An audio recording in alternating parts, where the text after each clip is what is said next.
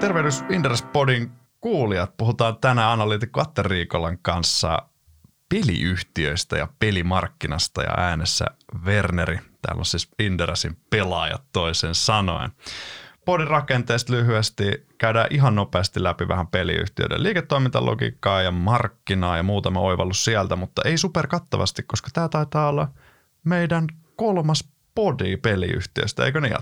Joo, kolmatta kertaa näissä merkeissä ja on tosiaan sitä sekä näissä aiemmissa podeissa varsinkin sitä liike, liiketoimintalogiikkaa, että myös sitten esimerkiksi Remedy ja Rovio videolla aika monesti ollaan Joo. näitä asioita jumpattu, niin keskitytään tässä vielä vähän semmoista, mitä, mitä kaikkea tässä viimeisen vuoden aikana taas markkinalla on tapahtunut ja varsinkin ulkomaissa yhteistyöstä. Voi sanoa suoraan, että aika paljon. Ja tämän alkusilauksen jälkeen me mennään sitten, kun ollaan käyty vielä lyhyesti Rovio ja Remedin kuulumiset, niin sitten käydään taas tuttuun tyyliin ulkomaisia peliyhtiöitä ja sitä ennen sanotaan disclaimerit. Se on sitten vastuutonta spekulointia sillä ajalla, mitä me ollaan ehti niin perehtymään. Mitä sä oot Atte pelannut viime aikoina tai mitä pelejä odotat? Joo, tuossa suunnilleen silloin vuosi sitten tuli hankittua. Olin onnekas ja sain tuon PlayStation 5 ostettua tsekällä, nice. tsekällä silloin, vaikka tässä komponenttipulla sitä on vähän monin paikoin vaikeuttanut, vaikeuttanut niitä tuotantoja ja sitä katso. Niitä ei hirveästi tuolla kaupoissa ollut. Niin, uh, no jos tässä ei nyt ihan liikaa ole kuitenkaan kerennyt pelailemaan, tässä on aika paljon mennyt analyysityön parissa viimeinenkin vuosi, mutta, mutta tota, semmoinen nosto, nosto täytyy ottaa tuolta se on Pleikkari yksi oikeuspeli, on tämä Horizon Zero Dawn, joka on alun perin tehty tuonne Pleikka neloselle, tuli nyt pelattua se ensin läpi, koska nyt sitten tässä ihan, tuliko se nyt kesällä vai keväällä, nyt tuli tämä siihen jatko-osa Horizon Forbidden West. Tämmöinen tarinavetoinen yksinpeli, seikkailu, seikkailupeli, vähän roolipelielementtejä, avoimen, avoimen maailman peli, niin itse ainakin tykkäsin tarinasta, sitten varsinkin nyt kannatti, jos sen pelaa, niin kannattaa ehkä pelata tarinan taustaksi just se ykkösosakin, koska siinä aika paljon siinä tokassa sitten se on käytännössä aika pitkälti jatkoa sitten siihen tarinaan, että siinä vähän voi olla pihalla, jos ei ole, jos sitä alkuperäistä pelaa läpi. Mutta täytyy sanoa, että se on, olisiko se ensimmäinen tullut silloin 2019 vai 18, jos nyt ihan väärin muista. Silloin neloselle, niin kyllä se, siinäkin jo grafiikat on niin todella hyvät. Joo. Edelleen on niin todella, todella hyvä peli, tykkäsin, tykkäsin paljon. Ehkä tarinan osalta jopa se ensimmäinen oli parempi kuin nyt toinen. Mutta jos nyt tämä jatko-osa oli tehty nyt niin suoraan Pleikka niin kyllä siinä niin oli jo saatu vähän siitä raudasta irti ja oli niin just graafisesti ja visuaalisesti tosi, tosi hieno ja myös pelattavuudeltaan tykkäsin kyllä, kyllä kovasti. niitä, niitä voin suositella kaikille Pleikkarin omistajille. Ja jos odotuksista mietitään, niin tässä nyt ää, se on ihan mielenkiintoinen. Nyt on tulossa tuossa ensi vuoden helmikuussa on tulossa tämmöinen avoimen maailman Harry, Harry Potter-peli, tota, oh. Hogwarts Legacy, että ilmeisesti sijoittuu aika, aika ennen näitä kirjoja ja muuta, mutta siinä ilmeisesti oh. pääsee, tota, siitä on myös oma tyttöystävä, kiinnostunut, niin katsotaan kumpi sitä sitten saa pelata aikana. Pelivuorot pitää jakaa Hauska. sitten kotona, kotona, mutta se voi olla ihan, ihan näytti ainakin pelivideoita ja perusteella ihan, ihan siistit, siistiltä kyllä. Pitää ainakin sitä kokeilla. Ja no totta kai täytyy sanoa, että ensi vuonnahan tulee sitten myös toi, tai näillä näkymin pitäisi tulla tämä Alaway 2 mm. Remediltä, niin sitä, sitä tietenkin sitten odotan, odotan innolla. Tuli nyt se ää, alkuperäisen remastered-versio pelattua, pelattua kanssa tässä viimeisen vuoden, vuoden aikana. Ja tykkäsin, tykkäsin kyllä siinäkin, tarina, tarina oli hyvä ja kyllä niin toimi, toimi peli hyvin. Että vähän jopa, sekin ykkösosakin oli sen verran kuumottava, että en tiedä, nyt, nyt mennään vielä enemmän sitten siinä jatkossa sinne kau, kauhun joo, puolelle. Että mennä, joo. Voi olla, että sykkeet on korkealla sitten, kun sitä ensi, todennäköisesti sitten joskus syksyllä tai syksyn pimeydessä pelataan, niin voi, voi olla aika kuumottavaa meininkiä. Miten sulla on? Ootko kerännyt pelailemaan tässä? Nyt en niin paljon tosiaan, kun muutin tuossa loppukesästä, niin siinä pintarempaa, pintarempaa tehdessä ja sitten työkiireessä oikeastaan tuntui, että oli kaksi vuorotöissä.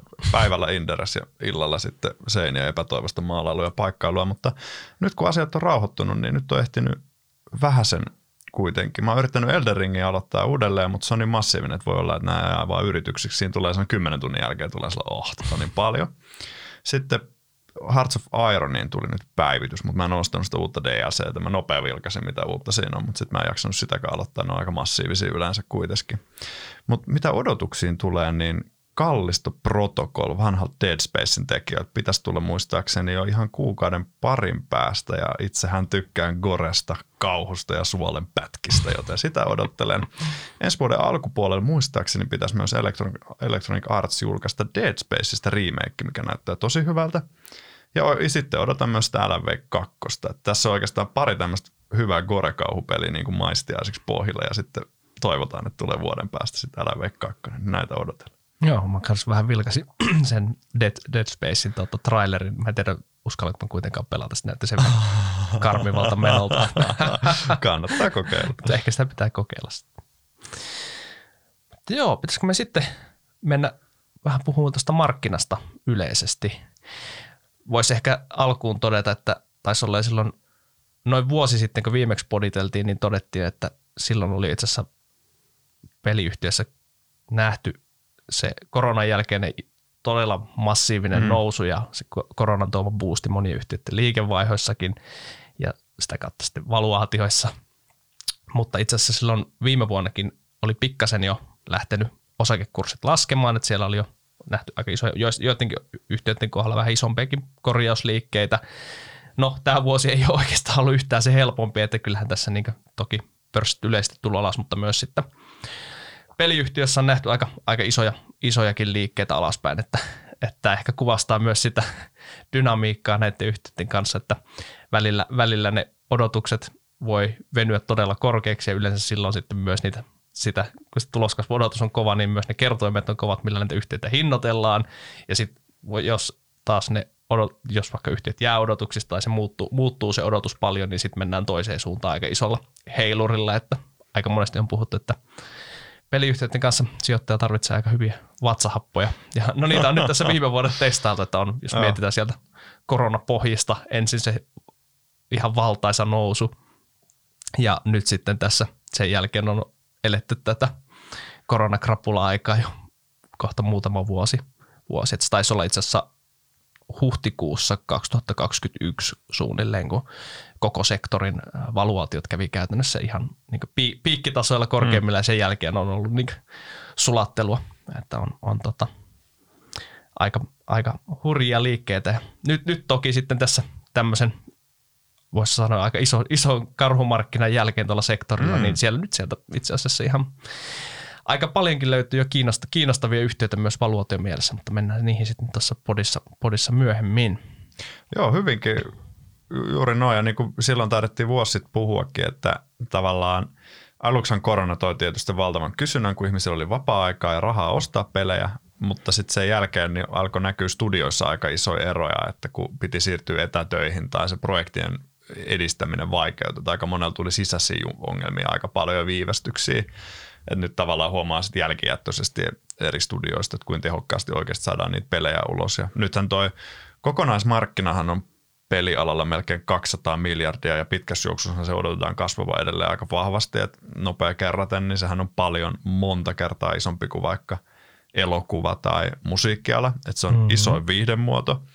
Kokonaisuuteen kasvaa pitkässä juoksussa varmasti vielä reippaasti lisää, mutta tänä vuonna, niin onko markkinakasvu lähemmäs nollaa vai onko se vähän joo, negatiivinen? Joo, no y- yhden ennusteen mukaan, mikä on myös tuossa kesällä laadittu, no. niin just, että vielä kasvettaisiin noin 2 prosenttia tänä vuonna, mutta ainakin mitä on katsonut noita viimeisimpiä datoja esimerkiksi mobiilipelipuolelta, tästä Nyysuun-markkina, aiemman markkinoista mukaan olisi pitänyt vielä mobiilipelaamisenkin tänä vuonna kasvua 5 prosenttia, mutta kyllä se nyt näyttää, että se niin on negatiivisia lukuja. Mm.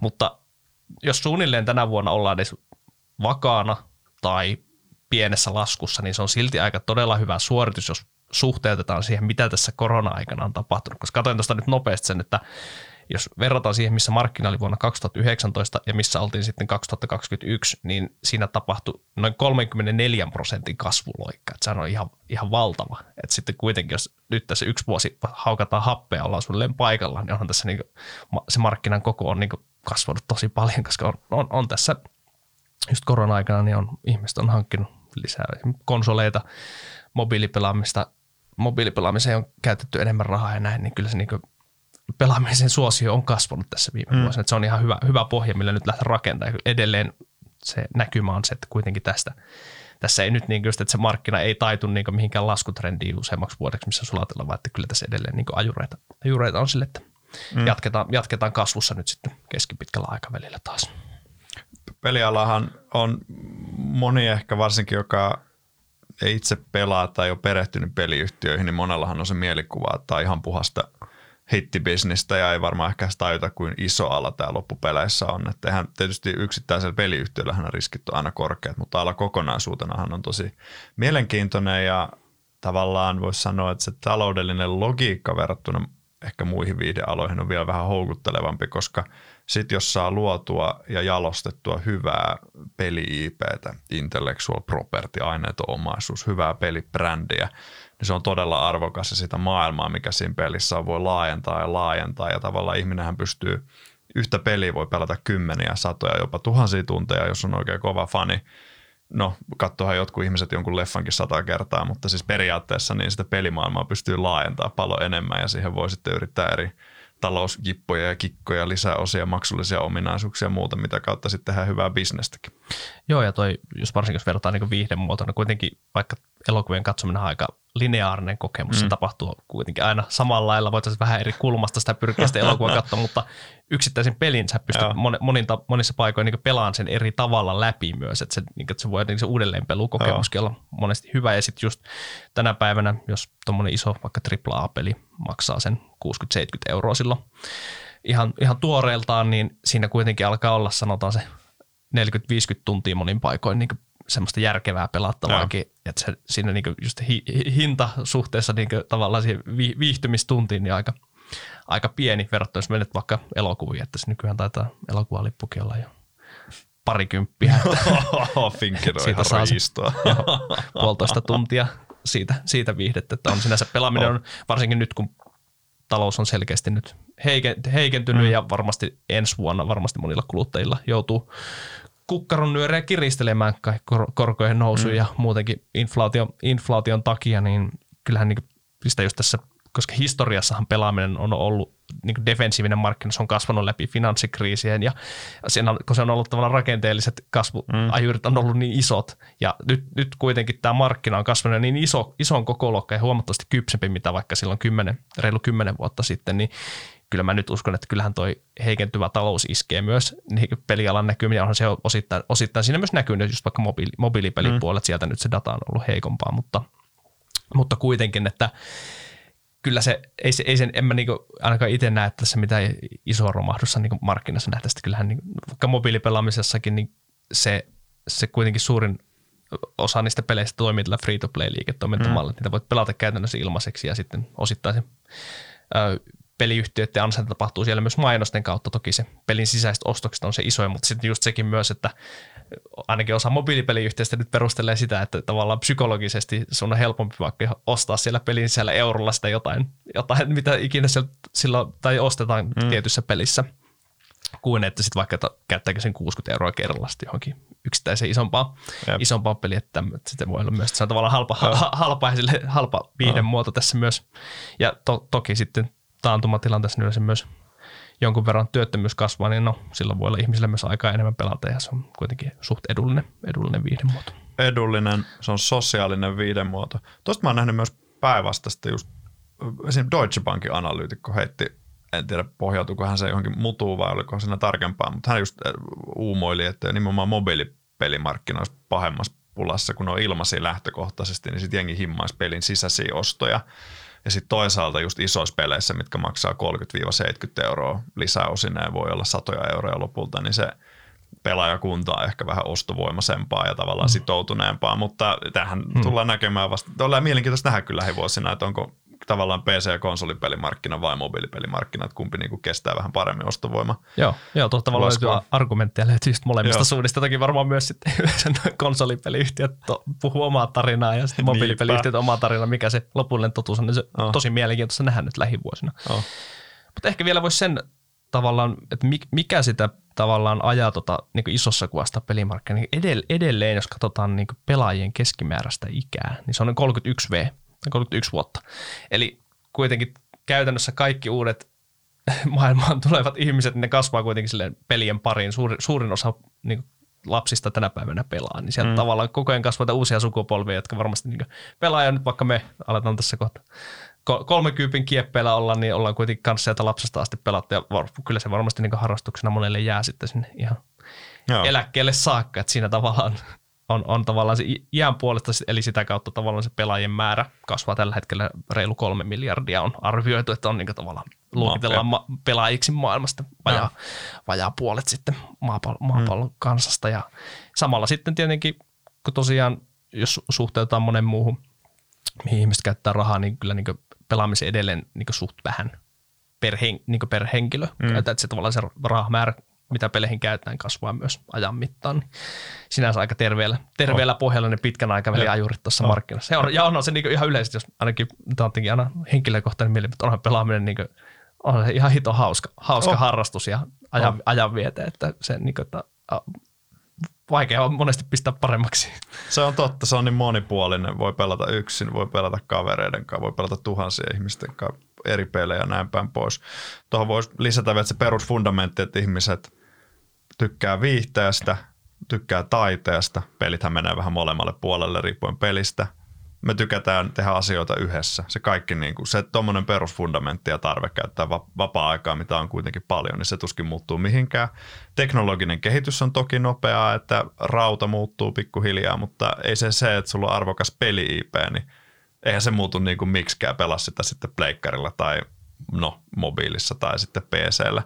Että tavallaan, että vaikka on tommosia, että tätä alaa kokonaisuutena ei ehkä uhkaa sellainen, että tulisi joku jäätävä teknologinen muutos. Voi olla, että joskus käytetään VR-laseja, voi olla, että ei, nythän, niitähän on odotettu mm. pitkään, mutta ei se muutta siltikään. Sitten pelit tehdään vaan niihin laseihin yksinkertaisesti siihen virtuaalimaailmaan, että perus, perusajurit on tosi vahvat siellä pohjalla. Just näin. Tuohon voisi mennä tuohon sosiaaliseen puoleen, että kyllähän nyt monet pelit tänä päivänä just miettii esimerkiksi Fortnitea mm. tai jotain Call of Dutyä tai Robloxia tai muita, niin nehän on, alka, niin kuin, ne on osittain myös sosiaalisia medi- medioita, missä ihmiset viettää just aikaa ja kavereiden kanssa. Ja no viime vuonna kaikkien huulilla oli tämä metaverse-sana ja siitä tuntuu, että, tuntuu, että nämä monet osakkeetkin, ne taisi käydä siellä, ainakin osakekurssit kävi siellä metaversessä, mutta sieltä on tultu nyt sitten takaisin. Tänä, tänä vuonna on sen osalta ollut vähän hiljaisempaa ja onhan se just, että, että se olisi kuitenkin se siitäkin niin monta määritelmää, mikä se metaverse sitten olisi, sehän se ajatus on, on tavallaan virtuaalinen maailma, mihin periaatteessa kaikki voisi liittyä. Se olisi vähän niin, ehkä voisi olettaa, että kaikki mitä voi tehdä oikeassa elämässä, niin voitaisiin tehdä sitten siellä virtuaalimaailmassa mm. ja kaikki samaan aikaan, mutta sehän tällä hetkellä se ei ole teknologisesti edes mahdollista. Ja, ei käytännössä. Ja se, se, se voi olla niin joskus, joskus kaukana tulevaisuudessa jotain ton tyyppisiä Joo. viritelmiä, mutta en mä tiedä sitten lopulta, että onko se, mitä ihmiset oikeasti haluaa, vai onko se vaan kaikkein tämmöistä niin propellipäitä, jotka nyt kehittäisi, että se on niin tavallaan niiden visio, että kaikki ihmiset haluaa, että onko se sitten oikeasti, en mä tiedä, haluaisinko mä aina olla semmoisessa metaversessä tekemässä kaiken, mutta, mutta toki toisen määritelmän mukaan, että nykyisiä pelejäkin voi jo tietyllä tavoin sanoa, että ne on periaatteessa tämmöisiä metaversumeita, missä voi aika paljon kuitenkin tehdä tehdä näitä asioita, mitä mm. näihin määritelmiin kuuluu. Kyllä aika sellaisia yksittäisiä, jos mun mielestä ehkä lavein määritelmä tolle on se, että siinä vaiheessa, kun digitaalinen elämä on isommassa roolissa kuin meidän fyysinen elämä, ja mä tiedän, varmaan semmoiselle ihmiselle, joka kuuntelee tätä eikä itse pelaa, niin tämä voi kuulostaa aivan absurdilta, mutta ei se monelle ole kuitenkaan, että se on tot, mutta toi on asia todennäköisesti, mikä näkyy seuraavien kymmenen vuosien aikana. Et mä luulen, että, että me voitaisiin ottaa metaverse body sille ehkä katsotaan viiden vuoden päästä. Että siinä olisi niin kuin enemmän lihaa luiden ympärillä, että on niin alkuvaiheessa.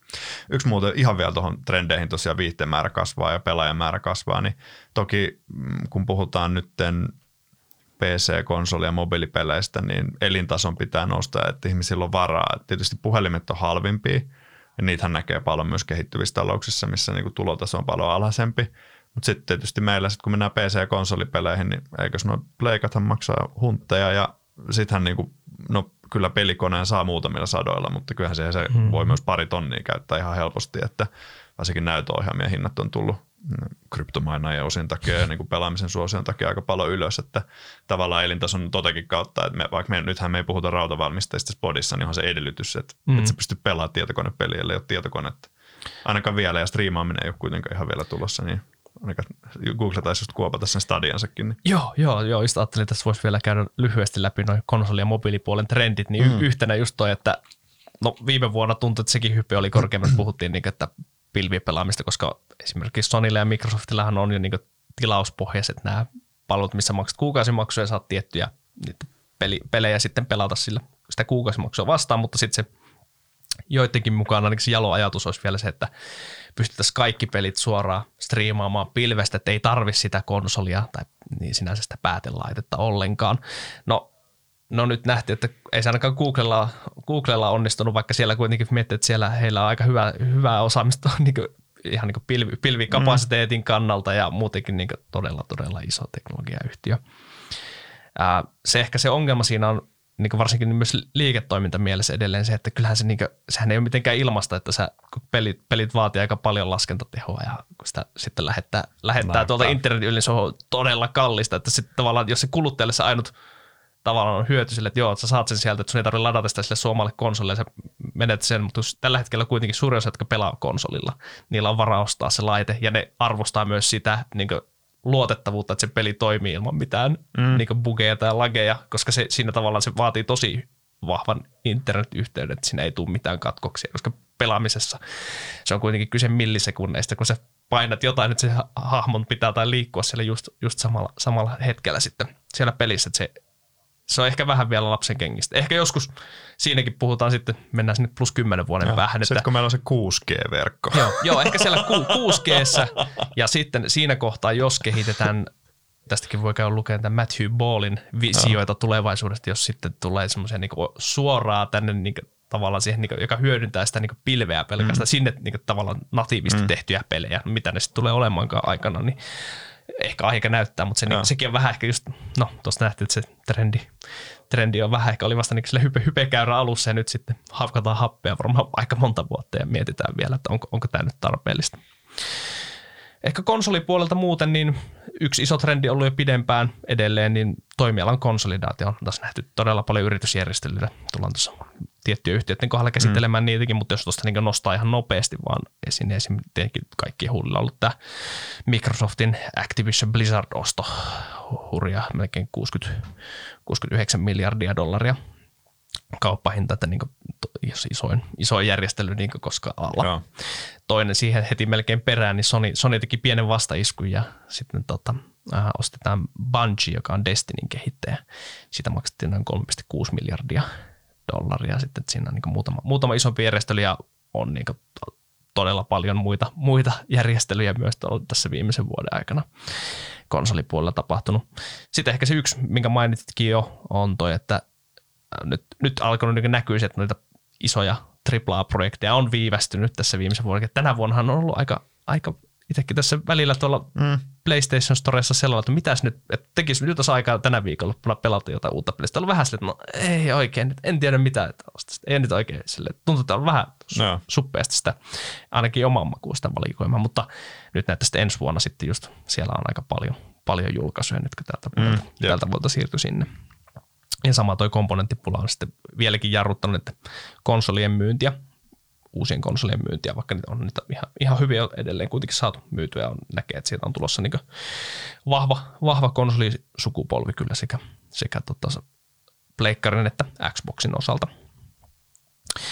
Ja ehkä vielä yksi, yksi semmoinen, minkä on tässä taas, niin kuin, se on ehkä vahvistunut viimeisen vuoden aikana, on ruvettu puhumaan enemmän, tai siitä, että kun monet nämä konsolit, niillä on vahvoja pelibrändejä, mm. ne on kuitenkin tosi suosittuja tänä päivänä niin nuorisokeskus. Niitä, niitä on ruvettu yhä enemmän niin tuomaan myös TV-sarjoihin ja elokuviin. Tästä puhutaan tästä niin transmedia siirtymästä, että niitä, sitä IPtä pölytetään sitten eri, eri kanavissa. Sitten myös, myös näitä isoja konsoli-IPtä on tuotu sitten mobiili, mobiilipeleiksi myös, että sitä niin pystytään hyödyntämään paljon laajemmin ja mm. tätä kautta iso, isompia yleisöjä niille, niille peleille ja mahdollisesti myös isompia enemmän, enemmän rahaa irti myös niistä no. IPistä. Mun, mä en ole itse pelannut, mutta mun käsittääkseni kun tämä meidän Euroopan yksi tähti, eli CD Projekt julkaisi sen Cyberpunkin, missä odotukset oli karannut aivan liian korkealle niin kuin sekä pelaajilla että sijoittajilla, ja sehän oli aluksi tosi buginen ja ongelmallinen peli, eikä se ollut niin vallankumouksellinen mun käsittääkseni, mitä oltiin annettu ymmärtää. Mutta tällä hetkellä mun käsittääkseni se peli myy kuitenkin ihan hyvin. Netflixissä on se Cyberpunk-sarja vuorostaan, mikä on lisännyt taas kiinnostusta sitä Cyberpunk-peliä kohtaan. Et Joo. Niin, Joo, se, se sai... on hauska niin kuin esimerkki, mm. miten jonkun sarjan kautta voi yhtäkkiä, tai no Witcherhan on myös näin. Joo, se Witcher oli niin semmoinen, että se näkyy oikeasti niin yhtiön luvuissa, mutta tämä nyt oli enemmän sitten lopulta semmoinen, että koska se, se oli tosiaan aika todella paha floppi silloin se julkaisu, ja nythän se peli myydään ja aika isolla alennuksella esim. tuolla PS Storessa. Se no. niin liikevaihto mielessä, joo, siinä pelaajamäärät nousi ihan mukavasti ainakin ne joinain viikkoina nyt sen sarjan julkaisun jälkeen, mutta ei se niin sen yhtiölukuja ihan kuitenkaan nyt tässä kohtaa enää heilauta. Että, Joo. mutta puhutaan sittenkin vielä myöhemmin, myöhemmin lisää tuosta yhtiöstä. Uh, no vielä lyhkästi mobiilipuolesta. Siellä itse asiassa oli silloin viime vuosi sitten, kaikki puhuu tästä Applen IDFA-muutoksesta, jolla, joka käytännössä poistaa sen, että sun, tai on vaikeampi seurata yksittäistä mobiilikäyttäjää ja sitä kautta tehdä kohdennettua käyttäjähankintaa. Niin siellä oli silloin niin kaikki huulilla ja sitä puhuttiin. Nyt on ehkä nähty sitten tämän viimeisen vuoden aikana, että se on ruvennut oikeasti vaikuttaa.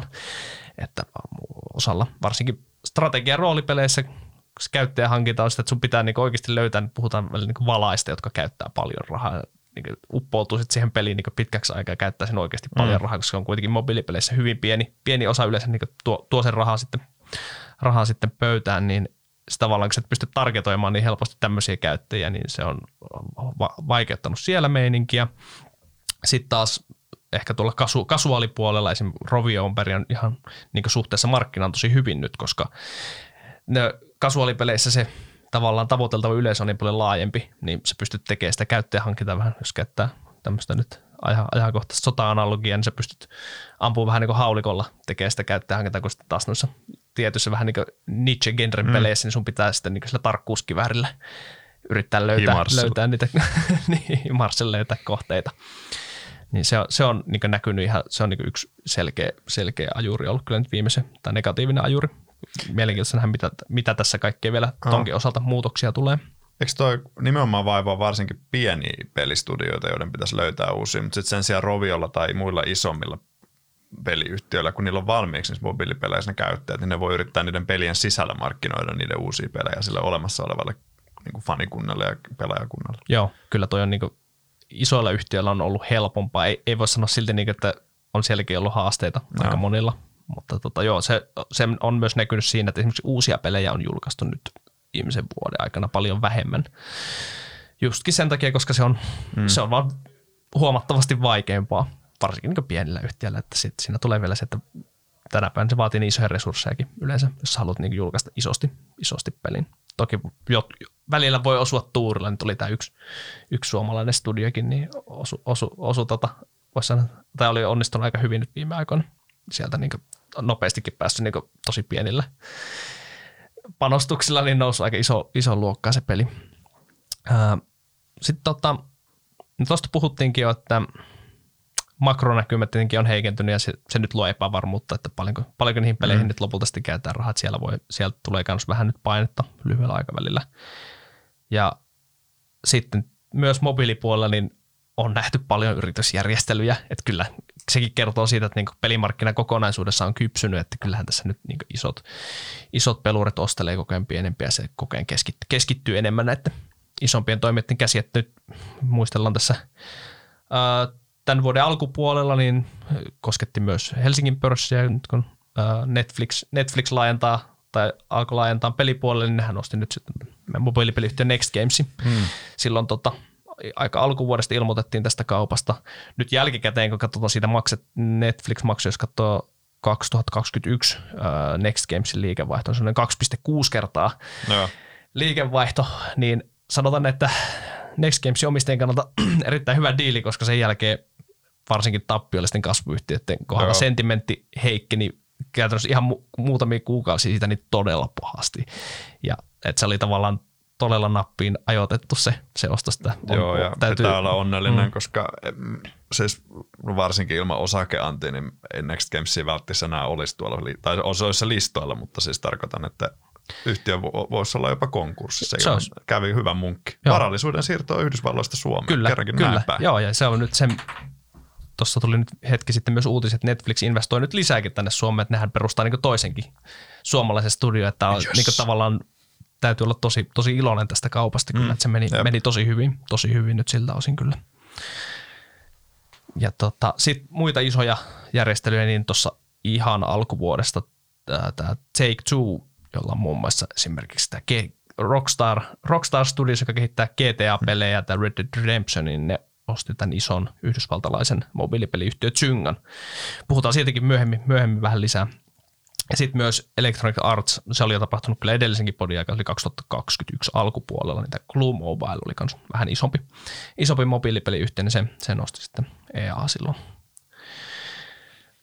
Muuten sitten Sony on myös pikkusen kattelee tuonne mobiilipuolelle enemmän, siellä ostivat nyt ihan hetki sitten tämmöisen pienemmän Savage Game Studiosin.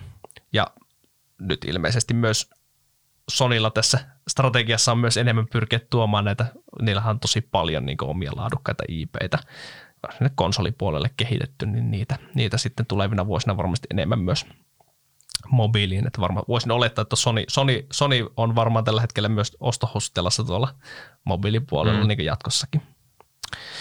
Ja ehkä vielä sitten yksi, yksi semmoinen, niin kuin, siitä puhuttiin jo viime vuonna, mutta tämä käytännössä niin Apple ja Google, eli niin sovelluskauppojen kohtaama paine niin yleisesti tuossa, koska tällä hetkellä hän, jos sä julkaiset mobiilipelin App Storessa, niin niistä kaikista pelin sisäisistä ostoksista, niin Apple ottaa 30 pinnaa jakelu, jakelukustannuksena. Ja sitä aikanaanhan se on ollut ihan ok, koska silloin ne tavallaan, nehän on kuitenkin tavallaan, kun iPhone julkaistiin ja sitten se App Store kehittyi ja tämä ekosysteemi, niin se tavallaan mahdollistetaan koko alan niin tavallaan voimakkaan kasvun, mutta tänä päivänä, mm. kun se ollaan niin kypsässä vaiheessa, niin sitä on yhä useampi kyseenalaista, että onko se enää niin se 30 pinnaa, että se on tosi paljon siitä jakelusta, eli puhutaan nyt vähän niin kuin verosta enää siinä, että sitten kun se, se, siellä, se on niin ruuhkautunut se App Store ja myös Google Play, että se on niin vaikea saada sillä myös näkyvyyttä tänä päivänä verrattuna siihen niin mm. alkuaikoihin. Tuossa voisi nopea sanoa, että mä, mä vähän karrikoin, mutta jos miettii peliyhtiön tuloja ja menoja, niin voisi sanoa, että kolmannes menoista menee siihen, kun maksetaan liksat ja muut, että kehitetään se peli. Kolmannes menee siihen, että se peli markkinoidaan ja sinne ostetaan ne käyttäjät, koska ne pelit itse saa ilmaisia. Sitten siihen päälle Apple ja Google vetää sen 30 pinnan veron, niin se oikeasti, että joku mobiilipeliyhtiö pääsisi edes johonkin parinkymmenen pinnan liikevoittomarginaalia, että se tavallaan niihin peleihin ja käyttäjähankintaan sijoitettu pääoma tuottaisi muhkeasti, niin vitsi siinä on mon, niin kuin, tavallaan se markkinointi ja toi platform niin kuin vero tuossa välissä, niin se, et, niillähän monellahan on tämmöisiä pikemminkin kymmenen pinnan ebit, niin mm. konepajan kannattavuutta, että riskit huomioiden ei ole ehkä hirveän niin kuin palkitsevaa. Joo, se on kyllä keskimäärin tuo mobiilipeliala on tosi raaka. Et se on niinku, mutta sitten se on, siellä on just aina se tavallaan, kun se ääripää sit siellä toisessa päässä voit periaatteessa, sun on helppo, tavallaan jos sulla on hittipeli, kun se voi niinku käytännössä yön yli skaalautua globaalisti ja sitten niinku, jos, se, jos se saa sen orgaanisen niinku vyöryn niitä käyttäjä, mutta se on nykyään enemmän tuuria, kun sitä ei voi oikein niinku taidolla, taidolla sitä ei voi katsoa vaikka miten Supercell, että ne on tehnyt monta kuitenkin yllättävän monta niin hittipeliä vuosien mittaan, mutta kyllä se aina vaan, sielläkin sitä aina todetaan, että välillä se vaatii myös sen, sitä ei oikein ennakkoon tiedä, että siinä joskus se on vähän niin kuin myös osittain tuuristakin, että mikä oh. peli sitten lopulta lentäväksi tekisi tosi hyvän pelin.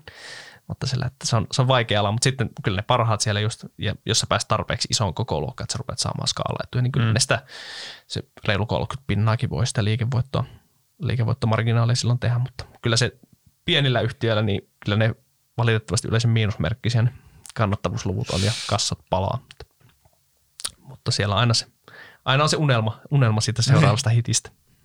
Pitäisikö me sitten, onko vielä jotain yleistä sulla mielessä tuosta markkinasta vai lähdetäänkö jumppaamaan näitä tuli, yhtiöitä, yhtiöitä vähän läpi? Tästä tuli mun mielestä aika kattavasti peruslogiikka ja alan trendit, niin käydäänkö me ensin meidän nämä suomalaiset nyt kaksi pörssiin listattua kaveria, eli Rovio ja Remedy. Joo, aloitetaanko just puhuttiin mobiilipelaamista, niin voidaan tuosta Roviosta vaikka nyt alkuun. Aika, aika tuore laaja raportti löytyy myös tuolta interest.fi-palvelusta. Kannattaa käydä sitä, jos haluaa tarkemmin tutustua mobiili, mobiilipelialaan ja yhtiöön, niin käydä se tsekkaamassa. Mutta niin, Roviossakin on, on nyt tituleerattu sitä pelialan arvoyhtiöksi, että arvostusmielessä näyttää tällä hetkellä – todella matalalta. Et siellä on, tota, osake on tullut alaspäin, mutta samaan aikaan yhtiöhän noilla se nykyisellä aika kypsä, kypsässä vaiheessa olevalla peliportfolio, missä on käytännössä on niitä Angry Birds-pelien varassa pitkälti, niin jauhaa tosi, tosi hyvää kassavirtaa tällä hetkellä. Ja sitä kautta se netto, nettokassa on tässä paisunut ja yhtiöllä on nyt mahdollisuuksia sitten joko allokoida sitä osin omia osakkeiden ostoihin, niin kuin on tehty historiassa, ja nytkin taas käynnistettiin pieni, pieni ohjelma tai tehdä sitten esimerkiksi yritysostoja niin kuin tehtiin tuossa vuosi sitten toi Ruby Games-yritysosto. Et siellä on sinänsä niin kuin, sillä taseen puolesta niin on, on hyvin, hyvin tulivoimaa ja onhan siellä nyt sitten myös koko ajan kehitetään yhtiössä useamman, useamman studion sisällä niin uusia, uusia pelejä. Siellä nyt lähimpänä julkaisua on tällä hetkellä just se Ruby Gamesin puolelta tämä Hunter Assassin 2, joka, joka on sen ensimmäisen, se oli todella suosittu hyperkasuaalipeli, niin tästä tähän toiseen osaan, koska hyperkasuaalipeleissä mm. se tapahtuu käytännössä, se tehdään, ne pelit yleensä tehdään tosi nopeasti ja sitten ne pyritään niin skaalaamaan tehokkaalla käyttäjähankinnalla, niin että ne saa niin sitten miljoonia ja miljoonia latauksia ja sitten ne pelaajat lataa ne ja niissä ne monetisoidaan mainoksilla käytännössä ja se, se tapahtuu, niin kuin voi, ne muutokset voi olla niin viikkotasolla ja tosi isoja tai ne pelejä saattaa niin kuin, pystytään niin periaatteessa kehittämään jopa viikoissa. Mutta nyt tässä Hunter Assassin 2 idea on sitten siinä tuotu myös niin rovio-osaamista näistä niin vähän laadukkaammista kasuaalipeleistä, että sellaista tuodaan nyt sitten pelin sisäiset ostot sinne, että sitä pystytään sitten myös sitä kautta monetisoimaan ehkä parantaa sitä pelaajien pitkän aikavälin pysyvyyttä, pysyvyyttä siellä. Ja no, sitä on nyt tässä pitkään kehitelty ja nyt sinne viimeksi todettiin tuossa Q2-raportista myös moni, monin, peli, monin peli ominaisuutta tuodaan sinne ja että tota, aika näyttää, että missä kohtaa sitten julkaistaan, että se ilmeisesti ihan rauhassa kuitenkin pyritään nyt mm. kehittämään, että tietenkin tämä markkinatilannekin on aika vaikea, vaikea sille launchille, että varmasti meidän, meidän odotukset tuossa ensi vuoden alku, alkupuolella voisi alkaa sitten mm. näkyä yhteenluvuissa, mutta nämä aina nämä pelihtyössä tietenkin, että Exceliin voi johonkin kohtaan laittaa se uuden pelin julkaisu, mutta se voi tietenkin siirtyä eri kohtaan ja sitten se voi lähteä ihan, ihan eri lailla. Eikö tässä ole käynyt vähän silleen, että tavallaan ne, se Angry Birds pelit, niitähän on siis useita, niin ne on tavallaan ne vanhatkin kantanut paljon odotuksia paremmin, että ne, ei niinku, ne vaan niinku pysyy siellä ja koska niitä ei tarvitse markkinoida, niin, niin kuin sanoit, niin kassaa tulee ovista ikkunoista. Ja sitten toisaalta, kun yhtiö hakee kasvua, niin sitä pitäisi tulla niistä uusista IPistä ja uusista peleistä, niin sitten vuorostaan niissä ei ole ehkä niin onnistuttu hyvin, että Joo, toi on vähän... vähän tuommoiseen niin välitilaa ikään. Joo, mutta se toki se on tavallaan hyvä muistaa se, että no, osassa niissä Angry Birds-peleissä pitää toki käyttää käyttäjähanketta. Siellä on tuo Angry Birds franchise, missä, mikä pyörii niin ilman, ilman käyttäjähanketta mm. organisilla latauksella. Mutta joo, se on ollut niin tässä viimeiset pari, pari vuotta, mitä on Roviota tässä seurailtu, niin on ollut tosiaan se, että ne vanhat pelit niin jauhaa koko ajan niin odotuksia paremmin kuin ollut. Aina se oletus on ollut se, että ne tavallaan että asteittain laskee siinä se liikevaihto ja niin sinne kohti seuraavia vuosia. Mutta ne onkin yllättävän hyvin pysynyt, osa, osa on pystynyt jopa kasvattaa liikevaihtoon tässä ja osa on niin pysynyt tosi vakaana. Ja, ja se on markkinadynamiikka huomioon, niin se on itse asiassa paljon parempi, että sä pystyt, mitä kauemmin sä pystyt pitämään niin. sun pelit hengissä, kun että sä kehität uutta, koska uuden, uuden kehittäminen ja varsinkin se markkinointi ja skaalaaminen se isoksi maksaa paljon enemmän kuin se, että sä saat ylläpidettyä niitä vanhoja, niin se on niin kuin toimialalla muutenkin, kun pelijulkaisujen määrä on vähentynyt ja kaikki pyrkii pitämään nämä omat niin sanot ikivihreät pelit niin elinvoimaisena mahdollisimman pitkään. se, on, se on ollut ihan selkeä, selkeä myös tota, muutos, muutos havaittavissa, havaittavissa. Ja toki sitten nyt Rovio, Rovio pyrkii tietenkin niitä uusiakin, uusiakin isompia, isompia pelejä sinne julkaiseen, mutta just se, että milloin, milloin niitä aina saadaan, niin se on sitten kysymysmerkki. Nythän tammikuussa julkaistiin tämä Angry Birds Journey.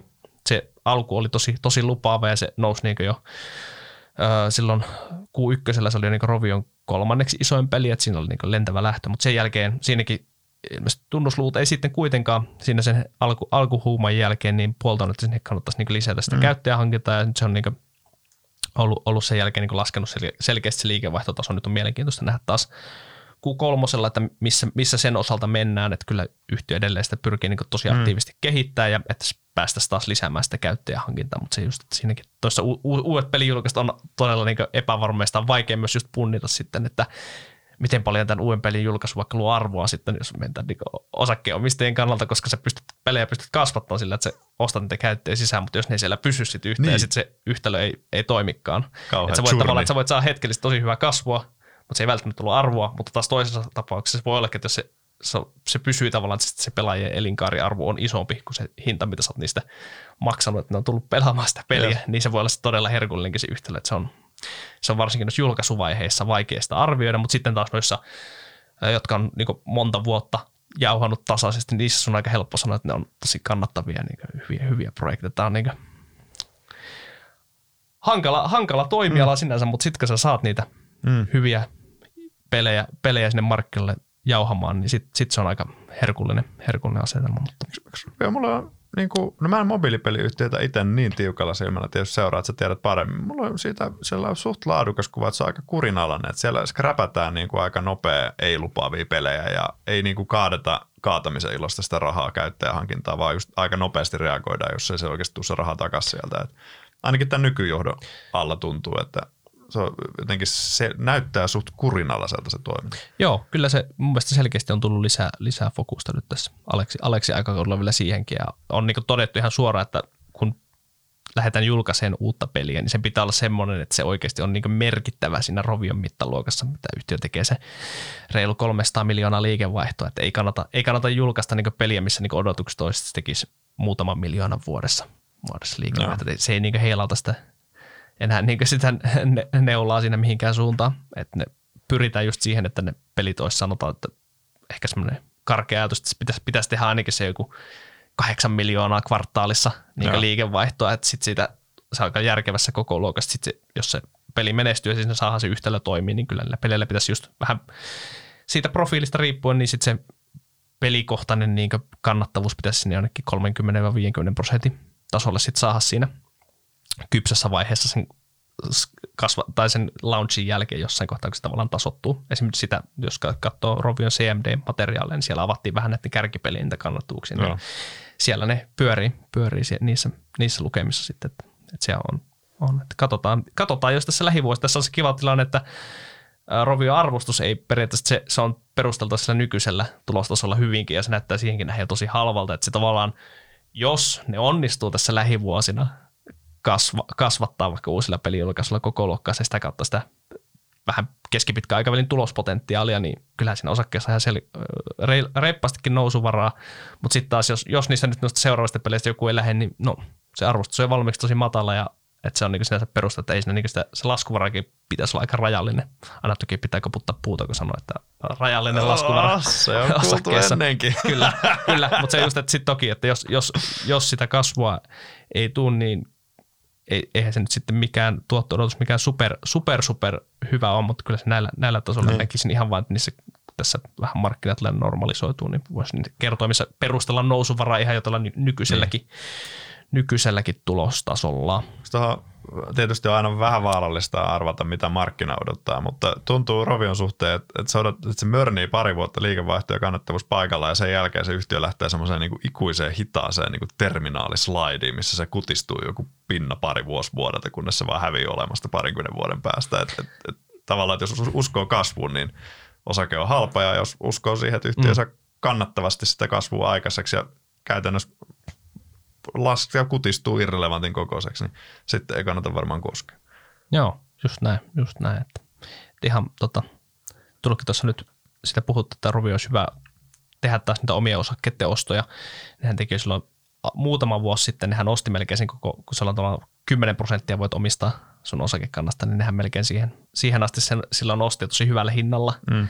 Nyt, nyt sitä tota, menee Ruby Gamesin tuohon lisäkauppahintaan, tai kauppahintaan menee nyt osa, osa niistä osakkeista, mutta sinne jää, sinne jää sitten vielä, että nyt, nyt ne ilmoitti, että ne aikoo ostaa taas yhden prosentin, prosentin osakekannasta, että sinne voisi ehkä sitten jatkaa noita ostoja näillä hinnoilla. Ainakin itse näkisin tälleen, jos on omistajana, omistajana Roviossa, että varmasti näillä hinnoilla, kun sitä hinnoitellaan semmoinen seitsemän kertaa liikevoitto, ja jos ensi vuonna vähän tuloskasvus, niin sitten se alkaa olla kuto, kutosen tasolla. Nämä on aika matalia tasoja, jos yhtiö myös miettii, että alkoitaisiin pääomia yritysostoihin. Niin. Mun on vaikea nähdä, että sä saat ostettua tuommoisilla kertoimilla esimerkiksi tai ulkopuolista peliyhtiötä, mikä mm. vaikka yhtä laadukas Rovien, niin että ehkä se voisi olla ihan niin omista, omistajien kannaltakin niin mm. järkevää rahankäyttöä, että ostellaan, ostellaan omia osakkeita pois, että vaikka mitä niitä.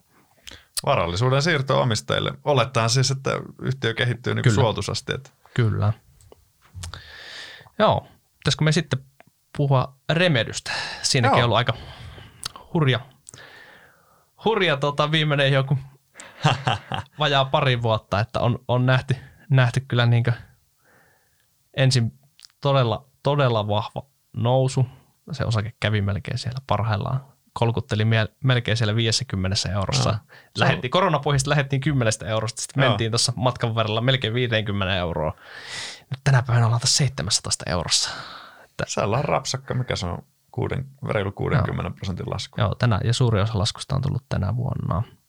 Toki näin jälkikäteen helppo todeta, että se on aina jälkikäteen kaikki näyttää selkeältä, että ei siinä vi, vi, viime, vuoden, viime vuoden huumassa toki niin markkinalla yleisesti, mutta kyllä täytyy itsekin, on tässä tullut meidän videollakin Joo. todettua, kun on nyt tässä näitä odotuksia laskettu, että lähti, lähti odotukset nyt analyytikollakin laukalle sen suhteen, että, että odotettiin, odotettiin näitä tulevia pelihankkeita niin julkaistavaksi vähän tai nopeammassa tahdissa ja että ne ehkä sitten myös niin olisi budjetiltaan vähän pienempiä, jolloin sitä niitä royaltituottoja olisi tullut jo niin tässä ihan lähivuosina paljon no. enemmän, mitä nyt nykyiset ennusteet esimerkiksi on. Nyt, nyt se, se tavallaan sitä tölkkiä podcasti, jos aiemmin oli vähän niin kuin ajatus oli silloin viime vuonna, että okei, että ensi vuonna ja vuonna 2024 rupeaa tulee jo merkittävästi royalteja. Nyt se oletus on, että no jos siellä vuonna 2025-2026, siellä, siellä on se ns. hillotolppa, mistä aina puhuttu Remedyn kohdalla. Ja tota, nyt tietenkin samaan aikaan tässä tämä koko osakemarkkina hinnoittelu dynamiikka muuttui aika paljon. Korot, korot, tai inflaatio lähti laukalle ja korot nousi.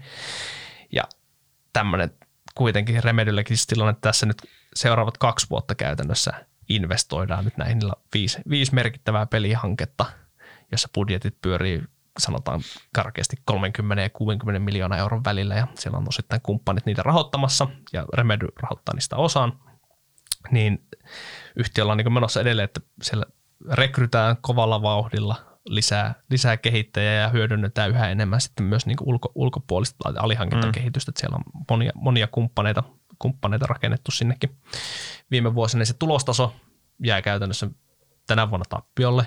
Ensi vuonnakin ollaan, ollaan niin todennäköisesti vielä tappion puolella, mutta sitten se sieltä kääntyy, kun ne rupeaa ne rojaltituotot olettaen tulla jos Alan Wake julkaistaan esimerkiksi ensi vuonna, niin siitä sitten, sitten aikanaan, kun se, jos se myy hyvin, sekin kuitenkin iso peli, että se pitää myydäkin aika hyvin, mm.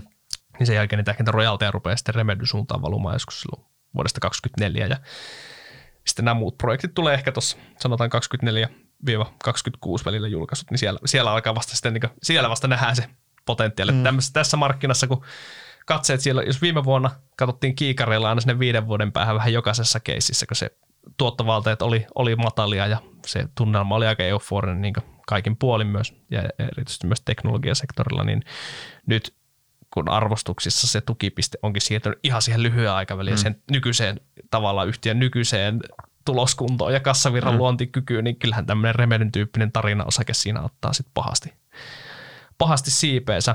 Mutta ehkä se hauska, hauska, kun muistellaan vielä sitä viime vuotta, niin yhtiöhän pystyy aika hyvin hyödyntämään myös jälki, jälkeenpäin katsottuna sen korkean valuaationsa. Että silloin, ne teki silloin, oliko maaliskuussa 2021 tehtiin tämä suunnattu anti, missä osakekohtainen hinta oli 41,5 euroa. Ja sillä kerättiin aika tuhti kassa, karkeasti 50, 50 miljoonaa, kun se oli nyt Joo. suunnilleen. Joo, ja vielä ja, onneksi instituutioilta eikä joo, viattomilta yksityissijoittajilta, joo. vaikka silloin jengi kitisi siitä, mutta se oli aivan nerokas liikejälkä. se on muuten hauskaa, että silloin, silloin tunnelma oli tosiaan se, että kun siitä ilmoitettiin sitä ah. Annista, niin meidänkin foorumilla oli aika paljon soraääniä, niin. että miksi tässä nyt myydään näin halvalla näille instakoille, että nyt, nyt, nämä, nyt, nyt voi mennä ostaa Remedyä pörssistä 17 eurolla, että saa aika paljon halvemmalla. Siis tämähän meni just niin kuin Remedy listautui, paljon se oli 6-7 euroa hinta. Silloin pääsi yksityissijoittajat hmm. messiin ja pari suomalaista pientä rahastoa. Ja amerikkalaiselle instakoille myydään 41 euroa, Joo. niin kyllä näin, näin päin se pitäisi aina mun mielestä mennä. Joo, Joo. ja toinen myös äh, Remedyn äh, pitkäaikainen ja yksi isoimmista omistajista Accendo Capital, niin sehän myös viime vuonna pikkasen kevensi. Se myi sen, oliko se nyt kolme, vajaa neljä prosenttia niistä niin Remedyn osakekannasta niin Tencentille ja äh, muistaakseni sen ilmoituksen aikaan se Remedy-osake oli siellä pyöri jossain yli 45 eurosta. Ja. Sitä tarkkaa hintaa tiedä, millä se Tencent on ostanut, mutta, mutta kuitenkin Tencentille maistui myös viime vuonna niin sinne lähem, lähemmäs sitä 50 hintaa, että, että on tässä tota, tunnelma on muuttunut. Tunnelma on muuttunut no. ja ehkä yleisesti just, joo, onhan tuo just Remedyn tapauksessa, kun ne tulovirrat on siellä kaukana, se tavallaan se pitää tavallaan näyttää vielä yhtiön, että mikä se, tai se nähdään vasta silloin sanotaan kolmen neljän vuoden päästä aikaisintaan, että mikä se tavallaan tämän moniprojektimallin niin oikeasti nyt se tulospotentiaali on. Että sitä pystyy nyt vaan haarukoimaan. Ajattelin itse asiassa seuraava nyt kun Q3 tulos tuossa muutaman viikon päästä, mutta siihen pyrkii vähän, kun aina sitä puhutaan sitä pitkäaikavälin potentiaalista. Ajattelin nyt yrittää mm. jotenkin sitä konkretisoida sitten tuohon raporttiinkin yhdellä pienellä skenaarion laskelmilla vielä vähän tarkemmin. Mutta tota, niin, mun, mun mielestä tällä hetkellä, jos sitä katsoo just sinne, niin kuin, kun itse, itse kuulun ainakin vielä, vielä näillä Remedyn nykyisillä näytöillä, kun strategian mm. toteuttaminen on, on, on mun mielestä edelleen ollut tosi vakuuttavaa ja sinänsä ei ole minusta syytä epäillä, että mm. se ihan, ihan hyvin, hyvin kävisi lopulta niin, että siihen nähen, että jos tässä nyt saadaan seuraavien vuosien aikana menestyviä tai kohtuullisesti menestyviä pelijulkaisuja, niin ei tuo, mitä se alkaa toi yritysarvokin, jos katsotaan sitä, kun siellä on se tuhti nettokassa, niin ollaan jo reilusti alle 200 miljoonassa. Niin tuommoiselle pelitalolle, joka on kuitenkin osoittanut sen, mm. että pystyy luomaan ihan tämmöisiä niin maailmanluokan IPtä. Viimeisempänä Control, se on hyvä esimerkki sitä, että ei, ei niin se, varsinkin tuolla niin näissä Jep. isoissa AAA-peleissä, niin ei, ei tuommoisia IPtä pysty niin moni studio tekemään, että se, niin kuin, ne ei vaan onnistu. Niin että miten sitä tavallaan suhteuttaa sitä tavallaan, voisiko puhua strategisesta arvosta, että sä pystyt, pystyt luomaan tämmöiset, että olisi aika herkullinen myös niin just yritysostokohde monelle, monelle toimijalle. Toki Remedyn tapauksessa on siitä kiva, että siellä on kuitenkin Markus Mäki isoimpana omistajana käytännössä päättämässä sen, että mm. myydäänkö Remedyä vai ei. Ja siellä kuitenkin olen siinä ymmärryksessä, että yhtiötä kuitenkin kehitetään pitkäjänteisesti ja pyritään rakentamaan sitä niin itsenäistä. Mm, omistus on aika koti- kotimaisessa. Ja, et halutaan halutaan niin katsoa tämä nykyinen strategia vai että minkälainen pelitalo käytännössä oh. Eurooppaan Remedystä voi muodostua tässä nyt, koska yhtiöllä on kaikki tavallaan taloudelliset muskelit myös tehdä niin kuin, rakentaa se oma, oma kohtaus. Ei tarvitse olla minkään julkaisijan alla tavallaan riippuvainen niistä. Nimenomaan. Niin, mutta, mutta jos siellä ei olisi, jos se omistusrakenne olisi esimerkiksi hajallaan, niin olisin aika varma, että jo tähän mennessä todennäköisesti se olisi tehty se niin ostotarjous Remedystä. Ja varsinkin nyt tällä nykyisellä valuotella se olisi niin periaatteessa tuommoiselle mm. muulle teolliselle ostajalle, niin olisi kyllä se olisi aikamoinen herkkupala näillä no. hinnoilla. Näkisin kyllä näin.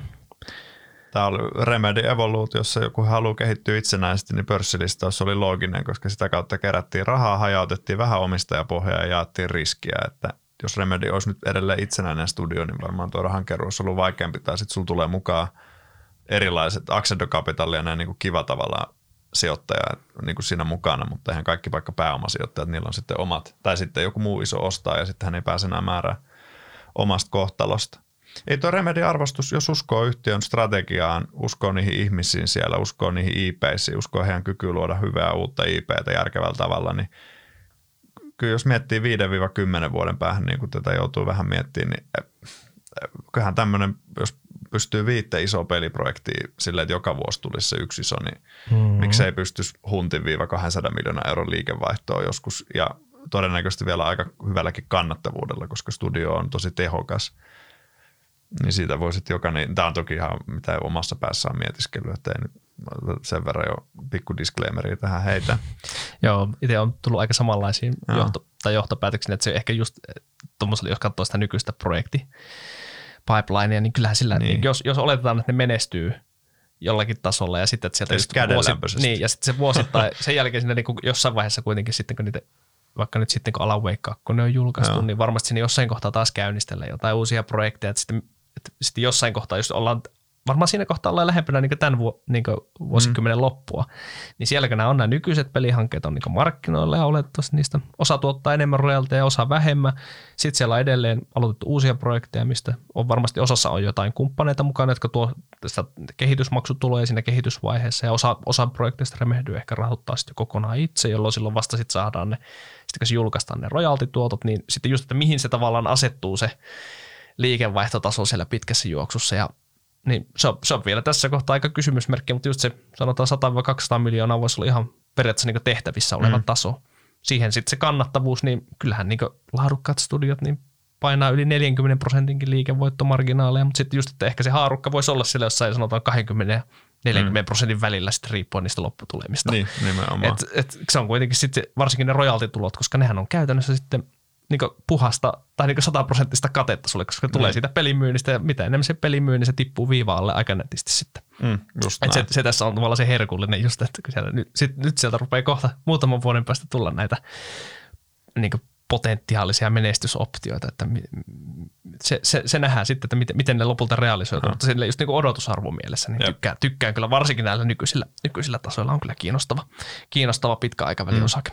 Kyllähän me jo toki täytyy huomauttaa näissä, että markkina reagoi heti, kun pelistä tulee enemmän traileria, kun peli tulee ulos, tulee arvosteluita, niin pörssikurssi lähtee elää saman tien. Eli se, että vaikka me nähdään LV2, olettaen, että se julkaistaan ensi vuoden syksyllä, mehän nähdään ne numerot vasta joskus pitkälle vasta seuraavan vuonna sitä mukaan, kun eikö Epikki sen julkaisi? Joo. Joo, niin, niin sitten sitä vasta, kun ne tulottaa niitä. Mutta tota, kyllähän me nähdään jo metakritikistä ja näistä osviittaa. Mm-hmm. Toki justhan vaikka kontrollin kanssa kävi niin, että se sai hyvät arvostelut, mutta lähti ehkä vähän hitaasti myyntiliikenteeseen, joten osakekurssi taisi ottaa joku 20-30 pinnaa alas tosi nopea.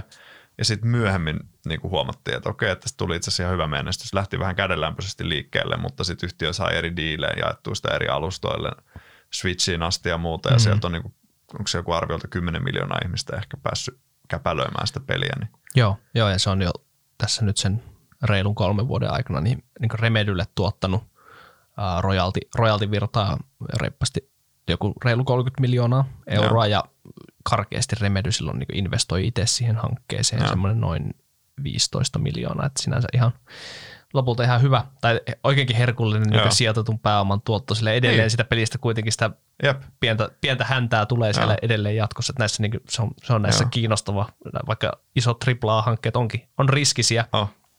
mutta sitten, sitten tavallaan niissä just se tuottopotentiaali on tosi iso ja nyt tietenkin kun tiedetään, että se ensimmäinen kontrolli ehkä se niin isoin, isoimman riskin hanke, koska se oli täysin uusi pelipredikko ja tuntunut. Mm. Nyt siellä on se valmis pelaajakunta ja sinne on mm. nyt kuitenkin sitten tulossa, on, on tulossa sitten se Heron-projekti, joka on todennäköisesti niin Control 2 eli jatko-osa, jatko-osa tälle alkuperäiselle. Sitten on myös tulossa tämä Condor, Condor Co-op monipeli, mikä sijoittuu myös sitten tänne Controlin peli, pelimaailmaan. Niin, että se on tavallaan, että se ehkä niinkö just sitten sen myynnin, myynnin ja niin. markkinoinnin kannalta helpompi, koska tiedät, että siellä on se, Jep. sitä kohdeyleisöä, mille sitä sitten tarjota. Että ei tarvitse ihan tavallaan tyhjän, tyhjän päätä lähteä rakentamaan. Niin sinänsä niin tuot, tuottoriskisuhteen kannalta parempia projekteja. Ja ehkä myös mahdollisesti, kun sulla on kehitettynä ne hahmot, sitä maailmaa ja tarinaa, niin niitä pystyy jo tietyllä osin myös sitten hyödyntämään siinä pelin kehitysvaiheessa. Assetteja hyödyntää, niin kuin, niin kuin sanotaan. Kyllä. Joo, toi, toi, että rahat palautuu tai tulee niin kuin triplana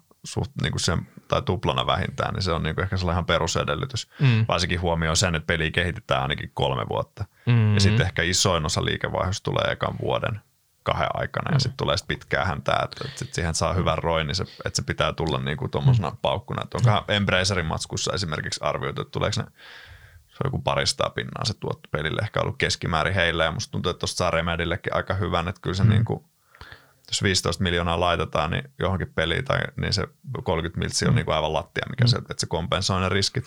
Jep. Tuossa on ehkä vähän kuitenkin siinäkin vielä just miettii jotain niin myynnin, myynnin logiikkaa tuolla varsinkin konsolipuolella, koska ne on, ne, ne on tosi isoja nuo pelit, ja niitä kuitenkin, kyllähän niitä aika paljon vuositasolla tulee, ja niissä alkaa olla sitä pelattavaa mm. niin älyttömästi monissa. Just siellä saattaa olla jo, mitä se, vaikka tämä uusi tämä Form Software, just tämä, mikä sitä peliä pitäisi Elden Ring. Elden Ring, no. just Elden Ring. Eikö siinäkin se on jo 80-100 tuntia, niin sitä, jos sen oikeasti niin pelaa, pelaa läpi. Niin, niin, se voi olla monesti myös, että pelaajilla ei välttämättä aina aikaa ostaa heti just niitä pelejä silloin julkaisuhetkellä, että sit ne saattaa, että ne ostaa vasta vaikka vuoden päästä niitä, jos riippuu niin ajoituks, ajoituksesta tekijöistä. Että se vähän ehkä, se aiemmin silloin, kun puhut, nykyään suurin osa myös niin AAA-peleistä ostetaan niin digitaalisesti. Kyllä se fyysisten kopioiden myynti on edelleen suht tärkeä, mutta ei enää mitenkään siinä samassa mittakaavassa, mitä vaikka viisi vuotta sitten. Niin silloin, silloin fyysisten kopioiden aikaan, niin se oikeasti ne ensimmäiset kuukaudet oli tosi kriittisiä sen myynnin kannalta, koska jos ei silloin onnistu, niin sitten siinä mm. saattoi käydä kylmät. Mutta tänä päivänä se, se, se jaksottuu niin just paljon paljon pidemmälle ajanjaksolle. Toki niin hittipelit edelleen tykittää sen todella todella kovia myyntilukuja siihen ihan niin ensimmäisillekin kuukausille, mutta sitten just monet pelit saattaa olla, että se vasta nähdään se, tai se myynti, myyntitasa on paljon tasapainoisempi, vaikka se, se ensimmäisen kahden vuoden aikana, mitä se on ollut, ollut joskus historiassa, silloin se on tosi, mutta se on just, että se on ihan toki pelikohtaista ja nämä nähdään aina vasta sitten, kun ne toteutuu, että on epävarmuuksia on no. aika paljon, paljon sen suhteen. Remedin kanssa omistan ihan vähän roviotakin, mutta Remedi on paljon isommalla painolla. On ollut omistaja mun mielestä kesäkuusta 2007. Se oli heti kun karenssi päättyi siitä meidän julkaistusta laajasta raportista, niin taisi mm. jostain ekan kerran, niin mulla on vähän sellainen deja vu vuoteen 2018, kun silloinhan osake ei sen hetkisiä odotuksia ollut hirveän kallis ja sitten tavallaan yhtiöllä oli vielä todistamatta se moniprojektimalli. Silloin oli Control-työn alla ja tai oliko se P7-koodi nimissä, no, mutta kontrolliksi se myöhemmin paljastui. Ja sitten alihankintana tuomassa turvallista, vaikka vähänkin ehkä matalakatteista kassavirtaa, niin tuo Crossfire oli hankintatyö, mm. niin tavallaan silloin oli just se, että onnistuuko se siinä moniprojektimallissa, onnistuuko tämä uusi IP, niin ne oli niitä kysymysmerkkejä. No sitten osoittautui, että onnistui, että Control oli menestys ottaa huomioon se, että kun kuin vaikea uutta IPtä saada ulos, se saatiin kolmessa vuodessa käytännössä tehtyä, mikä kertoo, että se oli aika tehokas. Se ei, tunnu, se ei tullut minä niin superbugisena sieltä edes niin kuin ulos, että se tuli oikeasti laadukasta mm. tavaraa ja näin.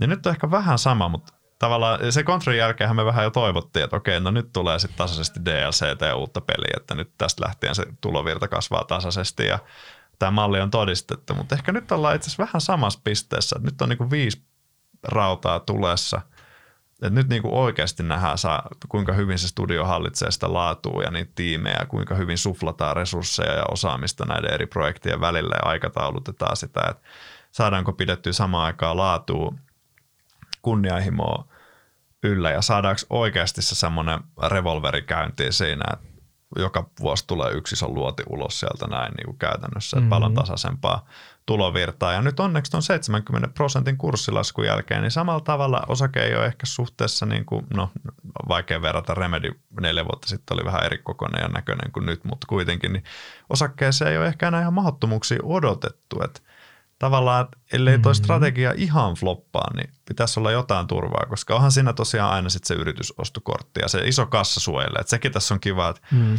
moni sijoittajahan sekoittaa osakekurssi yhtiön performanssiin.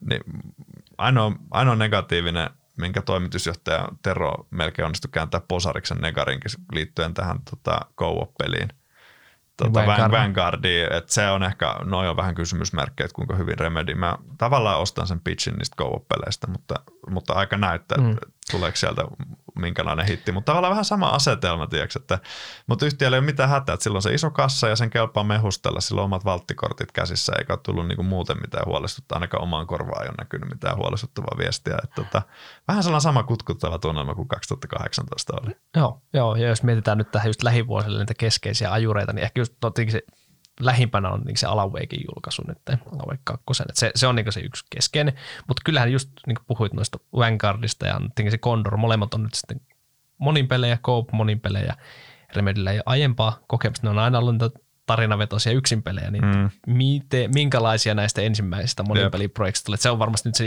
isoin kysymysmerkki niin tässä seuraavan Jep. viiden vuoden aikana. Että sieltä, että jos ne, jos ne menestyy, niin se on silloin latu auki, mutta sitten niissä on myös tällä hetkellä ne riskit koholla.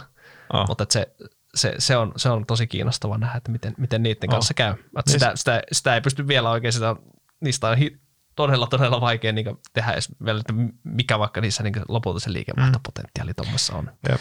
Siinä on tavallaan hyvä pointti, että ei noin mega isot studiot joissa niin kuin suojellaan enemmän omaa takapuolta ja niitä massiivisia kassavirtoja, niin kuin Activisionit ja Electronic Artsit. Et ei niiltä harvemmin tulee semmoisia aivan mullistavia uusia juttuja. Että tavallaan mm. tämmöinen pieni studio hallituin riskein freesillä ajattelulla laatikon ulkopuolelta voisi, koska semmoisia hauskoja co-op-pelejä ei kieltämättä ole tullut pitkään aikaa. Itsekin on vähän mm-hmm. sellaista kaipailla, että mikä se hauskempaa kuin kaverin tai parin kanssa yrittää environmenttia vastaan pelata. Ja onhan siinä sitten isoja muskeleita niin kuin takana, että Tencent julkaisee sitä sitten Aasiassa ja tälleen, että Joo. Et, ja on myös rahoittamassa sitä rahoittamassa, niin. käsittääkseni niin. yli, sitä ei avattu, mutta uskoisin, että yli puolet vielä, että siinä mun mielestä näkyy niin. Remedyn riskien hallinta edelleen, Joo. koska periaatteessa samaan aikaan, kun Remedy keräsi sen suunnatulla Annilla sitä paljon lisää rahaa, niin oli käsittääkseni silloin varmasti myös jo neuvoteltu tästä niin Vanguardin mahdollisista julkaisusoppareista, niin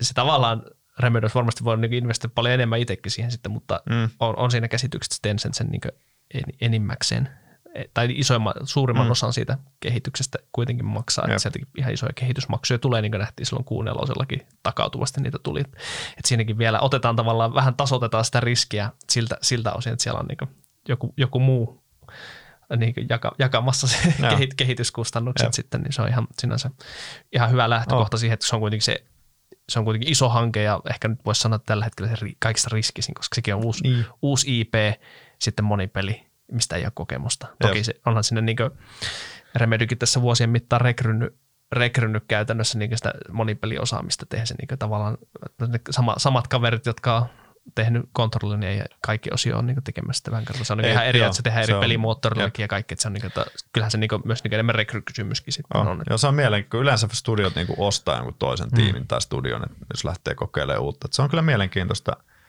nähdä, mutta tähän asti se on kyllä, mitä tässä viisi vuotta omistaja ainakin kattelun vierestä, niin tuo riskienhallinta Remedillä.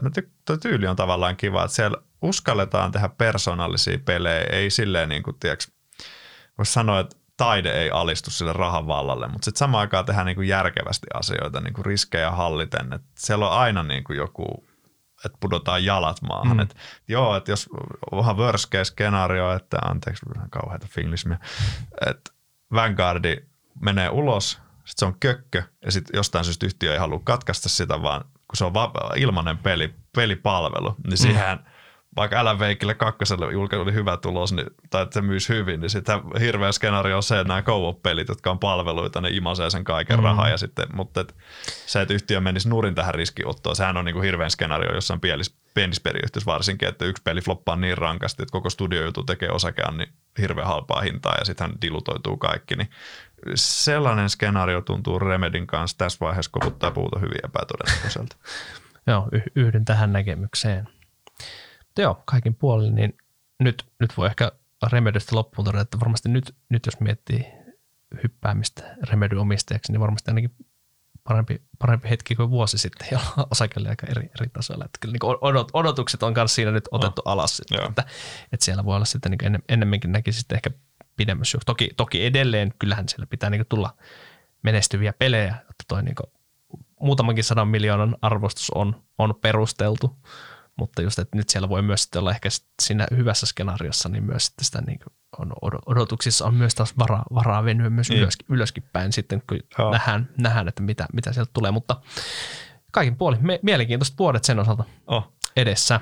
Joo, täytyy sanoa, että joo, vaikka sitä kassa on se reilu 50 miltsiä, niin, niin siis liikevaihto on tällä hetkellä reilu 40 miltsiä. Että tämä ei ole vieläkään mm. se iso äidi salkun tukijalkaosake kuitenkaan välttämättä. Että kyllä sitä, mm. kyllä sitä osaketta saa rankastua paljon alemmas, jos hommat mm. menee plörinäksi. Joo, joo, se on ehkä aina peliyhtiöiden kohdalla muistaa, että kyllä se riskiprofiili kuitenkin niin on korkeampi, ainakin varsinkin tämmöisessä vaiheessa vielä, kun ollaan, niin kuin, että ei ole, ei ole niitä isoja tukijalkoja niin montaa siellä. Nythän Remedyllä on käytössä, että siellä on niin kaksi brändiä, että siellä on niin Alawake ja Control, että no Alawake on vielä kysymys, että onko tuleeko se ole niin rahallisesti tukijalka, mutta se Niin. kakkonen sen määrä, mutta Controlista tiedän, että se on nyt yksi semmoinen aika tukeva, mutta nämä muut, muut tukijalat on vielä tässä niin Joo. kehitteillä.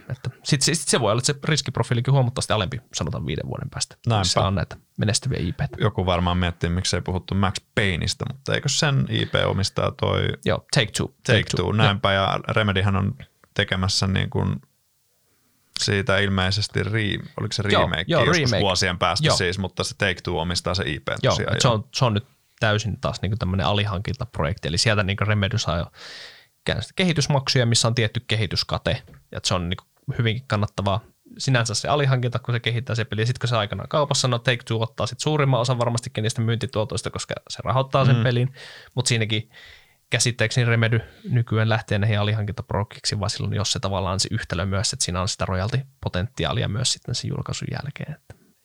Ja myös se, että siellä yhtiö on myös pyhdytty näitä alihankintaprojekteja voidaan tehdä myös silloin, jos niin nähdään, että pystytään esimerkiksi siinä projektin aikana kehittämään jotain uutta kivaa teknologiaa tai vähän niin kuin se tavallaan jalostaa sitä omaa pelimoottoria tavallaan sitten siinä sen projektin kautta ja sitten silloin tavallaan rahoitat sun tuotekehitystäkin ää, niin kuin mu- muiden kautta sitten siinä voisi tavallaan tuotakin kautta sitä miettiä. Mutta se on, se on myös semmoinen riskiä tasaava projekti siellä, koska siinä on ns, ns varmaa kassavirtaa nyt sitten lähivuosina. Mutta pitäisikö meidän sitten siirtyä tähän päivän itse aiheeseen, eli vastuuttomaan spekulointiin ulkomaisten yhtiöiden arvostuksilla ja vähän kertaamaankin, että mitä ehkä niissä on tässä tapahtunut. Pitää Joo. se disclaimer tähän ottaa, että ei tosiaan tietenkin tulee seurattua näitä pelialan verrokkeja niin sivusta tietenkin ihan työnkin puolesta, ja, mutta tietenkään niin ei, ei, voi sanoa, että olisi tehnyt samanlaista syvää luotaavaa analyysiä, mitä esimerkiksi on tehty Remedystä ja Roviosta, mm. mutta sille, että jollain tasolla tietää näitä yhtiöitä ja pyritty vähän nostaa, nostaa esiin erilaisia, mitä, mitä kaikkea on tapahtunut, mutta ei oteta, ei oteta tota vastuuta siitä, jos joku, jotain asioita sanotaan esimerkiksi pieleen tai väärin, se on mahdollista. Jep. Mutta on pyritty tässä viime, viimeisen viikon aikana vähän kotiläksyä tekemään ja kertaamaan, että mitä kaikkea täällä on tapahtunut, mutta ja turskaahan on viimeisestä parista podista tullut, jos on innostunut näitä ostelee, että nyt varovaisesti sitten siellä Joo. kotistudiossa. No niin, aloitetaan sitten Microsoftilla, tosiaan Xboxin kehittäjä ja tänä päivänä aika iso, iso pelitalo, vaikka edelleen sehän on, pelaaminen on kuitenkin aika pieni osuus siitä Microsoftin kokonaisliikevaihosta. Tuossa katoin, että vajaa, vajaa 200 miljardia dollaria on tota Microsoftin kokonaisliikevaihto, pelaaminen siitä joku pyöreästi 15 miljardia, eli alle alle 10 prosenttia, mutta just jos miettisi mm. itsenäisenä peliyhtiön, niin olisi sitten olisi jo valtava, valtavan kokonen. Ja ehkä nyt siinä se kiinnostavin, kiinnostavin nyt lyhyellä aikavälillä on etenkin toi Activision Blizzardin yritysosto. Ja sieltähän tulisi, tulisi noin 8 miljardia lisää liikevaihtoa sitten Microsoft. Sitten taas niin koko luokka kasvus huomattavasti, että siinä taitaa olla siinä kohtaa enää onkohan Tencent ja Tencent ja Sony, Sony on sitten niin siinä vielä mm. just, just edellä, että se olisi niin maailman kolmanneksi isoin peliyhtiö käytännössä.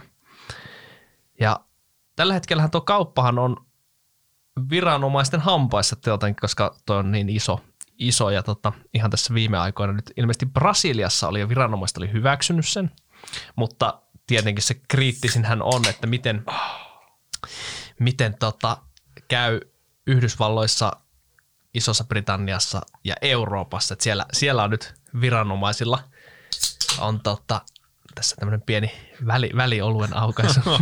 Podi on niin pitkä, Kyllä, suuta kyllä kuivaa. suuta rupeaa kuivaa. Tosiaan viranomaisten hampaissa ja itse asiassa on mielenkiintoinen tilanne, jos katsoo sitä Activisionin osaketta, niin se kaup- kauppahinta tai niin ostotarjous on tehty 95 dollarilla.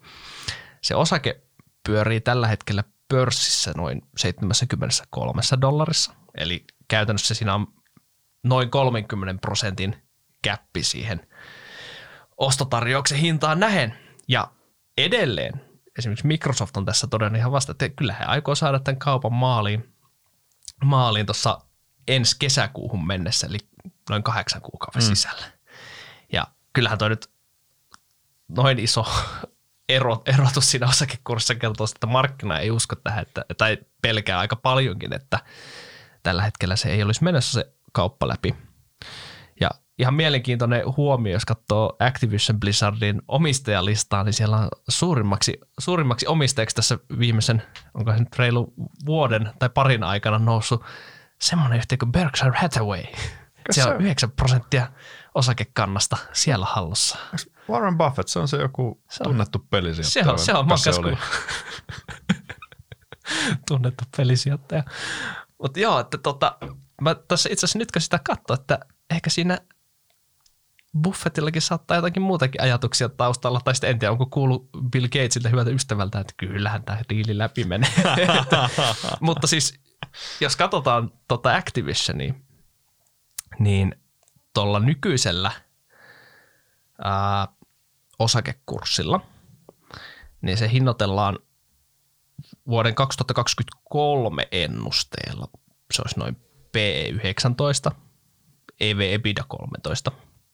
Ei kuulosta mitenkään älyttömän, älyttömän pohoilta mm. luvuilta siihen nähden, että siellä on kuitenkin iso, tosi isoja ihan niin pelialan massiivisimpia IP, mitä Call of Duty, World of Warcraft, sitten mobiilipuoleltakin siellä on Candy Crush Saga, tai Candy Crush yleisesti jauhaa, jauhannut viimeiset kymmenen vuotta ihan älyttömiä, älyttömiä rahavirtoja. Sitten niin Diablo, siellä on ilmeisesti ensi vuoden puolella tuleekin uusi, uusi Diablo-peli PClle ja konsolillekin.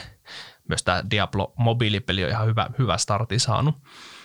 Ja nyt jos miettii niitä ensi vuoden tuloskasvuajureita, niin siellä pitäisi olla, tai on tulossa nyt tämä uusi Call of Duty Modern Warfare 2, joka se taisi olla silloin tota, se alkuperäinen Modern Warfare, joka on suosituin Call of Duty-peli, niin Joo. se julkaistiin 2009 just siinä finanssikriisin mainingeissa. Nyt ollaan taas tässä taloustilanne happanee uutta, Sattumaa. uutta, Modern Warfarea tulille, että tässä on jotain vähän tämmöinen déjà vu fiilis sen suhteen. Mutta sitten just niin miettii, täytyy tässä, tässä kohtaa ehkä disclaimerina todeta sen verran, että tässä tutkijassa tuli itsekin otettua, tähän, tämä on kuitenkin aika erityistilanne nyt tässä Activisionissa Joo. käynnissä, niin tuli otettua pieni, pieni positio nyt tuohon Activision Blizzardiin, koska tässä on just se, tällä hetkellä, jos se diili menee läpi, mikä nyt markkina sanoo, että se ei ole menossa läpi. Jos se menee läpi, niin me Buffettin kanssa tienataan 30 prosenttia tuottoa seuraavan kahdeksan kuukauden aikana, karkeasti. Jos se ei mene läpi, niin ei nuo arvostuskertoimet mitenkään hälyttömiä tuolla suhteutettuna tuohon niinku peliportfolioon, mitä Activisionilta niin. löytyy, niin ei se, se ei välttämättä se osake niin ihan hirveästi ota niin sitten tukkapölyä, jos, jos todetaan, että se diili, diili ei mene läpi. Niin sille mm. tuottoriskisuhteessa mielessä ihan kiinnostava paikka. Ajattelin mm. lähteä vähän tätä, Joo. tavallaan myös vähän oppimismielessä tähän erikoistilanteeseen Special mukaan. situation. Toki Activisionissa, öö, nyt puhutaan vähän sekaisin, kun hypättiin Microsoft ja Activision, niin pitää Microsoftista sanoa vielä pari asiaa, mutta noihan ei noi Activisionin ko- kokoiset körmyt enää kasva hirveän nopea. Ja sehän, mä muistan silloin, taisin itse, mä pelasin silloin just tuota Warzonea, ja sitten mä vähän mietin Activisionia silloin sijoituksena, ja sä mun, mun mielestä sä huomautit silloin hyvin, että, että ei ne Activision ei ole tunnettu siitä, että se hirveän rohkeasti hyppää se mukavuusalueen ulkopuolelle. Että se on tavallaan aika, se ei kasva hirveän nopea. Se on kyllä tietysti pirun kannattava ja se portfolio on tosi niin kuin laadukas. Et, Mm-hmm. et toki välillä voi olla, että joku Call of Duty ei menesty niin hyvin kuin edellinen, mutta pääsääntöisesti Call of Duty on aika semmoinen niin kuin instituutio. Se on niin iso pelisarja ja noin vastaavat, että kyllä se varmasti pörrää tässä vieressä. Et mielenkiintoista kyllä Microsoftin kannalta, että onko kun kannattava ostos sitten loppupeleissä ostaa tuon. Mä ymmärrän kyllä sen logiikan, että sinne omaan platformiin saa niin kuin, tavallaan, kun me itse asiassa puhuttu alussa noista alustasodista, sitä puhuttiin viime podissa aika paljon, tarvitse nyt mennä siihen, mutta isot peliyhtiöt tavallaan hakee IPtä omaan talliin, sinne mm-hmm. omaan, no Microsoftin tapauksessa se on tietysti Xboxi tai sitten tietokone Windows, mutta tota, haetaan niin kuin semmoista tota kautta niin kuin kilpailuetua. Joo, joo. Tota, ehkä tuohon Acti- Activisionista tosiaan ei, ei sen enempää tässä kohtaa, mutta siitä just, että nyt jos, jos se diili menee läpi, niin just sehän kyllä rikastaa aika tiedän, hirveästi sitä. Kuka tarjoaa drinksut sitten kesällä? se, tota, sitä just mietitään Microsoftista Game Passia, Joo. niin kyllä se, se katalogi laajenisi tuolla, tuolla aika paljon, mutta nyt just nämä viimeisimmät uutiset, mitä tuossa vilkasin, niin nyt siitä, kun se on se vääntö, vääntö siellä tuota, mm. viranomaisten kanssa, niin Microsoft syyttää nyt sitä, että Sony, Sony lakimiehet on vähän liikaa nyt lirkutellut sinne viranomaisten suuntaan, että tämä vaikuttaisi kilpailutilanteeseen ja muuta, mm. koska onhan se yksi riskihän on, tai sitä puhutaan, että okei, jos se nyt menee Microsoftille, niin lähtisikö sitten esimerkiksi Call of Duty, koska se on kuitenkin suosittu monin peliä myös pleikkarin puolella, että lähtisikö sieltä pois. Microsoft on sanonut, että ei, että kyllä kodi tulee pysymään myös, myös pleikkari-alustalla sitten mikä se lopputuloma sitten lopulta olisi, niin ei sitä tässä kohtaa kukaan tiedä. Voihan olla, että ne vanhat kodit pysyy siellä alustalla, mutta kaikki tulevat menee vaan sitten vaikka sinne Niinpä. Game Passin taakse. Kuka, sen, kuka tietää. Ja toisaalta sehän olisi varmaan kaupallisessa mielessä niin huono diili, jos Microsoft laittaisi, laittaisi ne pelkästään sinne Game Passin alle, koska eihän tuossa isoissa, isoissa AAA-peleissä kyllä se monetisaation pitää kuitenkin tapahtua niiden niin tietyiltä osin, että se, se peli ostetaan siinä alkuvaiheessa sillä täydellä hinnalla, se 6, 7, mm. 80, kun versus se, että sä teet noita monien satojen miljoonien budjetilla olevia pelejä ja sä lyöt vaan ne sinne Game Passiin, ja mistä otetaan se joku 10-15 euroa kuussa sille kuukausimaksua, niin siinä käy sitten vähän, niin kuin, vähän voi verrata Netflixiin, että se ei välttämättä silleen aina ole sitten niin hyvää bisnestä sitten kuitenkaan tehdä. Netflixillekin edelleen ollut vähän niin kuin, ainakin kannattavuuden suhteen, niin kuin, että sen saisi niin kuin hirveän korkeaksi, niin versus se, että mitä pela- mm. pelibisneksellä muuten voi tehdä. Jep. Toki Microsoftin muskeleilla sehän on mahdollista, että ne voi tavallaan imeä niitä NS-tappioita siitä, tai tuommoista tehdä tuon. Joo. movin. Sehän Microsoftista, ihan nopea huomautus, sehän, että tosiaan peli, peli, pelitoimintaa siinä on kymmenen pinnaa liikevaihdosta, että sittenhän on, Microsoft on muuten niin, mun mielestä ei ole väärin sanoa, mä oon tainnut sitä ennenkin sanoa, että se on laadukkain, eli ainakin yksi laadukkaimpia bisneksiä maailmassa, defensiivinen. Sillä on käytännössä monopoliyritys maailmassa niin kuin Excelit, Wordit, PowerPointit, Office-paketti, Azure, nopeasti kasvava pilvipalvelu, mikä haastaa niin kuin Amazoniinkin. Että tavallaan äärettömän, no ei nyt äärettömän laadukas, mutta kuitenkin tosi laadukas, ää, hyvin kannattava. Liikevoittomarginaali ne yli 40 pinnaa tuon kokoisella firmalla. Sijoitetun pääoman tuotto yli 30, mitä mä oon nähnyt laskelmia, että jos aktivoisi tuotekehitys, meidän on otettu tuommoiselle softatalolle, voisi tuommoista laskea, että P22 muistaakseni oli forward P, että mm. sekin on tullut tässä kurssilaskussa jonkin verran alas, että tavallaan jos haluaa turvallista altistusta peliyhtiöihin, niin no Microsoft, voi kiistellä, onko Microsoft sitten peliyhtiö, kun saat sitä Office ja Azure mm. ja digitalisaatioaltistusta, mutta niin turvallisella tavalla, että jos on konservatiivisempi sijoittaja, jota vähän jännittää peliala muuten, mutta haluaisi jotain turvallista altistusta, niin Microsoft tuskin hasku hassumpi. Microsoftin vapaa kassavirta, eli käytännössä kassavirta investointien jälkeen, niin huitelee siellä jossain 70 miljardissa dollarissa vuositasolla. Se mm. voisi ostaa teoriassa Helsingin pörssin niin kuin kolmen vuoden vapaalla kassavirralla.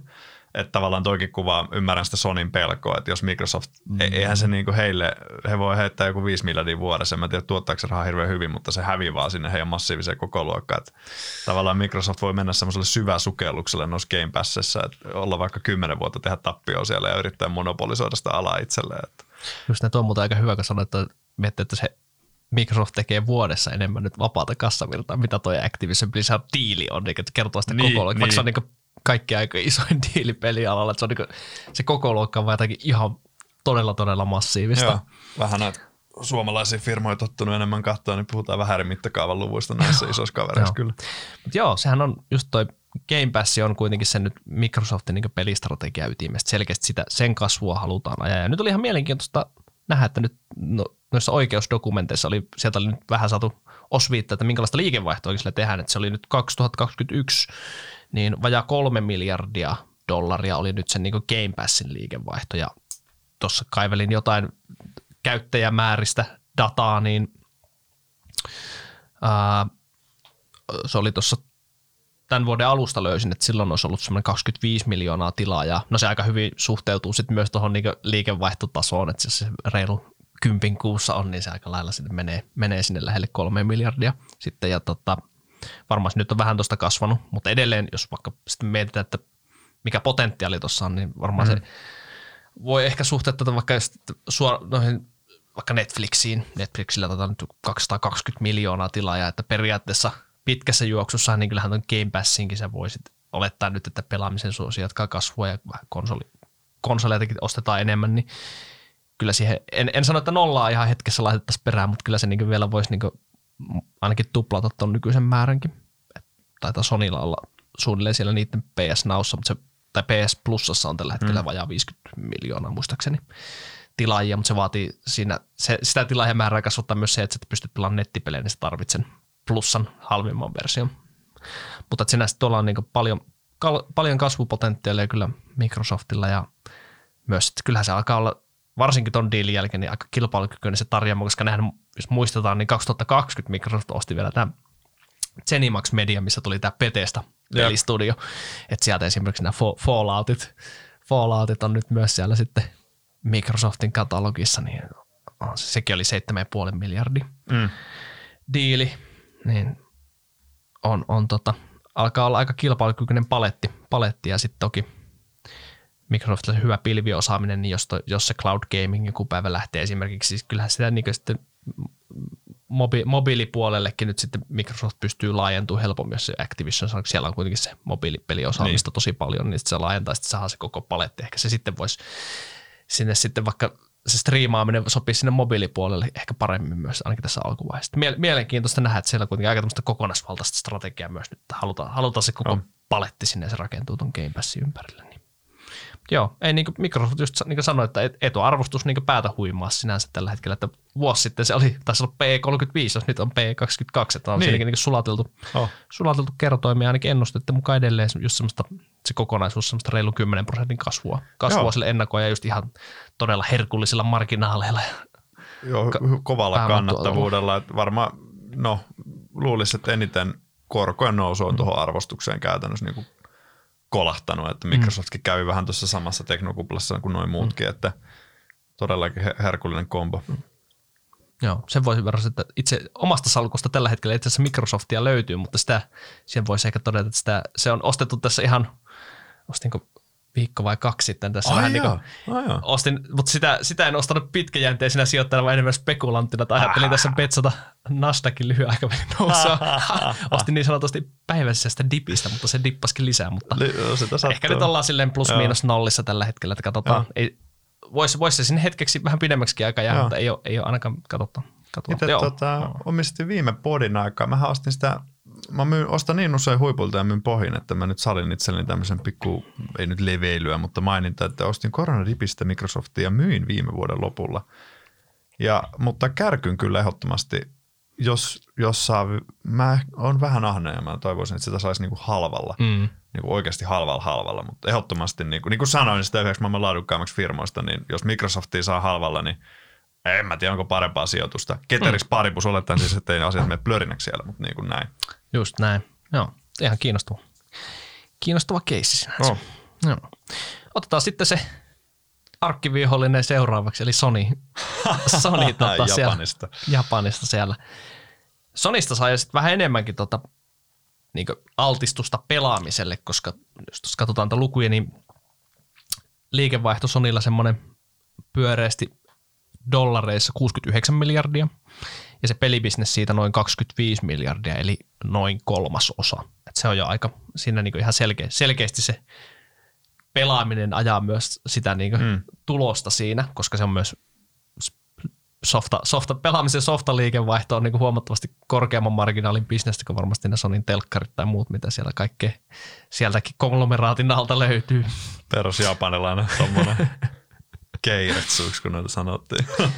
Mutta joo, Sonyhan voitti silloin, jos mietitään tätä konsoli, aina puhutaan konsolisodista aina PlayStationin ja Xboxin välillä, niin Pleikka nelonenhan oli kyllä niinku selkeästi niinku voitti sen niinku edelliset Xboxit, että niitä on, alkaa olla semmoinen yli 117 miljoonaa Pleikkaria nelosta on myyty, myyty globaalisti Xboxista. Nyt jos karkeasti heitä, niin puhutaan, että se on varmaan puolet, puolet tuosta mm. luvusta siinä, siinä generaatiossa. Nyt sitten Pleikka Vitoinen on myös lähtenyt sitten myymään, myymään nopeammin, mitä tota, ää, Xboxi. Tuossa löysin dataa kesältä, jolloin puhuttiin, että Pleikka Vitosia olisi myyty semmoinen reilu 21 miljoonaa kappaletta ja samoihin aikoihin noita uusia Xboxia olisi semmoinen 15 miljoonaa. Et se on vähän tuossa etu, etumatkalla menee tällä hetkellä toi, toi Sony. Ja täytyy kyllä sanoa, että on se, onhan se hyvä, hyvä konsoli kyllä, niin varsinkin, että on se hurja, minkälainen loikka tuossa on taas saatu aikaa, että on, se on aika nau- nautinnollista verrattuna varsinkin Pleikka nelosen, tässä käynnistät jonkun, tässä käynnistät sen pleikkarin, niin ehkä niin Pleikka nelosella sulla saattaa mennä niin monta minuuttia ennen kuin sä oot itse siellä pelissä, mitä sä alat pelaamaan, kun se lataa ja ruksuttaa. Nyt se voi olla, että se on 10 tai 15 sekuntia, niin sä oot siellä niin pelin parissa. Ja se kaikki ne latausajat on niin käytännössä niin mennyt tosi pieneksi, koska siellä on se mölly on tullut aika paljon lisää tehoa, tehoa niin se kyllä tota, se ruksuttaa, ruksuttaa aika erillä, että se on niin selkeä, selkeä upgrade. Ja se on tosi siisti nähdä, että kun siitä no ensimmäiset pelit, mitä sinne on julkaistu, niin eihän ne ole vielä pystynyt, kun ne on niitä ruvettu kehittämään. Mm. Ja silloin, kun se on ollut vähän vasta niin vielä piirustuspöydällä osittain se pleikkari kestä vasta niin kehitetty, niin ne ensimmäiset pelit ei pysty ottaa sitä ihan täyttä niin tehoa irti siitä raudasta. Mutta nyt sitten tässä tulevina vuosina, kun nyt tiedetään, mi- mi- mihin sillä pystyy, ja ne, nyt ne tämänhetkiset kehittäjällä olevat pelit niin suoraan suuntautuu noille uusille konsolille pelkästään. Ei tarvitse miettiä näistä vanhaa niinkään, niin. että et enää tee semmoista versiota, että se pyörii sillä nelosellakin, vaan se pyörii vain sillä vitosella niin ihan täysillä. Niin, niin nyt jo no, muutamat pelit, missä, missä on niin se PS5 on ollut se pääfokus, ne on aika siisti, siistejä kyllä, että miten, miten se vielä tuosta paranee sitten, on, on kyllä graafisesti hienoja, hienoja kokemuksia. Mutta tota, Sonikinhan on ollut aika aktiivinen tuolla pelipuolella yritysostojen suhteen, tuossa niin nopeasti vilkaisin, niin viimeisen parin vuoden aikana niin on just kymmenen, kymmenen yritysostoa niin pelaamiseen liittyvää tässä 21-22 aikana tehnyt. Ja se isoin, isoin oli tota nyt se Bungie-ostos tuossa sen Microsoftin ison diilin jälkeen. Niin, se on kyllä hauska kuitti Microsoftille, mm. kun Microsoftin tietysti Xboxin ison menestyksen takana on ollut Halo. Mm. Ja Bungiehan se alun perin kehitti. Nykyään Bungie tekee Destiny ja Halo taas tekee se 343 Industries. Ja no se ei ole ehkä ihan samalla tasolla se Halo franchise enää, mitä se oli silloin Bungien kädi- käsissä, käsissä niin sanotusti, niin se on toisaalta Sonille, vaikka on ehkä vähän autovasta ollut tässä taistelussa, niin hauska kuitti kyllä Microsoftin kylkeen, että silloin se vanha kruununjalokivi kehittäjäporukka siellä vaikka vähän kallilla saikin se ostaa. Joo, mä luulen kanssa toi, en tiedä tarkalleen mitä Destiny tekee liikevaihtoa, mutta tuosta maksettiin 3,6 miljardia, niin ei se Destiny ainakaan, niin, se ei tee miljardin liikevaihtoa.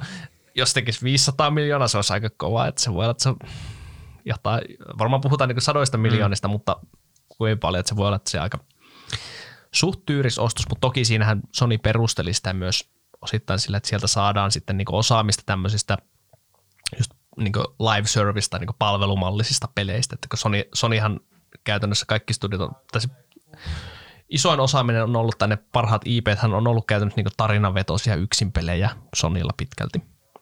Niin nyt saadaan sitten tämmöinen niin game as a service-tyyppinen tyyppinen sitten kehittäjä myös, että sitten puhuivat jo, tai sinne jossain perusteltiin että joo, että nyt pystytään vähän niin kuin tämä Bungie Studio voi antaa, jakaa näitä oppeja myös näille muille studioille, mutta no aika näyttää, miten se sitten onnistuu, että kyllä varmaan aika kädet täynnä on tuon Destiny, Destinin kanssa sitten, Joo.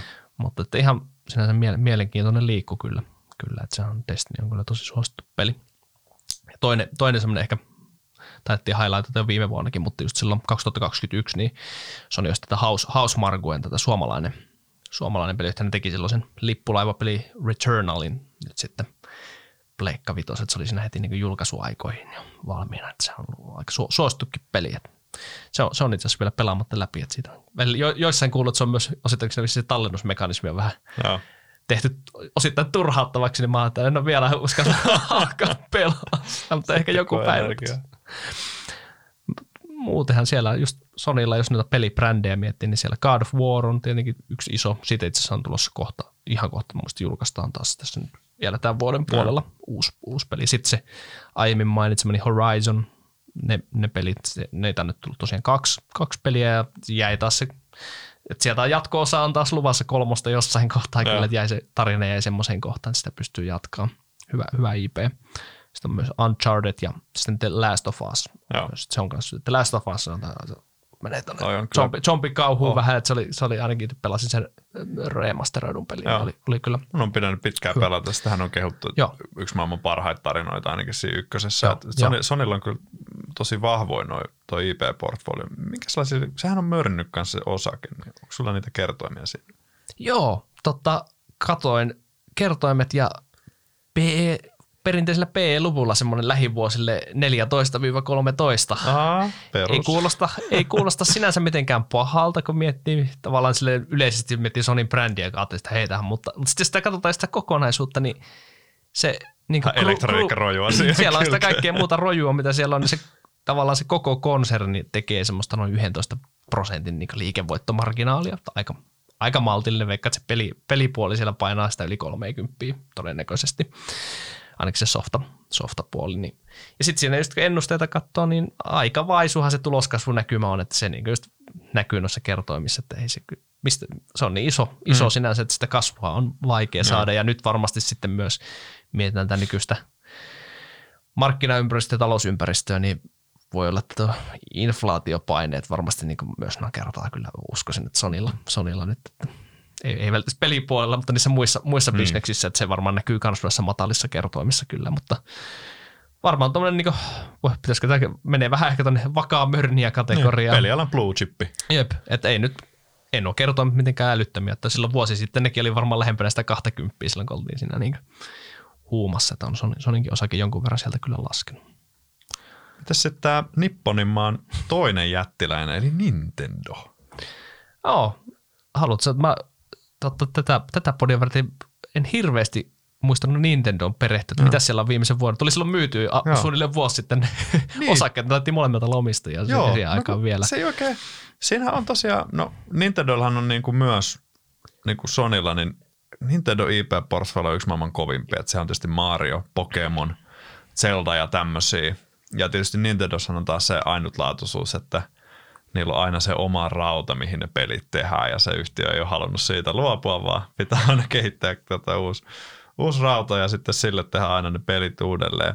Siihen on ollut, minkä takia me silloin joskus ostettiin, niin on tämä Nintendo-härkien teesi, että tavallaan, että kun Nintendolla on aina ollut vähän se ongelma, että tehdään rauta, sitten siihen kehitetään ne pelit, myydään, liikevaihto paisuu ja kannattavuus paisuu. Sitten se rautamyynti tietysti hiipuu, kun kaikki, jotka on halunnut ostaa, jos on ostanut, pelimyynti hiipuu. Ja se tekee sitten tosi niin kuin volatiilia ja vaikeasti ennakoitava sit bisneksestä. Ja sitten Nintendolla on vielä semmoinen pahe, että joka toinen rauta on tyyli aina epäonnistunut. Nyt tämä Switch on ollut valtava menestys, mutta oliko se Wii, joka taisi olla taas vähän kädenlämpöisempi. Ja se sitten näkyy osakekurssissakin, että se on ollut aika villi ottaa huomioon kuitenkin, että kun isosta yhtiöstä on kyse. No sitten se härkäteesi on ollut se, että yhtiö siirtyisi rautakehityksessä, että sen sijaan, että yritetään aina tehdä jotain maailmaa mullistavaa, niin iteratiivinen, vähän niin kuin Apple iPhone, mm. että ne ekat oli mullistavia ja sen jälkeen niin vähän kamera paranee ja joku siru siellä sisällä on vähän tehokkaampi. Ja sitten se kestää jotain roiskeet paremmin, niin vähän sama noihin, että ei sitä, että yritettäisiin keksiä joku Switch aina uudelleen, vaan tulisi vaan Switch 1, 2, 3, 4, 5 tai joku Pro, mistä on huuttu paljon. Ja sitten tota, olisi paljon tasaisempaa se liikevaihto, mutta siitä ei ehkä ollut kuitenkaan merkkejä. Ja Esim. sitä Switch Pro-julkaisua pitkään mietittiin, mutta ei siitä ole, ole vaan huhujen tasolla. Nyt se on varmaan todennäköisempää, että tulee sitten vaan suoraan uusi Switch 2 tai vastaava.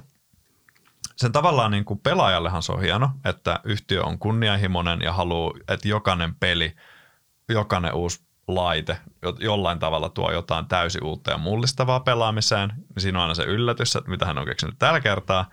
Sitten taas sijoittajanahan me tykätään ehkä enemmän kuitenkin ennakoitavuudesta. Ja sitten sijoittaja joutuu jännittämään aina, että ei vitsi, jos sieltä tulee aivan susi huonoa rautaa tai jotain mm. muuta ja sen jälkeen mörnitään, niin siinä on. Toi arvostushan ei niin kuin, no jos katsoo nyt P-multipeleitä, niin näyttää vähän korkeammilta, mutta Nintendo taitaa olla Japanin yritys, kenen iso, Japanissa rakastetaan siis kasata isoja nettokassoja, niin Nintendo on aika iso semmoinen.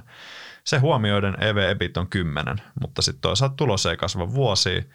Mähän katsottiin mm. eilen Blummalta analyytikkoennusteet tosi pitkälle, että ne pitkä aikavälin ennusteet ei välttämättä ole hirveän luotettavia, että se voi olla tyyli, että se ei ole enää konsensuksessa, enää pari äijää, jotka on jaksanut mm. sinne heittää tai naista tai muuta tai mitä Chewbacca analyytikkoa tai mitä tahansa, mutta tavallaan se perusoletus tuntuu markkinalla olevan se, että – Nintendo liikevaihto laskee sille hissukseen. Se kannattavuus voi vähän parantua, koska se rautamyynti hiipuu ja sitten se parempi pelimyynti vuorostaan, niin kuin joka on kannattavampaa, niin vähän kasvaa suhteessa siihen kokonaisuuteen. Mutta periaatteessa viisi vuotta mörnittäessä sitten katsotaan, miten, miten lähdetään uuteen sykliin. Eli mm.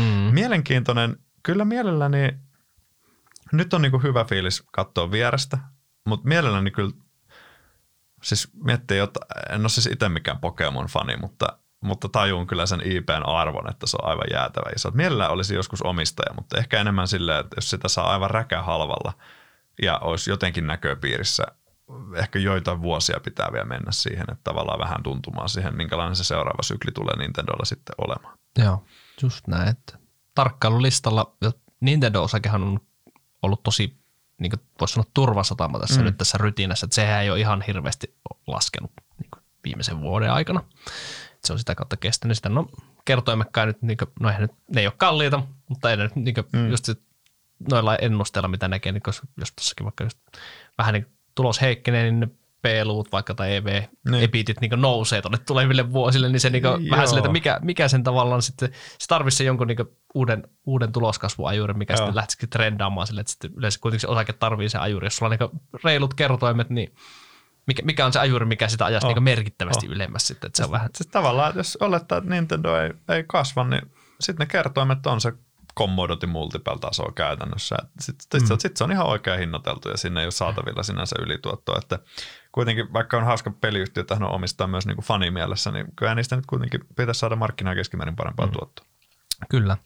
Voisi vielä tälle mittakaavan kannalta kertoa nyt tuosta Nintendostakin vielä sen, että liikevaihto on semmoinen dollareissa noin 12 miljardia ja sitten kertoo myös siitä, että just pelibisnes on kannattavaa, koska sielläkin tehdään yli 30 prosentin liikevoittoa. Sitten, että sinänsä hyvä, hyvä ja laadukas bisnes kyllä, mm. että se, ei, se, ei sen puoleen.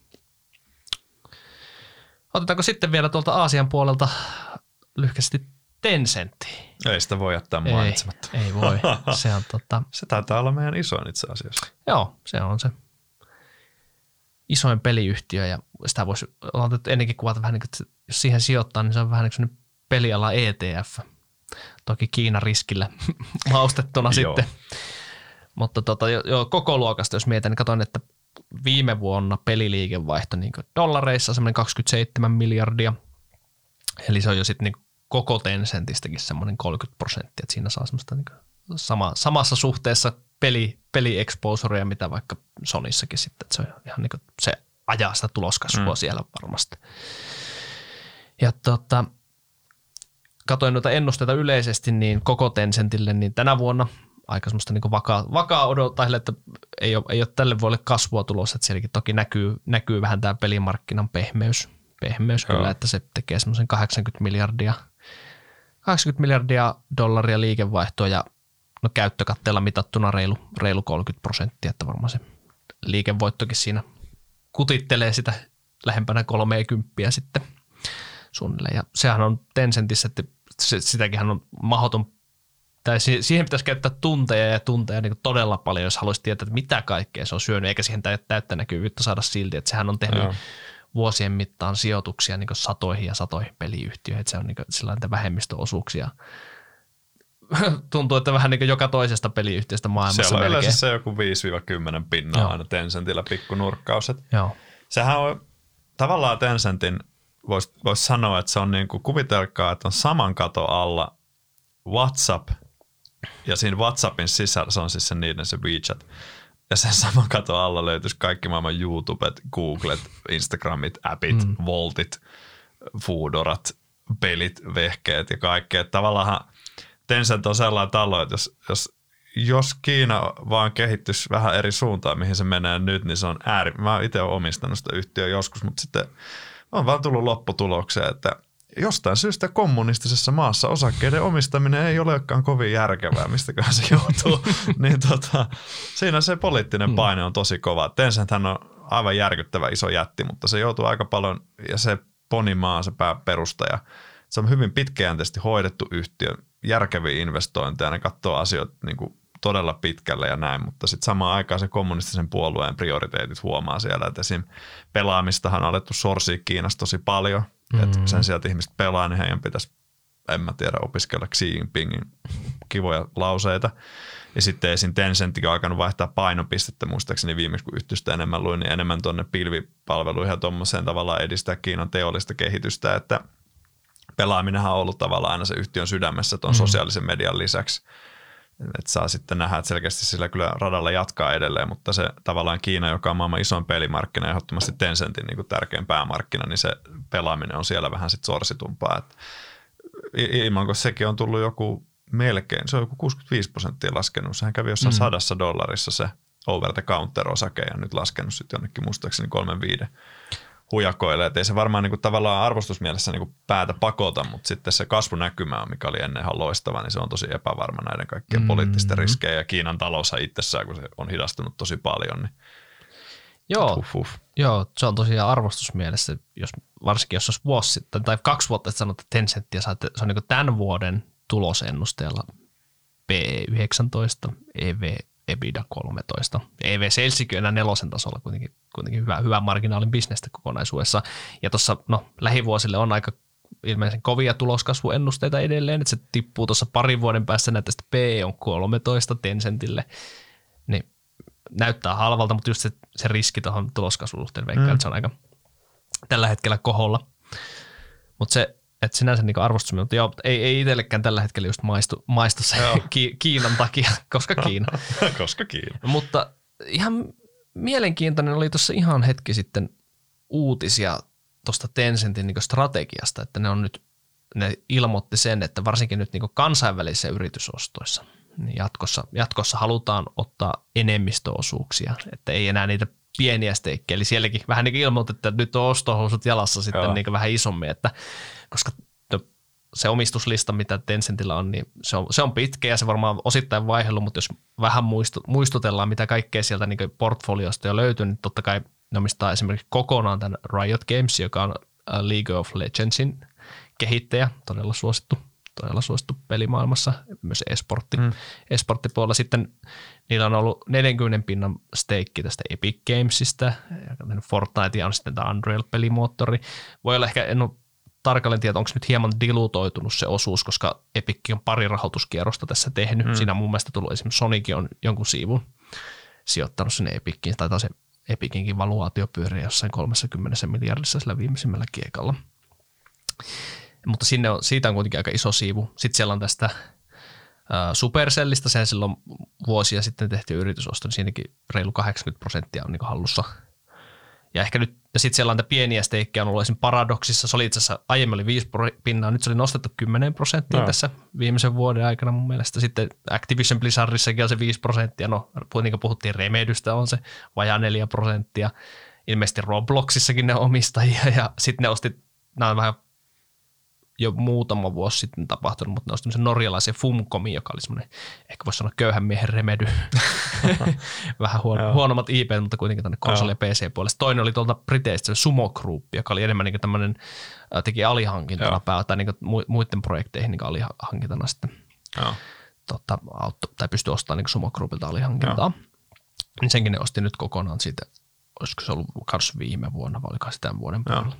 Mutta tota, vielä yksi mielenkiintoinen, mikä on myös herättänyt vähän närää, tai tänä vuonna markkinoilla, kun toi Ubisofti tuolta, ranska, ranskalainen pelin kehittäjä, niin siitä oli tänä vuonna hetken aikaa huhuja, että nyt Tencent niin ostaa koko, koko Ubisoftin. Ja se osakehan siitä lähti niin nousuun. Sitä niin lähti frontista, oli mm. vähän niin huudeltu jotain mahdollista indikatiivista hintaa, että millä se voisi lähteä, niin se mm-hmm. stokki lähti ylös.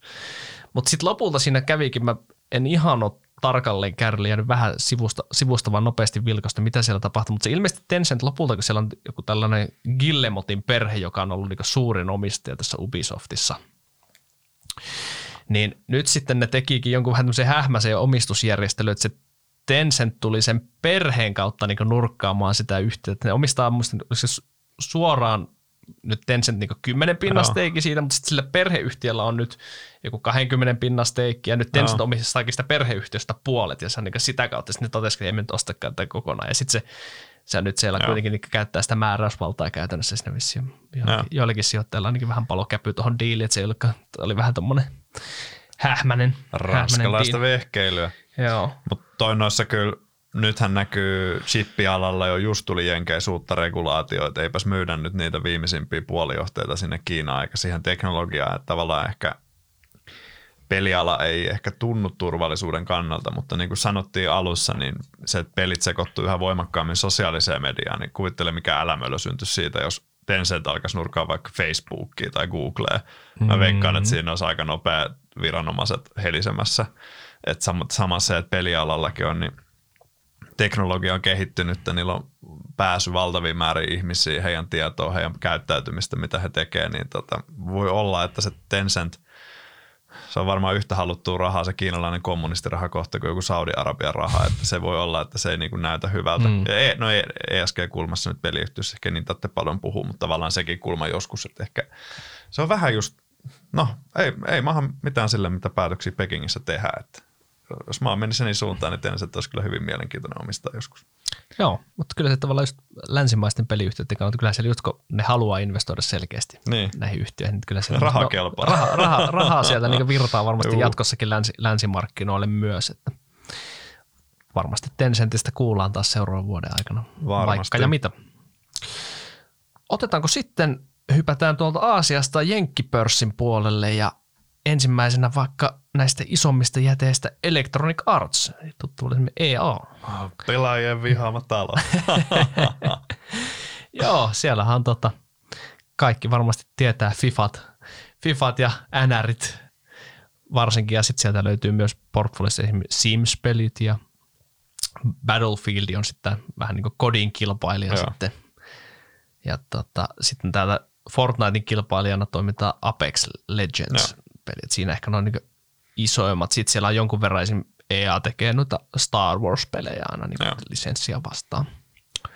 Sehän on vähän Activisionin kanssa, ne on vähän niin kuin, vähän niin kuin peilikuvat toisistaan. Niillä on just niin kuin, toisella on Call of Duty ja toisella on Battlefield, niiden liikevaihtoiksi molemmat pyörii siellä 8 miljardin luokassa ja mole, molemmat on hakenut vähän altistusta mobiilipelialaa. Molemmat on jo siinä koko luokassa, että ne ei orgaanisti kasva hirveän nopeasti. Et mua oikein hämmästytti joskus katto tyyli tota viiden pinnan vauhtia kasvanut yli 2000-luvulla pitkässä juoksussa. Ne on tosi kannattavia tavallaan molemmat. Et on tavallaan Tämä aika tiuk... Siis onhan, onhan EAlla niinku semmoisia kuolleita IPtä, niillä on vaikka kuinka, mm. mitä ne ei enää kehitä, kun se on kuuluisa siitä, että se ostaa studio ja sitten lakkauttaa sen melkein heti perään, mutta tavallaan että se itse ydinportfolio on tosi keskittynyt, mutta on tosi isoja pelejä.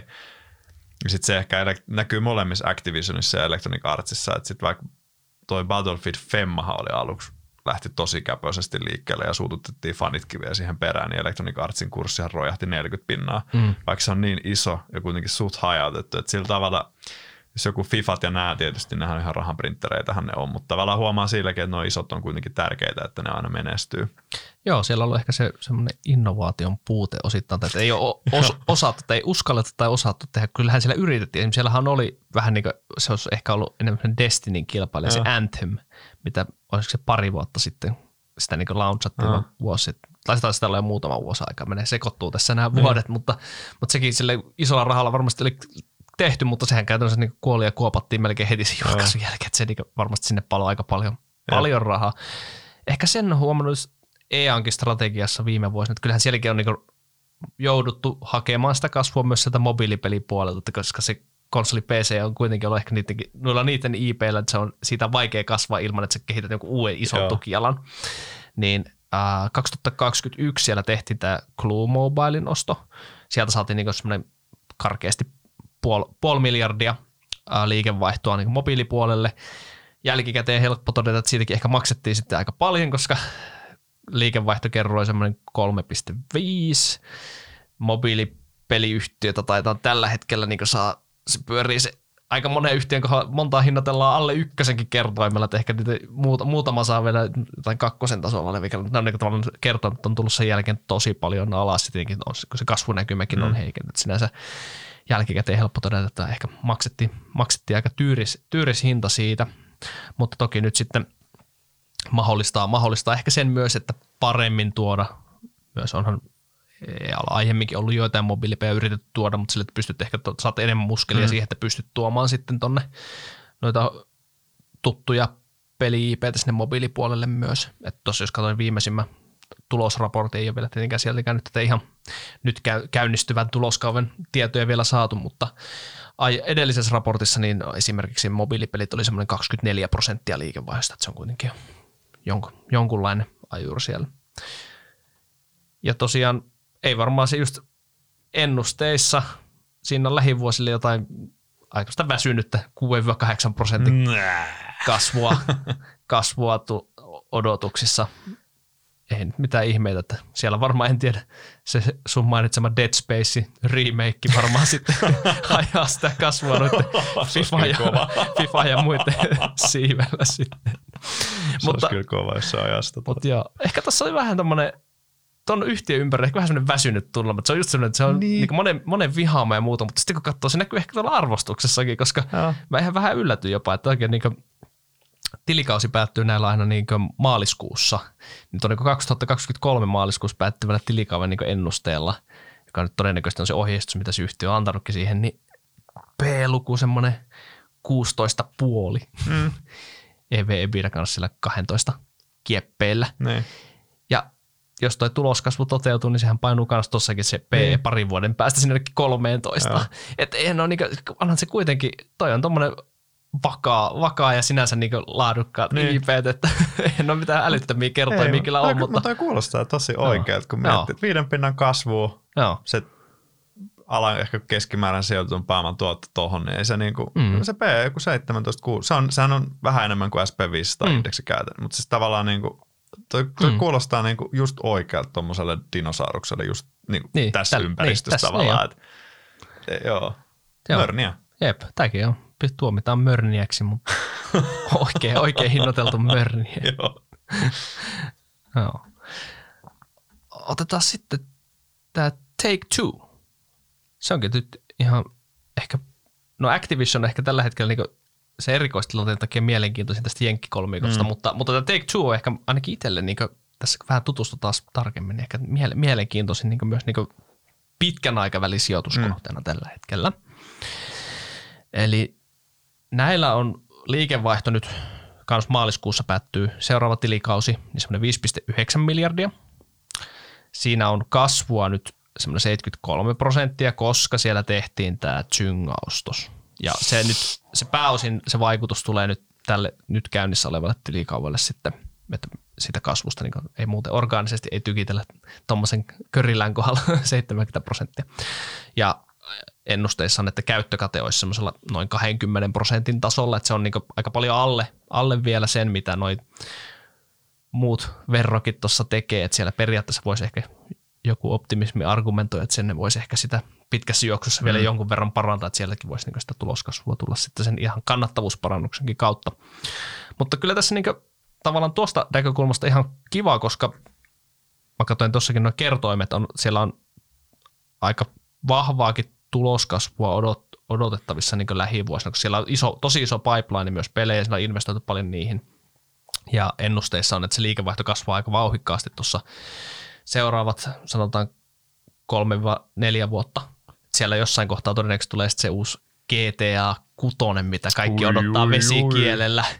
Kuitenkin GTA 5 on niin kuin, taitaa olla ihan ylivoimaisesti niin eniten eniten my, melkein niin myynyt tämmöinen niin iso konsolipeli, että se on, sitä, se on alun perin julkaistu jo Pleikkari kolmoselle ja sitä nyt edelleen vitosellakin sitä myydään Joo. vielä sitä femmaa ja onhan, onhan se hyvä, hy, tosi hyvä peli, että se tota, odotukset on varmasti sitten korkeat sille Peli vai palvelu? Niin, no se on, myös, se on sekä peli että palvelu, koska siellä on sitten erikseen se GTA Online, mikä niin. jauhaa sitten tasasta rahavirtaa.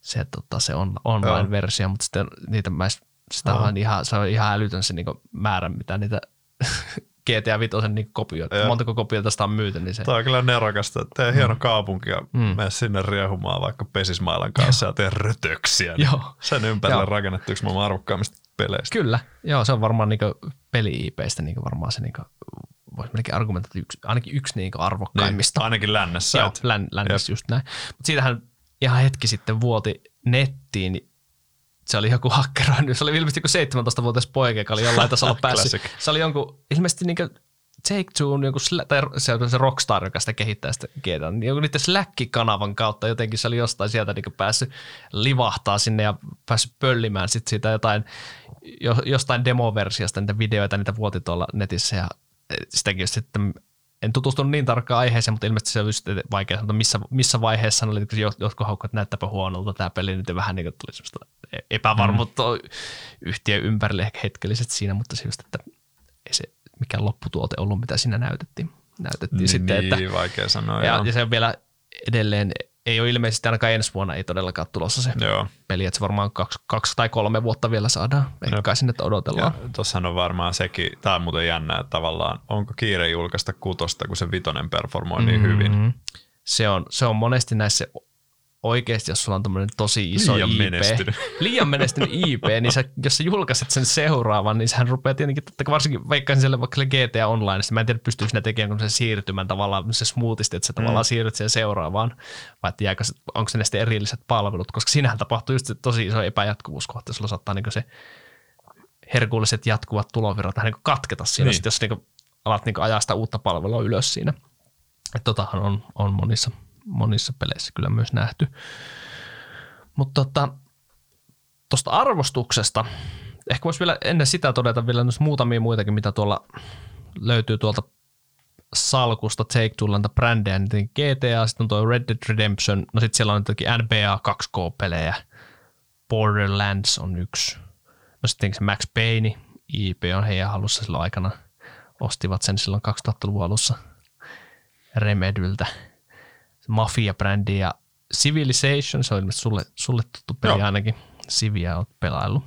Siinä muutamia. Sitten siellä toki nyt sitten se mobiilipuolihan kasvoi aika, aika rajusti ton Zynga-ostoksen myötä.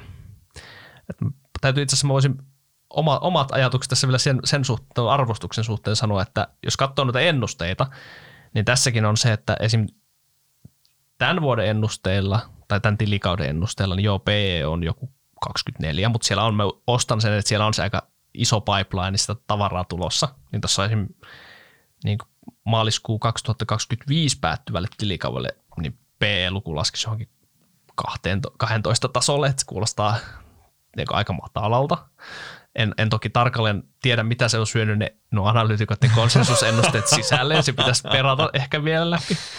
Et se ei niinku kuulosta, kuulosta ihan älyttömän pahalta noin tämänhetkiset, ja tämä on kuitenkin pidän aika laadukkaana. Ja siellä Joo. olen ymmärtänyt, että toimitusjohtajakin on ihan täyspäinen kaveri siellä se on tärkeä puiko, myös. puikoissa. Ja tota, mutta se ehkä mikä tässä nyt hiertää tällä hetkellä, niin on, on toi Zynga-yritysostos. Se tehtiin just tuossa käytännössä niin tämän vuoden alussa, ennen kuin tässä tuli tämä niin markkina kunnon crashi. Ja siitä maksettiin noin 12,7 miljardia dollaria. Se tehtiin kyllä kokonaan omalla osakkeella. Mutta se, niin, jos katsoo niitä se niin liikevaihtokertoimellakin niin yli, maksettiin yli nelosen liikevaihtokerroin siitä. Ja Zyngakin on kuitenkin, se oli jo sen verran iso toimija, että sillä nyt se varsinkin tässä ympäristössä, kun toi markkina on sen jälkeen hyytynyt niin mm. mobiilipuolella, niin mä veikkaan, että siellä on enemmän niin orgaaninen kasvu voi hyvinkin olla negatiivista tällä hetkellä niin. versus, että se olisi niin kasvu. Että siitä niin maksettiin aika paljon ja sitten se kannattavuus ei mielestäni ihan mikään älyttömän hyvä ollut ikinä historiassa. Niin, niin se oli kaksi kolmasosaa sitä diilistä maksettiin tosiaan osakkeilla ja siitä tuli diluutiota nyt sinne osakekantaan se melkein 40 pinnaa sitten tuolle Take Twolle, että tavallaan siinä vähän laimeni. Markkinakaan ei oikein tykännyt siitä diilistä ihan selkeästi, koska tuossa tarkistelin vähän nyt tätä varten asiaa, niin se osake pyöri jossain, niin kuin Take Two osake oli 180 dollaria ennen sitä diiliä. Sitten silloin diili ilmoituspäivänä se tippui melkein 20 prosenttia.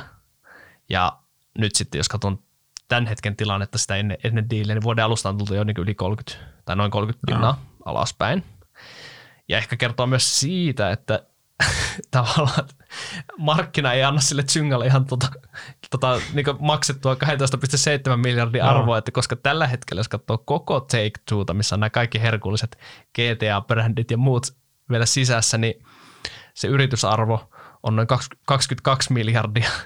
Eli jos olettaisiin Zynga mukaan sen 13 siitä, niin siinä ihan hirveästi 9 miljardilla saisi noin kaikki muut, Joo, ettei kaikki muut brändit. ilmaa. siinä tuli ostettua aika paljon ilmaa, että siitä voi varmaan niin ihan kättelyssä vetää puolet pois niin ainakin tuosta Zyngasta, Zyngasta niin siitä maksetusta arvosta Joo. pois. Et se se tuossa mua tällä hetkellä, koska muuten toi on semmoinen osake, mitä ihan mielellään voisi omistaa mm. vähän pidemmässäkin juoksussa, mutta pitää nyt pitää tarkkailla vähän, että mitä tuossa tapahtuu tuon Zyngan suhteen. Kyllä se vähän herättää niinku kysymyksiä johdon pääoma-allokointitaidosta. Se on kuitenkin lähtökohtaisesti johdon pääduunia. En tiedä, onko sulla vähän sellainen, vähän sellainen kutina, että noi isot dinosaurukset, niin kuin EA, Activision ja tota, Take-Two, niin siis kun toi PC- ja konsolipelimarkkina on iso, mutta se kasvaa hitaasti, ja mobiilipelimarkkina on vielä paljon isompi ja se kasvaa kuitenkin paljon nopeammin, niin tavallaan hakeeko ne kasvua ihan vaan väkisin sieltä ostamalla kalliilla noita isoja mobiilipeliyhtiöitä. Tavallaan kun tuntuu, että sijoittajille yritetään pitchata sitä, että nyt me saadaan enemmän altistusta, niin kuin meidän tami paisuu ja me saadaan altistusta isolle markkinalle, mm-hmm. mutta sitten sijoittajathan tietysti osaa ihan oikein katsoa sen, että että joo, te hajautatte teidän niin kuin loistavasta ydiniipästä tulevia tosi kannattavia kassavirtoja tuommoiseen niin alaan, missä niin kuin se tuotto on paljon kehnompaa ja selkeästi sijoittajat ei katso ei kato sormien läpi tota niin kuin kasvua mm. kasvuilosta mantraa, mitä noilla tuntuu olevan joskus. En tiedä, onko sulla tällainen fiilis niistä?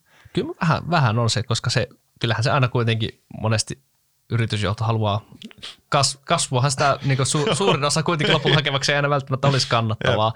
niin näissä tapauksissa se on vähän niin kuin pakko, pakko laajentaa. Mä ostan sen, että siis esim, hyvä esimerkki on Activision, mutta nyt se niin Call of Duty Mobile, mikä mm. on tehnyt, sehän on ollut ihan todella, todella niin menestys niin mm. myös mobiilissa, että kyllähän sä voit noita hyviä IPtä, jos sä saat ne sinne portattua myös mobiilin puolelle, jolla ei, ne ei todennäköisesti toimi samalla tyylillä, tai se sama peli, että se pystyy sitä samaa, mikä on konsolilla, mutta jos saat tehtyä siitä niin järkevän mobiilipeliversio, niin kyllähän sä voit niin sitä pelibrändiä niin kohdeyleisöä laajentaa sitä kautta. Mä ostan sen, mutta se ei ole tietenkään helppoa niin kyllä on varsinkin toi nyt toi, varsinkin toi Zynga-järjestely, niin kyllä mua, mua vähän harmittaa kyllä, että toi on nyt tehty. Että no. varmaan niitä, varmaan veikka, että johtoakin harmittaa niin nyt jotenkin jälkiviisaana.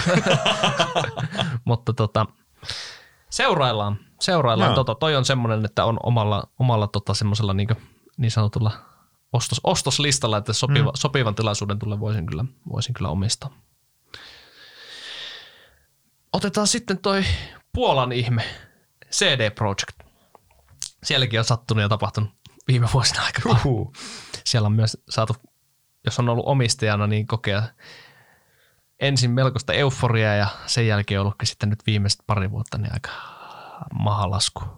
Se on Bisonin vodkalla vai mitä sieltä saakaan noilta mailta, niin tota, sillä voi vaan lievittää tuskaa. Joo, se tota, jos lyhyesti sen kertaa, mitä siellä on tapahtunut, niin sehän silloin, olisiko se ollut 2015 alun perin, niin silloin se Witcher 3 oli, se ensimmäisetkin Witcherit oli jo suosittuja, mutta se Witcher 3 käytännössä räjäytti sen pankin silloin, se oli se valittiin niin vuoden peliksi ja se, oli, se my, on myynyt ihan älyttömiä määriä se on, niin kuin, se on niillä tosi kova IP toi Witcher. Ja sitä kautta ne kasvoi aika mukavasti se CD Projekt siinä ja osakekurssi kehittyi myös hyvinkin suotuisasti. Sehän oli se, niin kuin, ja on, on noussut hurjasti sieltä niin kuin ihan alku, alkupäivistä, jos mennään niin kymmen, kymmenen mm. vuoden perspektiiviä katsoa. Sitten ilmoitti silloin jossain kohtaa siinä, että nyt me kehitetään tätä Cyberpunk-peliä. Ja siinä lähdettiin luomaan sitä hypeä jo niin vuosia etukäteen. Ja sitten jos sitä, niin kuin, sitä vaan niin lyötiin lisää löylyä lisää löylyä. Ja muistan silloin, se taisi olla meidän ensimmäinen pelipodi jo, missä puhuttiin, se oli silloin 2020, se oli silloin tarkoitus, olisiko se ollut, että silloin joulukuussa se julkaisu. Ja mä muistan siihen aikaan ne, ne ennusteet, mitä sieltä odotti, siis ne oli jotain ihan, ne oli tavallaan ne odotukset oli paisunut niin massiivisiksi, että ne tavallaan sen mitä siltä firmalta odotettiin niin siihen aikaan, että mitä ne liikevaihtoluvut, se oli jossain niin se tyyliin, että just se, on, että se liikevaihto kasvaa joku 600 prosenttia niin vuodessa ja siitä vielä se kannattavuus just joku 70 prosenttia. Jotenkin, se oli, niin kuin, oli odotuksena ihan massiivinen hitti, mutta sitten se lopultahan se paljastukin, että se oli puoli, vähän niin kuin puoli vedätys jopa, että se tavallaan se pelihän ei toiminut käytännössä. Se, se julkaistiin, se oli ihan täys, täys pannukakku, että sehän esimerkiksi Pleikkarilta, niin Sonyhan veti sen pois myynnistä, Joo. koska se, niin kuin, sitä ei pystynyt pelaamaan. Se oli niin huonossa, kun se oli niin buginen. Ja no sen jälkeen, se osakehan lähti sen jälkeen niin tuohon laskutrendiin. Ja jos nyt tähän päivään katsotaan, niin se on tullut sieltä 2020 huipusta joku 70 pinnaa, yli 70 pinnaa se osake nyt alas. Että kertoo, että sen odotukset on kyllä sielläkin pihissy, pihissy pahasti pois, koska muistan ennen, tai sille ihan kovimmassa piikissä, niin se oli niinku tuottanut pyhytään joku 40-50 000 prosenttia, niin kuin sille jossain kymmenessä vuodessa osakkeessa. Joo, joo että nyt, se, nyt siellä on tullut no. tota, aika, aika hurjaa kyytiä viime aikoina, mutta nythän se, se pelihän on saatu niin niillä tavallaan julkaisun jälkeisillä patcheilla korjattua siihen malliin, että se nyt ilmeisesti toimii, mutta se ongelma tietenkin vaan on se, että kun se maine meni jo siinä julkaisussa Joo. ja nythän se hintapistikki on sitten että sitä myydään mun mielestä, onko se nyt joku 20 tai 30 euroa Joo. tällä hetkellä PS Storesta, ei niin kuin, se tavallaan se potentiaali siitä myynnin osalta niin kuin vähän niin kuin meni jo.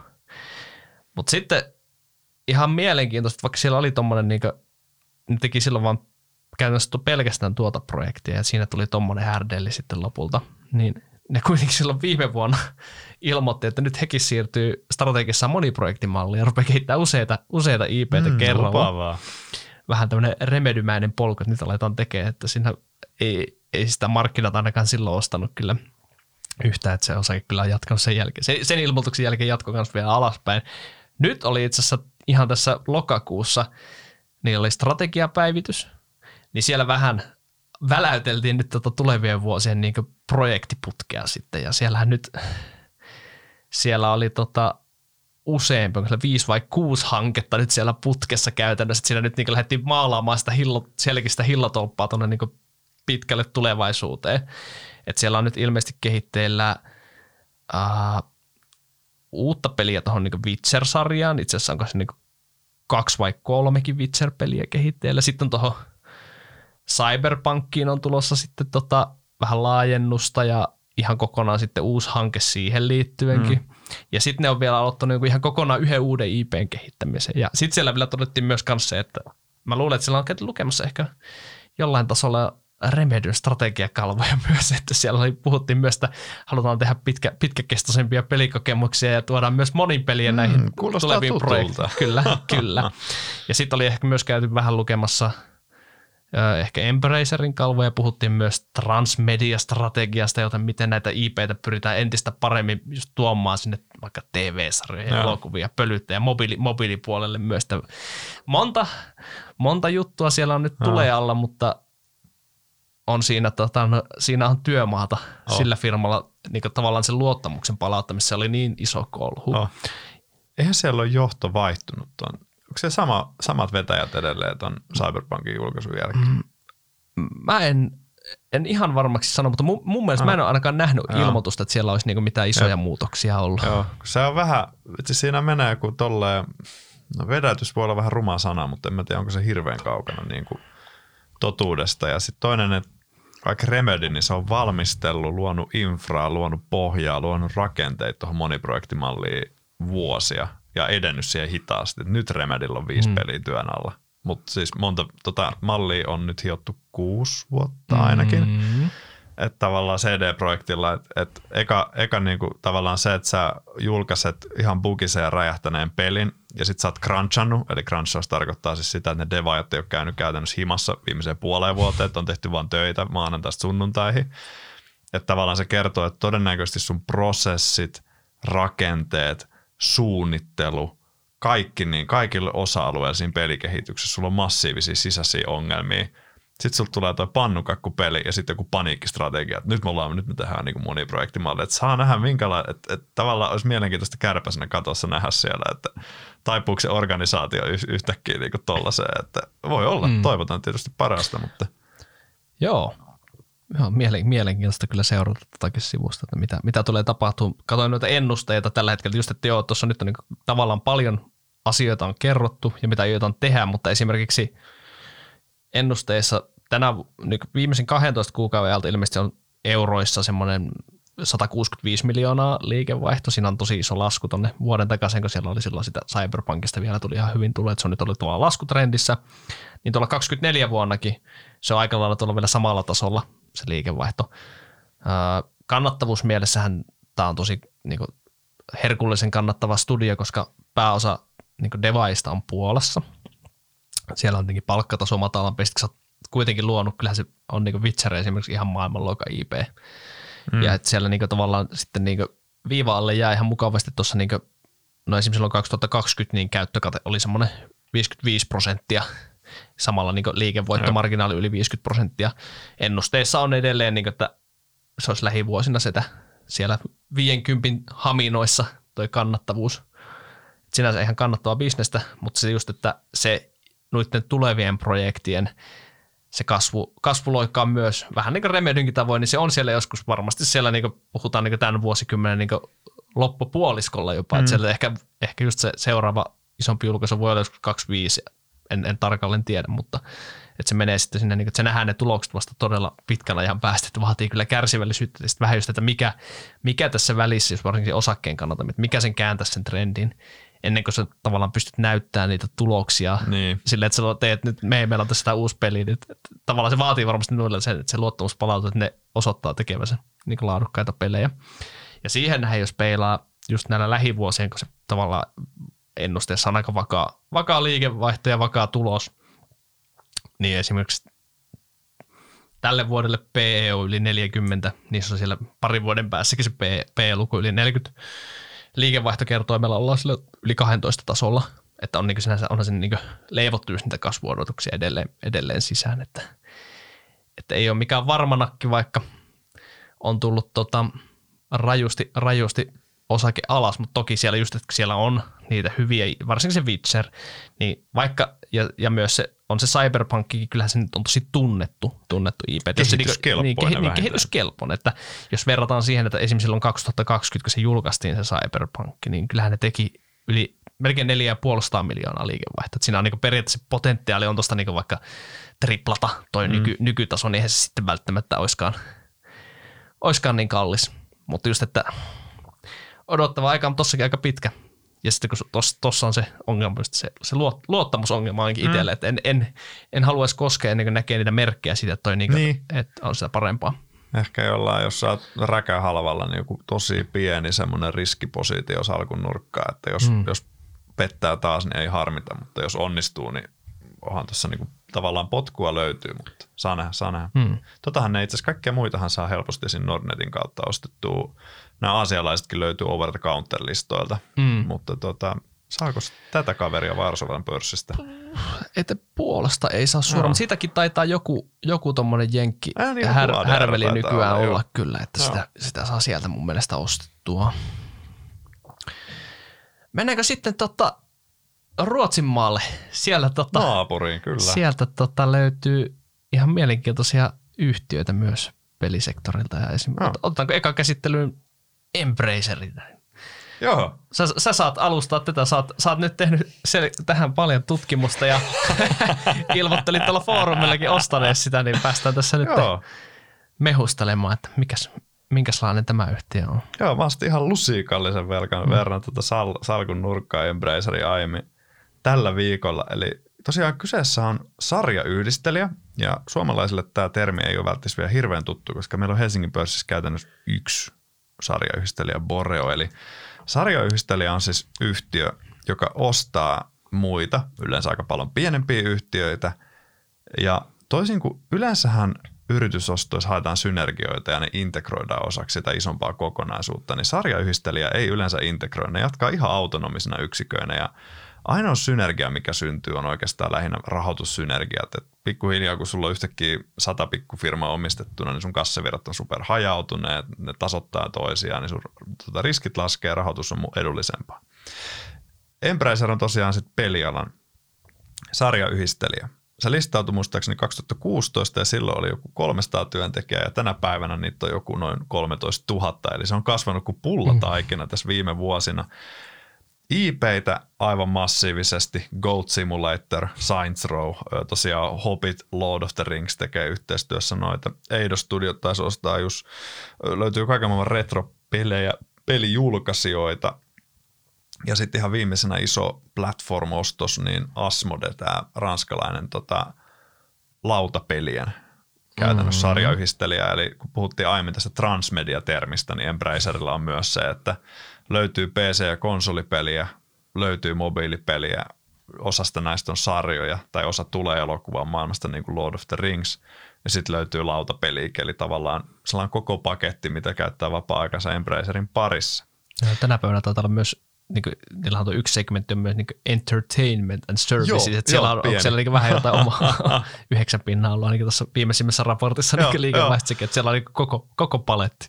Se on aivan koko paletti käytännössä ja Embracerissa on tavallaan se ydinajatus on aika kaunis, että kun me aiemmin puhuttiin tässä, että kokonaisuutenahan pelialassa, pelialalla on tosi houkutteleva taloudellinen logiikka. Keskimäärin pelialalla yhtiöt pystyy tosi hyvin kannattavuuksiin, tosi järkeviin sijoitetun pääoman tuottoihin. Mutta sitten yksittäiseen peliprojektiin liittyy aina valtava riski ja jännitys. Niin sitten tavallaan ihan tuommoinen semi yksinkertainen neronleimaus, että mitä jos vaan lätkäsee satoja studioita saman katon alle ja integroi ne jatkaa autonomisina, niin sä tavallaan poistat sen riskin yksittäisestä pelijulkaisusta, mutta saat silti samaan aikaan osallistua ja altistusta siihen pelialan kokonaiskasvuun. Ja tavallaan lupaus taas sille yrittäjälle on, että monihan niin kuin toimari saattaa olla samaan aikaan itse devaaja tai tykkää tehdä sitä peliä.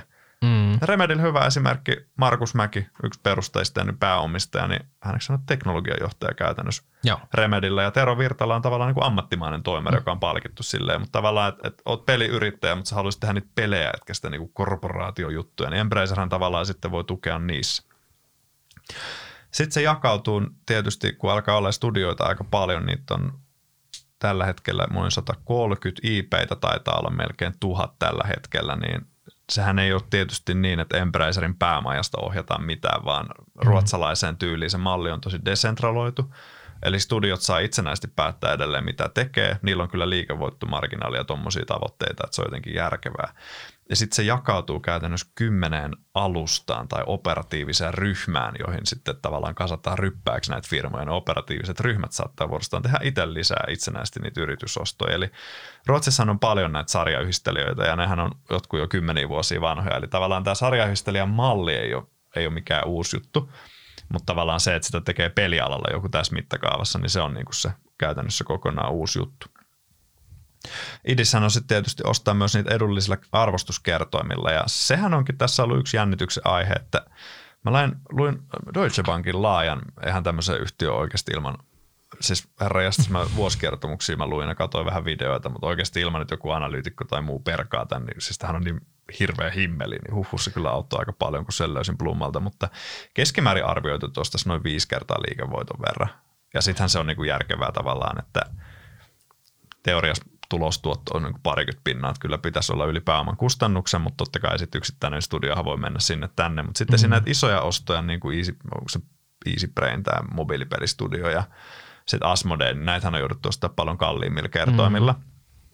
Se on varmaan yksi syy, kurssihan on nyt puolittunut sieltä 120 kruunusta tähän nykyiseen vähän alle 60, että tavallaan, että onko ollut vähän rapatessa roiskuun meininkiä. Muistaakseni viime Webarissa Lars – Wingefors, tämä perustaja, totesi, että pitää olla vähän tarkempi tämän hurdle rating kanssa jatkossa, mikä ehkä, mä laitoin sitten kommentin foorumille ja kukaan ei ainakaan kommentoinut silleen, että on se ennenkin sanonut niin, että mä veikkaan, että tota asiaa ei tuotaisi esille, ellei olisi mm. tavallaan tullut käytännössä tota, huteja. Koko luokasta ehkä sen verran, että tuommoistahan on aika vaikea myös arvioida, kun tulee ostoa, niin pro forma liikevaihto taitaa olla niin kuin euroissa 3,5-4 miljardia. Lähivuosina mm. pitäisi kolahtaa ehkä lähemmäs, lähemmäs viittä ja yhtiöhän itse ohjastaa oikastuu liikevoittoa, että se on siinä ruotsalaisessa hassussa kirjanpidossa, missä poistetaan käytännössä kaikkea taseesta, niin se raportoitu tulos on tietysti negatiivinen. Se taseen loppusummakin on aika paisunut, että tota, kattelin, että siellä on IP tai aktivoitui pelikehitysmenoja tai goodwillia niin kuin 80 miljardia kruunua, eli noin mm. 8 miljardia euroa, eli se huomaa, minkälainen pullataikina se käytännössä velloa, että yhtiö ohjastaa lähivuosille vähän päälle niin kuin 10 miljardin kruunun liikevoittoa, eli euroissa mm. taas noin miljardi, että kruunuhan on vähän heikentynyt, mutta näin niin kuin, tota, keskimäärin. Ja nyt lähivuosina niin idea enemmän keskittyy mun käsittääkseni enemmän organiseen kasvuun, mutta tästä on mun puhuttu reilu vuoden ja silti ostettu koko ajan, että en nyt tiedä, siellä on muskeleita kyllä ostaa edelleen. Kehityksen alla yli 200 peliä, siinä on itse asiassa tärkeä AAA-pelejä, eli näitä tosi isoja pelejä pitäisi tehdä lähivuosina. Ja se on ehkä yksi syy, miksi osake on laskenut myös, että tämä ensimmäinen iso AAA-julkistus Science Row, niin oli aika kepposen näköinen. En tiedä, miten semmoinen on päässyt vahingossa mm. livahtaa ulos julkaisuun. Et en ole itse pelannut, mutta kattelin YouTubesta videoita, niin ihan kuin se olisi vuoden 2009 peli julkaistu mukaan uutena. Ja toki tavallaan ehkä moni sijoittaja assosioi sen edelleen niin, että toi Soundsrovin julkaisu on päätetty siellä Embracerin päämajassa Karlstadissa, vaikka oikeasti se studio ihan itse sen päättänyt ja se julkaisija on päättänyt sen julkaista, että tavallaan ei pidä mennä liian pitkälle meneviä johtopäätöksiä tehdä siitä, että jos yksi studio feilaa AAA-pelin, että se tarkoittaa, että 25 muutakin tulee olemaan ihan sutta, mutta tokihan toi nyt aina vaikuttaa näihin henkimaailman asioihin, mitkä on myös sijoittamisessa tärkeitä, että herää kysymys, että jos ne kaikki AAA-pelit on ihan sutta ja sekundaa ja mm. näin, onko se sitten niin hyvä. E, en, tavallaan ei lähivuodet on mielenkiintoisia nähdä, että kun tämä on kasattu kuudes vuodesta tämä valtava himmeli, että jääkö ne yrittäjät sinne taloon – ö, toimiiko ne studiot itsenäisesti siellä tosi hyvin. Että tavallaan se arvolupaus on tosi järkevä peli yrittäjälle, mutta että tavallaan halutaanko kuitenkin, että vai se niinku itsenäisyyttä rajoita ollenkaan, se pikemminkin vapauttaa ja keskittyy peleihin, mutta kuitenkin, että saa nähdä minkälainen siitä tulee. Että jos Embracer toimii ja se todistaa sen, että tämä malli toimii tosi hyvin, niin sittenhän meillä on käytännössä käsillä peli- ja viihdemaailman niin kuin, ikään kuin ETF käytännössä, mm. joka, jolla on niin kuin tosi iso tota, potentiaali arvon luomiseen osaketta hinnoitellaan nyt tosiaan niin lähivuosia on yhtiön ohjeistuksen alakantti, jos laskee, koska negarimahdollisuus on ainakin lyhyen välillä iso, johtuen tuosta Science Rowista niin tota, ja muusta, niin sellaista EV-EBIT yhdeksää muistaakseni lähivuosille suunnilleen. Eli ei niin kuin ottaen huomioon, kuin nopea tuommoinen pullataikina on paisunut, niin se ei niin kuin tunnu kauhean kovalta arvostukselta sinänsä, mutta sitten tässä on niin paljon myös näitä riskejä ja sitten tosiaan tuo liikevaihto jakautuu 40 pinnaa PC-konsolia, olikohan kolmannes suunnilleen lautapeleistä ja sitten melkein ja sitten mobiilipelit valitettavasti se melkein viidesosa, että mulla on itselläni vähän mobiilipelialan kanssa, niin kuin on ehkä pitkin podin rivien välistä vähän, että Rovio omistan, kun on vahvat IP, muuten se on helposti semmoinen ala, mihin tulee sitten käyttäjähankintakustannukset levii käsiin ja se on ollut Embracerilläkaan vähän heikkous, että mm. paljon mahdollisuuksia, mutta paljon myös riskejä. Joo, toi on kyllä mielenkiintoinen tapaus ja just toi nykyinen arvostus, niin kyllähän se niinku kiinnostuksen herättää, mm. siis jos katsoo vaan nykyisiä analyytikoiden konsensusennusteita, niin jos on niinku, nyt ma- tässäkin on, että maaliskuussa päättyy tilikausi, niin PE 9 ja puoli niin oikeastulla tuloksena. Eihän se kuulosta että hetken, että miten se tämmöistä, näin, näin halvalla. Ja sitten pitäisi olla, niin kuin, että sulla on just hi, se pipeline on tosi iso ja se pitäisi tavallaan, että siellä pitäisi olla niin sitä orgaanista kasvupotentiaalia. Mutta sitten kun taas mietitään, että tämä on kuitenkin iso yhtiö, että mitä se markkina sitten, niin, tai että miten se niin pieleen hinnoittelee tätä, tai mi, mm. mikä tavalla yrittää aina miettiä myös niitä karhuargumentteja, että mitä tässä just, niin ehkä se yksi, yksi on just se, että tämä muutos on ollut niin valtava. Mietitään, että 2017 Embracer, tai silloinhan se oli vielä THQ Nordic, Joo. Se teki euroissa semmoinen noin 50 miljoonaa liikevaihtoa, ja sitten tänne nyt tekee 3,5 miljardia, no. nyt se suunnilleen se ennuste niin tälle tilikauelle, että se, niin kuin, se on paisunut kuin pullataikina. Et siihen, et, ethän se enää saa sitä niin mitään läpinäkyvyyttä, että sitä ei pysty enää katsomaan esimerkiksi niin projektitasolla sieltä – tai sillä, että se, ei. Sitä ei vaan pysty mitenkään, että mä oon aina miettinyt, kun mä näen niitä, kun se tekee niitä yritysostoja tässä viime vuosina, mä oon huh, huh onneksi ole no. analyytikkona seuraamassa tätä, että toki ne, nehän antaa yleisesti just se vähän, että no paljon näiden nyt vaikutus arvioidaan olevan lähivuosien tulokset, sä pystyt, sit, sit se menee siihen, että sä joudut vähän niin kuin, että sä voit katsoa sitä projektitasolla, vaan sä, sä luotat siihen, sun pitää periaatteessa luottaa, mitä se johto sanoo, että mitä tässä tulee tapahtua. Niin ehkä tässä nyt just noin viimeisimmät uutiset on ehkä ollut sinänsä tämmöisiä vähän karhun katkuisia jopa, että jos just mietitään, että nyt se, se koko luokka on niin iso, että se ei enää auta, että jos on historiassa silloin, vaikka tuolla 2017, sä oot silloin ostanut sille EVE Bit 5 sitä kamaa, ja silloin sitä oli myös sitä halpaa kamaa tarjolla ihan erillä, koska ne arvostukset nousi välissä, niin se pienempikin järjestely on silloin näkynyt siinä sun kasvussa, oot voinut ehkä luoda helpommin, mm. helpommin arvoilla yritysjärjestelyillä, mutta nyt sitten kun sä oot tuossa koko luokassa, niin niiden pitää olla isoja niiden järjestelyjen, että se, se niin enää he, heiluttaa taas sitä niin. Niin suuntaan tai toiseen. Että sille miettii, että 3,5 miljardia liikevaihto euroissa, niin se pitää olla sitten, niin miettii, että se teet 300 miljoonaa, niin 300 miljoonaa liikevaihto, se on vasta niin no. 10 pinnaa. Sitten se, ja sitten tuommoisissa järjestöissä, no, ne alkaa olla harvoin niitä niin hirveällä alennuksella sitten no. myydään noin isoja varsinkin niin peliyhtiöitä. Tuossa täytyy sanoa, toi on totta, että sinänsä viisari ei yksittäistostosta heilu, mutta se on ehkä sarjayhdistelijöiden hienous, että kun niillä on se rakenne kunnossa, että ne platformit siellä sisällä ostaa itse, niin jos katsoo niitä isoja teollisuuden alan lifkoja sun muita, niin nehän ostaa tosi pieneen nakkikioskeja, mm. mutta ne ostaa niitä, tai sama Constellation Software tai softa-alalla, että sehän ostaa tosi pieniä, että tavallaan se Embracerilla on enemmän se, että pystyykö se ostaa kymmeniä vuodessa pieniä mm. versus se, että tarvitseeko tehdä enää tuommoista Asmoden tai EasyBrainin kokoista jättiostosta Jep. pikemminkin. Että, Mut, toi, on, toi on hyvä pointti, että se nyt tavallaan nyt niiden kautta ehkä luotiin ne alustat, mihin voi alkaa taas niin, tekemään pienen, pienempää konsolidaatiota, mutta siitä ehkä tullaan myös siihen mun toiseen vähän, mikä mua itse tällä hetkellä hankaa vastaan, on just toi, että koska mä tykkäsin sitä Embracer kautta THQ Nordicista, koska se oli vielä silloin, kun siinä oli, fokus oli täysin konsoli- ja PC-peleissä. Se oli musta aika hieno strategia, että sä ostat vähän tämmöisiä pölyttyneitä IP-tä, teet niistä Joo. ja sitten remasteroida toi versio, että saat sieltä sitten, niin, ne sai tosi, tosi hyvin tota, niistä, niistä sitten lypsettyä lisää rahavirtaa, ja ne oli tosi, just kun ostit halvalla, niin ne oli kannattavia, kannattavia ostoksia. Mutta nyt sitten esim. just viime vuonna vaikka se Easy Brainin ostos, niin siitäkin maksettiin no yhdeksän kertaa niin EBIT, mutta mä en ole ihan tarkalleen tiedä, että miten se EasyBrain on siellä alla nyt kehittynyt esimerkiksi tässä viimeisen vuoden aikana, mutta kyllä siinäkin varmasti jotain koronaboostia on varmaan ollut mm. siinä tuloksessa, voisin olettaa. En ole täysin varma, mutta ainakin karhulasiin kautta katsottuna, no. niin sanoisin näin. Eikö että se, se voi olla, Valko-Venäjältä vielä? Niin, se vielä siellä, että siellä, siellä on tota, tota Expoa vielä kanssa. Joo, kiva. Että se, tota, se voi olla vähän, varsinkin näihin nykyisiin arvostuksiin, niin tyyriin puolen ostos oli. Sitten toinen oli just, että sitten toi toi Asmodee, toi lautapelihomma, että mä ostan sen tavallaan, että sä saat sinne synergioita, mutta sitten se just kans vähän niin tekee sellaista, että se dilutoi sitä, niin sitä ydintä, mm. sitä konsoli PC-puolta siellä. Et mä, ja siitä maksettiin joku 13 kertaa liike, liikevoitto. Että se, Joo, se, se ja, ja siinä kanssa viime vuonna. Mä voisin kuvitella, että pandemiassa niin mm. jengi saattoi ostaa pikkusen enemmän niitä lautapelejä, mitä niin normaalina vuonna. Että jos, jos se on tehty sen, sen aikaisen tulostason näin, niin se voi olla, että siinäkin maksettiin aika, lopulta aika suolainen kerro. Että mm. varsinkin jos tässä nyt jäähdytellään vähän, että se voi olla, että se tulostaso sielläkin heikkenee. En, en tätä varmaksi tietenkään mm. sano, että jos ne saa sieltä jotain synergioita myynnin, myynnin osalta ja sen transmedia-strategian kautta purettua.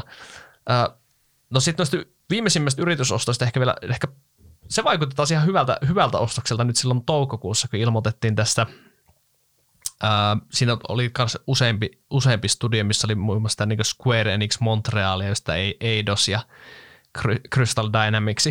Ja sitten siellä tuli nippu, nippu kaikkea IPtä, siellä oli vaikka esimerkiksi Tomb Raideria ja Deus Exia ja Legacy of Kanea, ja sieltä saatiin joku yli tuhat työntekijää käytetty mm. järjestelyillä. Ja just läjästä kaikkea muuta katalogi IPtä vielä päälle, niin siitä maksettiin joku niin dollareissa 300 miljoonaa. Se kuulosti taas sille, että no toi, toi järjestely niin, kuulosti niin ihan edullisen kuuloselta. Toki siinä varmasti joku, joku syy myös sitten Square Enixillekin oli, että ne halusi siitä niin irtaantua noin halvalla. Että toki sieltä niin tavallaan sille, niin jos mietitään, että mä en tiedä mitä, mitä projekteja siellä on ollut vaikka tuolla poppolla käynnissä sillä hetkellä, vai onko se lähtee nyt periaatteessa nollapisteessä, koska silloinhan se tarkoittaa sitä, että ostit se, maksat 300 miljoonaa, sulle tulee yli tuhannen työntekijän kulut sinne niin, tuloslaskelmaan nyt ja tavallaan, että se investoinnit tulevat vuodet ja sitten nähdään ehkä joku päivä tuleeko sieltä jotain uutta peliä ulos, en, en tarkalleen tiedä. Ja sitten tuosta nyt elokuussa oli just tämä ilmoitettiin, että ostettiin nämä Lord of the Ringsin tota, ja Hobbitin IP-oikeudet. Siinä ei kauppahintaa ei paljastettu, mutta mielenkiintoinen nähdä myös, että mitä siitä, mitä siitä IPstä saadaan vielä irti. Onhan mäkin muistan jo joskus ala-asteella pelannilla mm. Pleikka kakkosella oli joku todella kova, muista mikä Lord of the Rings-peli se oli, mutta se oli niin hy- hy- hyviä pelejä niistä saa tehtyä. Mutta miten tota, tänä päivänä sitten, jos nyt lähdet vaikka tekemään täysin uuden AAA niin lotripelin, se vaatii tosi isoja investointeja, mutta onko se vähän jo riskihanke? Sekin kuitenkin, onhan se aika semmoinen, niin kuin, no onhan se tosi perinteikäs mm. IP, mutta onko se enää vaikka, niin kuin, jos miettii semmoista niin kuin, ihan niin nuorempaa kohderyhmää, niin onko se enää, onko se enää niin ajankohtainen? Et mä, mä en ihan osaa sanoa sitä, mulla on semmoinen oma mututunut, mutta se ei no. välttämättä ole niin, niin. niin hottia enää kuitenkaan. Mutta sitten taas tosi siellä lautapelipuolella, niin se Asmode on ilmeisesti tehnyt aika paljon näitä niin Taru Sormusten herrasta lautapelejä, että siellä, siellä varmasti jotakin synergiaa saadaan, mutta, mutta veikkaisin, että toi tulee vaatiin, että tosta, noista IPistä saadaan niin paljon irti, niin paljon investointeja myös ennen kuin sieltä nähdään niitä tuloksia Joo. sitten, että se, niin kuin, voi, se, se on sillä pitkässä pelissä myös. Joo, investoinnit tulee olemaan ehdottomasti kovalla tasolla lähivuosina ja tavallaanhan tuossa mallissa hienous on taas se, että, että tavallaan mä muistan, kun me aiemmissa podeissa puhuttiin Embracerista ja mäkin kiroilin sitä, että eihän, et, ei tähän pysty perehtyä, tämä on niin monimutkainen, mutta sitten tavallaan kun tuo koko luokka on paisunut, niin ei myöskään tarvitse tietää, mitä yksittäiset studiot tekee. Et se on just kun mm. ostetaan uusi, uusi operatiivinen ryhmä, niin kuin Asmode, niin sitten se on niin kuin hyvä katsoa, että aha, tähän nyt ruvetaan rakentaa sitten lautapelipalikoita päälle. Mutta periaatteessa niin kuin, no noin Lotria nämä Hobbit-ostokset on todennäköisesti ollut isoja, mutta nekin niin ne vähän hautautuu jo siihen mm. kokonaisuuteen. Toki sitten voi tietysti haastaa, että heiluttaako sitä viisaria sitten enää mikään, mutta tavallaan se on sitten se koko pelialan kasvu, mihin pääsee tätä kautta osallistuu. Kyllä. Mutta riskejä kyllä on, ja yksi on myös se, että kuinka hyvin ne yrittäjät sitoutuu. Että mä katsoin, että sadasta kahdeksasta yrittäjästä, jotka on tullut mukaan 2016 vuoden jälkeen, 106 on edelleen messissä, mm. mutta lähivuosinahan tulee paljon noita earnoutteja, mm. että maksetaan osakkeina ja rahana sit palkkioita, jos on mm. päästy niihin sovittuisiin tavoitteihin ja muita. Että tavallaan sen näkee sit ajan kanssa kuin houkuttelevana. Onhan Embracerin on nimikin viittaa siihen, että sen pitäisi olla mm. itsenäisen peliyrittäjän niin kuin, tota, auttaja ja Kyllä. Niin kuin embracea sitä, mutta aika näyttää, miten yhtiö elää nimen mukaan. Joo, toi on mun kanssa just ihan kesken, että nyt kun tämä on niin, niin voimalla rakennettu, niin ne on ollut tosi pitkään ne earnoutit. Ja, silleen, ja kyllähän ne varmasti ne yrittäjät hän sitoutuu, koska ne on kuitenkin yleensä varmasti sen ostetun studion niin omistanut pääosin. Niin. Mutta yleensähän siellä on, se yrittäjähän ei yksin sitä isoa peliä kehitä, vaan siellä on iso tiimi ympärillä. Että mikä, miten hyvin ne on pysynyt. Siihen ei mun mielestä oikein mitään näkyvyyttä, että miten siellä tavallaan, mitä niissä sitten niissä oikeasti niissä studioissa tapahtuu. Että se, se lukuhan kuulostaa tosi vakuuttavalta, että sulla on niin melkein ne kaikki yrittäjät on siellä mm. edelleen niin mukana, mukana veneessä, mutta niin. että miten ne, onko, ne, onko ne studiot, niin kuin, koska pelialalla kuitenkin vaihtuvuutta on paljon. Niin. Ja itse asiassa varsinkin jos mietitään ihan nyt viime vuosia, niin tämähän niin virtasi tuossa niin viimeiset pari vuotta huumassa niin sinne investoitiin, tuli niin lisää rahaa ja hirveästi siellä niin pääomasijoittajille ja monilla niin ne etsii edelleen koko ajan, niin perustetaan myös uusia pienempiä studioita ja niillä niin tavallaan on, on aika, niin jos olet huippuosaaja, niin sulla on aika houkutteleviakin tarjouksia käsittääkseni tuolla niin mahdollista niin toteuttaa, vaikka lähteä tekemään mm. omaa hanketta ja muuta. Että just, että miten, miten hyvin se porukka on siellä pysynyt sitten, että on myös niitä semmoisia joiltain Embracer-karhuilta myös niin semmoista niin kuuluu, että tai niin jotkut, jotkut on just mieltä, että tämä, niin kuin, tämä on tämmöinen niin nyt tässä nopeasti kasattu korttitalo, joka tulee vielä räjähtää tässä vuosien mittaan, mutta, mutta aika näyttää sen, että joo, eihän toi niin kuin, valuaatiomielessä, niin kyllähän se niin Anna siellä jo pahaakin hinnassa aika paljon, että eihän se, niin odotukset on sinänsä, että eihän sen tarvitse edes periaatteessa niin kasvaa sen tuloksen, jos se niin kun se pääsee niin, tuolle niin. lähivuosien tasolle ja sitten kököttää siinä, niin, niin se on ihan ok. Mutta se just, että, sitten, että onko se hyvä, hyvä sijoitus, niin aika, aika näyttää ne. sitten, että kyllä se sitä kasvua vaatii, että sitä, niin kuin, sitä messeviä tuottoja saa. Toki on katsonut, että ainakin ruotsalaiset analyytikot on hyvin optimistisia, on ollut no joo, niin pitkään. Aina. joo, taitaa nytkin ne tavoitehinnat pääosin siellä niin olla joku sata pinnaa melkein se kurssi yläpuolella, mutta mä vähän epäilen, että siinä on se pieni, Embracer on aika varsinkin tämmöiselle investointipankille suhteellisen houkutteleva Joo. asiakas, että siellä on tota rahoitusjärjestelyä ja yritysostoa tehdään sen verran, Joo. että siellä niinku sitä palkkiota nyhdetään aika paljon muualta, että siinä on parempi ehkä pitää se Joo. optimistinen näkemys kyllä. Niin Joo, mä en, mä en niitä ruotsalaisten tavoitehintoja mä en kyllä kattelisi yhtään. Joo.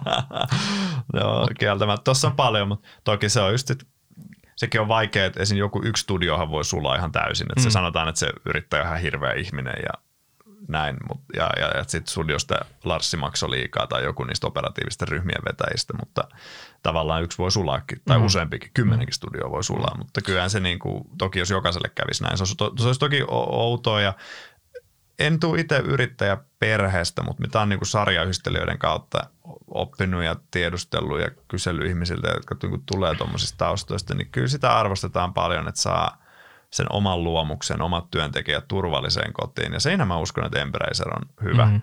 Koska sitten taas pääomasijoittajathan tiedetään, että ne on ihan haikaloja, että ne kyllä repii riakaleeksi sen talo heti, jos ei asiat mene niin kuin sovitusti. Ja sitten joku Electronic Arts, niin no se, ei todella, se on sellainen kuolemansuudelma taas. Että tavallaan, että mä mm. tavallaan uskon, mutta se on ihan, tässä on, on riskejä ja se, se niin kuin halpa, halvan näköinen arvostus, niin voi ihan yhtä hyvin osoittautua ihan arvopommiksi. Että aika näyttää, mm. mutta itse on vähän sillä asenteella, että jos ne varsinkin AAA-julkaisut, jotka kuitenkin heiluttaa sitten viisaria, niin jos sieltä tulee ihan semi-kädenlämpöistä hyvää settiä ulos, niin ja, tai, ja, ja arvostus pysyy edullisena, niin mielelläni voisi ostaa lisää. Ja sitten taas jos näyttää, tulee yhä enemmän merkkejä siitä, mm. että hommat ei suju tai pelialalle alkaa virtaa uutisia, että useimmat studioista lähtee, tai sitten tulee lisää tommosia, en mäkään siitä EasyBrainista kyllä tykkää yhtään, tommosia tosi kalliita ostoja, niin sit mä luulen kyllä, että Larsi vähän tsemppaa nyt, mutta sen aika mm. näyttää. Että mm. Tavallaan tässä niin unelmaskenaariossa voi nähdä tosi hyvän, suht vähäriskisen hajautetun portfolion, mitä saa nyt pörssissä tosi edullisesti, ja mm. huono skenaario nyt on jokaiselle varmaan tullut jo selväksi. Joo, ehkä tuossa vähän tänä vuonna myös nuo ESG-riskit nosti päätään, koska sehän tota Embracerin, oliko se noin miljoona dollaria? Vai miljardi? Eikö korjaa miljardi, miljardi, sorry, numerot sekaisin tässä kohtaa, mutta joo, miljardi, miljardi dollaria keräsi tota pääomaa siltä Saudi-Arabian tota peli, pelifundilta, mikä sitä on, se Savi Sa- tai joku. Savi, joo, Savi Joo. Games Invest, vai mikä se on. Se, Savialoilla seisova jättiläinen. joo, nehän on, siellähän on aika kunnianhimoiset tavoitteet sitä öljyrahaa kylvää nyt sitten peli, pelialalle. Että Sinnehän niin Joo. nehän ihan nyt vasta taas ilmoitti sitä, että sinne niin sitä tullaan puskemaan niin kymmeniä ja kymmeniä miljardeja ja il- ilmeisesti tavoitellaan myös että niin jonkun isomman studion ostamista. Että Siitähän vähän Embracer tai siitäkin uutista sen jälkeen vielä nousta. Joo, se joku yleisesti. toissa viikolla tai jotain, Joo, se että- nousi hetkeksi joo, ihan sikana joo. ja laski takaisin. Joo, että siellä on niin, Joo. että se, se tavallaan se, se Saudien likainen raha ehkä vähän myös tahras tuossa nyt sitä pikkasesta Joo. maista, kun toki sitä seliteltiin siinä ihan hyvin siinä Larsi siinä omassa kommentissaan Joo. sillä, mutta ehkä se, niin se voi joillakin sijoittajilla olla semmoinen, Joo. varsinkin niin instituutioilla semmoinen punainen vaate, että Jep. ei, ei kosketa. No sehän Saudi-Arabia tai Saudi-barbaria, niin kuin itse joskus tykkää sanoa, niin se ei ole kyllä mikään ihmisoikeuksien mekka. Tämä on, kyllä vähän, tämä on sinänsä hauska, miten ESG-kulma tulee tähän meidän podiin ihan väkisin tavallaan noiden. Sitten toisaalta ei auta, kun se vähän on maailmassa silleen, että autoritäärisillä talouksilla ja mailla, missä ihmisoikeudet on aivan hunningolla, niin vitsi, kun siellä vaan on sitä öljyrahaa tai muuta rahaa, mitä ne lätkii. Että tässä on mielenkiintoista kyllä nähdä, että voiko eristää länsimaisia vapaasti vaihdettavia firmoja pörsseissä tavallaan tuommoisesta. Mutta toi on myös totta, että ei se niinku hyvältä näytä suoranaisesti mm. siellä, mutta onneksi se nyt on toista mukaan sitten kuitenkin enemmän passiivinen omistaja, että, että tokihan ne omistaa muutenkin paljon länsimaisia mm. firmoja niillä Kyllä. säästöillä. Kyllä. Joo, ei ole ensimmäinen pelifirma, mihin ne on sijoittanut. Niin.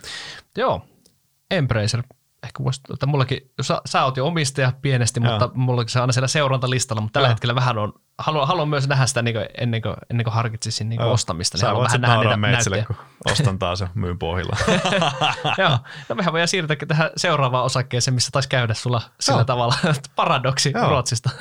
Ostin melkein pohjilta, mutta myin lopulta vielä syvempiin pohjiin, eli klassinen tällä Wernerin sijoitus. Paradox, strategiapelien kehittäjä, julkaisija, myös simulaatiopelejä, isoimmat IP, Stellaris, Crusader Kings, EU, City Skylines, jota tekee tämä suomalainen Joo. studio Tampereella, Colossal Games vai joo, Colossus? joo, joo. Joo. Hearts of Iron ja Victoria. Victoriasta on tulossa nyt kolmonen itse asiassa loppuvuodesta. Aika monet näistä IPistä on tosi vanhoja. Hyvä esimerkki taas muuten peliala siitä, että kun puhuttiin aiemmin Remedin suhteen, miten vaikea saada uutta IPtä, sitten vaikka Embracerille että ostetaan niitä valmiita ilpeitä ja mm. tälleen nostetaan, niin Paradoxillakin noi on aika vanhoja, monet on parikymmentä vuotta vanhoja. Mm. Ja, ja Paradox on ihan hävyttömän kannattava, että liikevoittomarginaali on ollut reilu, niin kuin reilu 40 prosenttia aina hyvinä vuosina, että se myös itse julkaisee. Että se on tavallaan löytänyt tosi loistavan niche-kategorian strategiapeleihin, simulaatiopeleihin, johonkin roolipeleihin ja sitten se julkaisee sen itse pääpelin ja sitten tulee joku 100 DLC, jotka maksaa ihan sikana siihen kylkeen. Ja strategiapelit ei ehkä mulla ei ole ihan täyttä käsitystä, kuinka isoja ne kehitystiimit on, mutta musta tuntuu, että verrattuna vaikka johonkin AAA-peliin, niin se ei ole yhtä iso. Että se budjetti mm. on varmaan pienempi, että vaikka niissä on paljon duunia, niin on se kuitenkin, että sä teet käytännössä maailmankartan, piirrät siihen provinssit, sitten ne kaikki monimutkaiset talousmekaniikat, taistelusäännöt sinne, että on siinä niinku työtä, mutta musta tuntuu, että se vie aika Joo. paljon vähemmän resursseja kuin joku vaikka LV2. Joo, se on varmaan se tavallaan ne visuaaliset graafiset niin. puolet, se on tavallaan niin eri asia sitten Jep, tehdä nimenomaan. Niin. Ja sitten se DLC on tyyli mm. silleen, että no tällä maalla ei ollut aiemmin niitä omia visuaaleja, niin nyt tehdään ne sinne ja velotetaan siitä 20 mm. vähän muutellaan jotain. Et se tavallaan selittää osin sitä kannattavuutta. Mm-hmm. Viime vuosinahan tällä on ollut myös ongelmia, että, että tota, strategia ehkä rönsys aika pahasti, että paradoksissa on vähän just se, että tavallaan se on tosi turvassa siellä sen omassa linnoituksessa näiden strategia, tunnettujen strategia Grand Strategy-pelien kanssa ja simulaatioiden kanssa, mutta se halusi kasvaa ja laajentua ulos siitä, joten se rönsys sitten kaikkialle ja sittenhän siellä tuli vähän erimielisyyttä ja se toimitusjohtaja Ebba sai fudut vuosi sitten syksyllä mm. ja tämä Wester palasi takaisin toimariksi ja sen jälkeen lakkautettiinkin sitä aika monia projekteja, alaskirjattiin ne suoraan ja nyt on sitten fokusoitu, että paradoksin liikevaihto, joka pyörii siellä eurossa vajassa parissa sadassa miljoonassa eurossa, niin se on nyt mörinnytkin pari vuotta käytännössä, että ja sitä on vielä tänä vuonna tukenut tuo kruunu heikentyminen aika paljon, kun mm. kruunuissahan se raportoi. Nyt tietysti tulee eka iso iso peli niin kuin taas pitkästä aikaa, toi Victoria 3, ja se on mielenkiintoista nähdä, sillä on aika iso fanikuntansa, ja tälleen tavallaan on kuvaavaa se, että vaikka yhtiöt ei tule isoja julkaisuja, niin se DLC-tykitys on niin kova, että sun liikevaihto pysyy silti mm. yllä. Mutta toki se, että heillä on mun käsittääkseni 14 peliä, osa sisäistä, osa ulkoista niin tulossa seuraavan neljän vuoden aikana, eli pipeline on kyllä kova, mutta saa nähdä, mitä sieltä sitten tulee.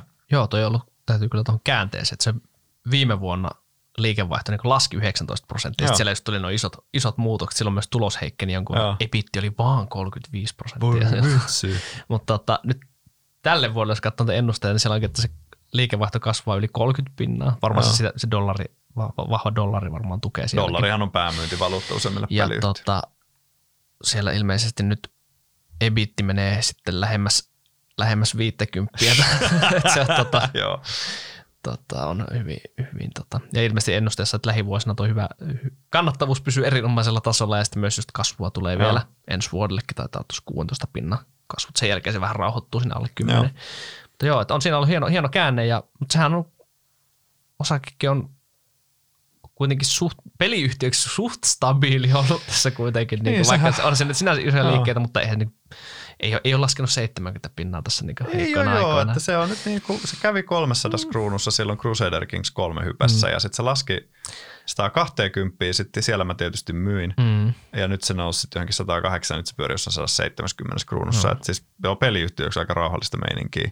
Tavallaan sitä kuvaa se laatu, että noi IP on oikeasti toskenes ihan pirun vahvoja. Sun pääasiakaskunta on ostovoimasta työssä käyvää strategianörttiä, jotka pystyy maksamaan niistä DLCistä sen 20-30 euroa pelistä täyttä hintaa. Että se siinä on, mutta on vähän ehkä, itse haluan takas kyytiin jossain vaiheessa täällä katkera ex-omistaja huutelee, niin tota, ehkä vähän edullisemmalla hinnalla, koska se on tavallaan se kasvun tulevaisuus on näiden, että mä ymmärrän niitä analyytikkoennusteita, jos ne kasvu lössähtää, koska kuin paljon maailmassa lopulta on sitten tommosia ihmisiä, jotka tykkää noin diipeistä simulaatiopeleistä. Ja sitten tähän mm. mennessä näytöt siitä, että tuosta skenestä pystyisi. Toki he on ostanut tai he julkaisee muita IPtä, niin kuin Priso Architectia ja muita, mutta tavallaan, että kuin isoksi tuosta pystyy kasvaa toisaalta. Toisaalta luulisin, että maailmassa pystyisi myymään strategian nörteille enemmän kuin 200 miljoonaa euroa vuodessa niin kuin sen arvosta pelejä, mutta sitten kuinka iso se lopulta mm. on se potentiaali siellä, niin se on ehkä edelleen vähän, mutta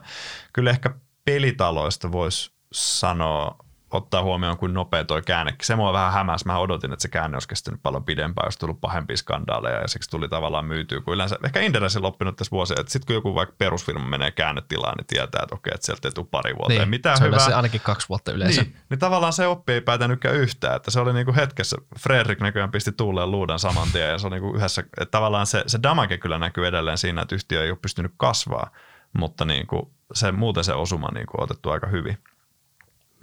Mutta aika näyttää, mutta jos halvalla saa, niin ehdottomasti niinku, kyllä semmoisen ainakin strategiapelaajan niin portfolio on oikein hyvä lappu ja tavallaan Mm. toi kannattavuus ja niinku, noin niin puhuu kyllä puolestaan se yhtiön niinku laadusta.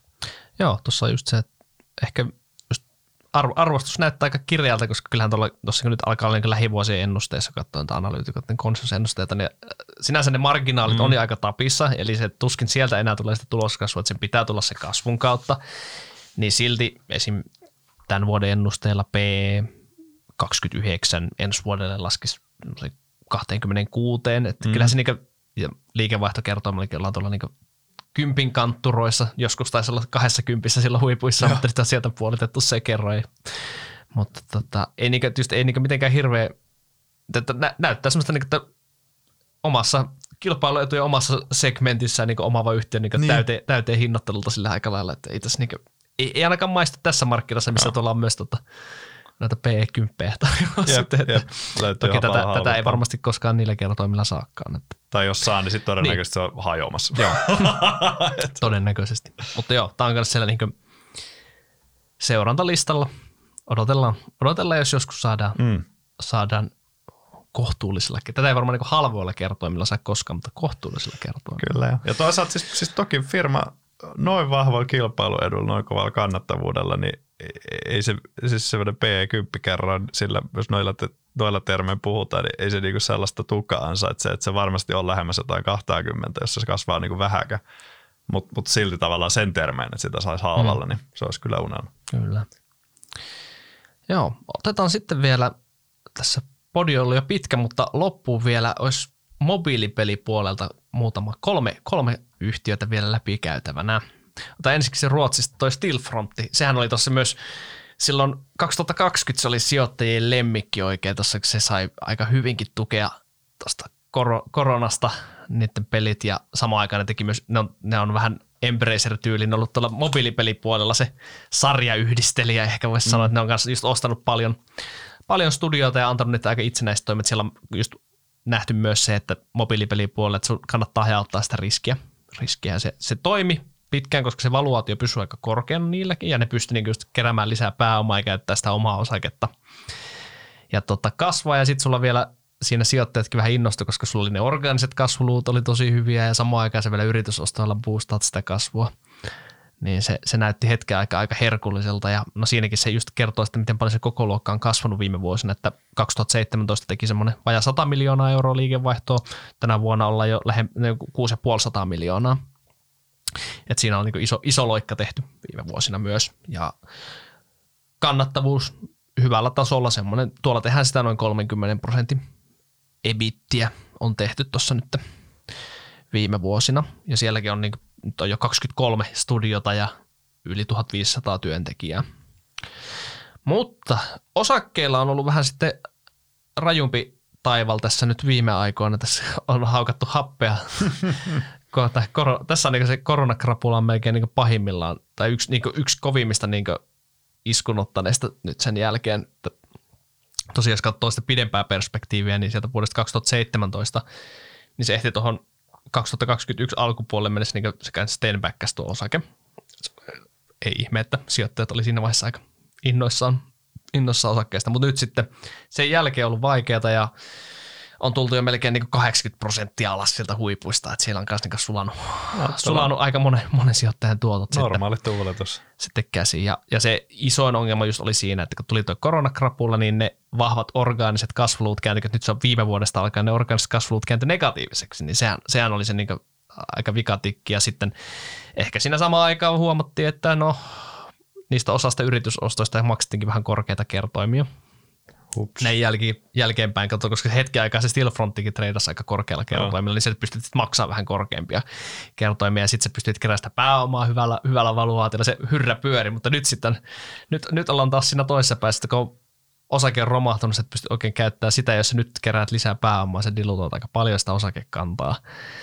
Niin se on vähän ongelma. Samaan aikaan edelleen tuo mobiilipelimarkkina, se on aika, tai se on vaikea, niin kuin on puhuttu, se tilanne yleisesti. Ja esimerkiksi Stillfrontin ohjeistus on tällä hetkellä, että lievää orgaanista kasvua tänä vuonna tulossa, eli se, niin se kasvu, kasvunäkymä on hyytynyt ja voi olla, että ensi vuosikin on vaikea. Et siellä on myös tämä Applen muutos ja IDFA-muutos, siellä on jonkun verran tai aika paljonkin strategia- ja roolipelejä ollut portfoliossa, niin siellä on otettu osumaa sitten tämän, tämän suhteen. Luulisin, että toi tavallaan, mä ymmärrän, jos sulla on integroituna studiot mobiili- ja pelialalla, että sitten sä voit hyödyntää sitä sun mittakaavaa, että sä mm. mainostat niitä. Mutta sitten jos ne on sarjayhdistelijämallilla niin kuin aivan itsenäisiä, niin tuommoinen yhteistyö voi olla paljon vaikeampi, en tiedä, mutta tavallaan puhas mobiilipelialan yritysrohmu ei jotenkin kuulosta niin houkuttelevalta kuitenkaan. Hmm. Että joo, että nyt tosiaan tämän karmaisevan laskun jälkeen, niin tätäkin hinnoitellaan tälle vuodelle P on joku yhdeksän, sitten EV, EPIDA, käsittääkseni kuitenkin kassavirta jonkun verran tekee, niin alle, alle seiskassa, että ei kuulosta niin pahoilta kertoimilta. Toki nyt just se, että se näissä ennusteissa varmasti lähivuosille tuossa ennustetaan edelleen, että se vähän jatkas, jatkas epäilen, että ensi vuodelle ennustaisi ilmeisesti yhdeksän pinnan kasvu. En, en ole ihan saletti, onko siellä jotain, vielä jostain yritysostosta pientä boostia, mm. mutta sille just, että se, se voi olla, että se orgaaninen kasvu on, on aika kiven alla, ellei sieltä saa jotakin uusia hittipelejä. Tuossa koko luokassa niitäkin, ne pitää olla aika hyviä. Että on sinänsä ennusteessa varmasti on niin riski, että niitä leikellään tässä vielä – seuraavan 12 kuukauden aikana, että siihen nähden ei välttämättä olekaan niin houkutteleva, houkutteleva keissi kuitenkaan edelleenkään, vaikka näyttää, näyttää niin näistä aika halvalta, mutta sille, että toivotaan toki heillekin, heillekin menestystä. On sille, että hetken aikaa oli niin tosi ihan super, supertähti, niin. kaikki, tuntuu, että kaikki fiilisteli Stillfront, ja nyt se on, niin kuin, ton, niin kuin, se on posahtanut tuonne jäänyt vähän tonne, tonne. Pitää, pitää pitää sekin tuossa niin seurannassa koko ajan, että muistaa aina tarkkaan, että jos siellä lähteekin vaikka jollain tavalla käänne, käännettäisiin eteneen paremmin. se kuitenkin näistä niin Pohjoismaiden mm. tavallaan kol, niin kuin, se Paradox, Embracer, Steelfront taitaa olla Pohjoismaiden isoimmat tämmöiset pörssilistat studiot muistaakseni, tai niin kuin peliyhtiöt. Niin. Joo, en, en, nyt ihan suorita uskalla, uskalla yhtyä tuohon näkemykseen Steelfrontin osalta enää, koska se on tosiaan tullut niin paljon tontta. Tai se niin, niin ainakin oli ennen. niin ehkä liikevaihdolla mitattuna niin alkaa niin. olla siellä niin kuin, on, on niin kuin Pohjoismaissa kyllä niin iso, iso, isoimpien luokassa. Joo, semmoinen, semmoinen tapaus siellä. Sitten tuolta Jenkkipörssistä Playtika. Se listalta puhuttiin silloin viimeksi siitä ly- lyhyesti. Se on tosiaan Israelista kotosi oleva mobiilipeliyhtiö ja ipotti just siinä aika hyvin tuossa 2021 alussa siinä oli vielä, siinä oli silloin oli sentimentti kohillaan kyllä, että oli osattu sielläkin ilmeisesti sitä vähän ajoittaa. tai tiedettiin varmaan sielläkin, nyt on ehkä ihan hyvä aika tulla pörssiin. Joo. Nimittäin nyt jos katsotaan, että sehän on aika, tai ihan karme, karmea se pörssitaivaalla, että se osake on laskenut nyt sieltä listautumisen jälkeen niin kuin melkein 70 prosenttia.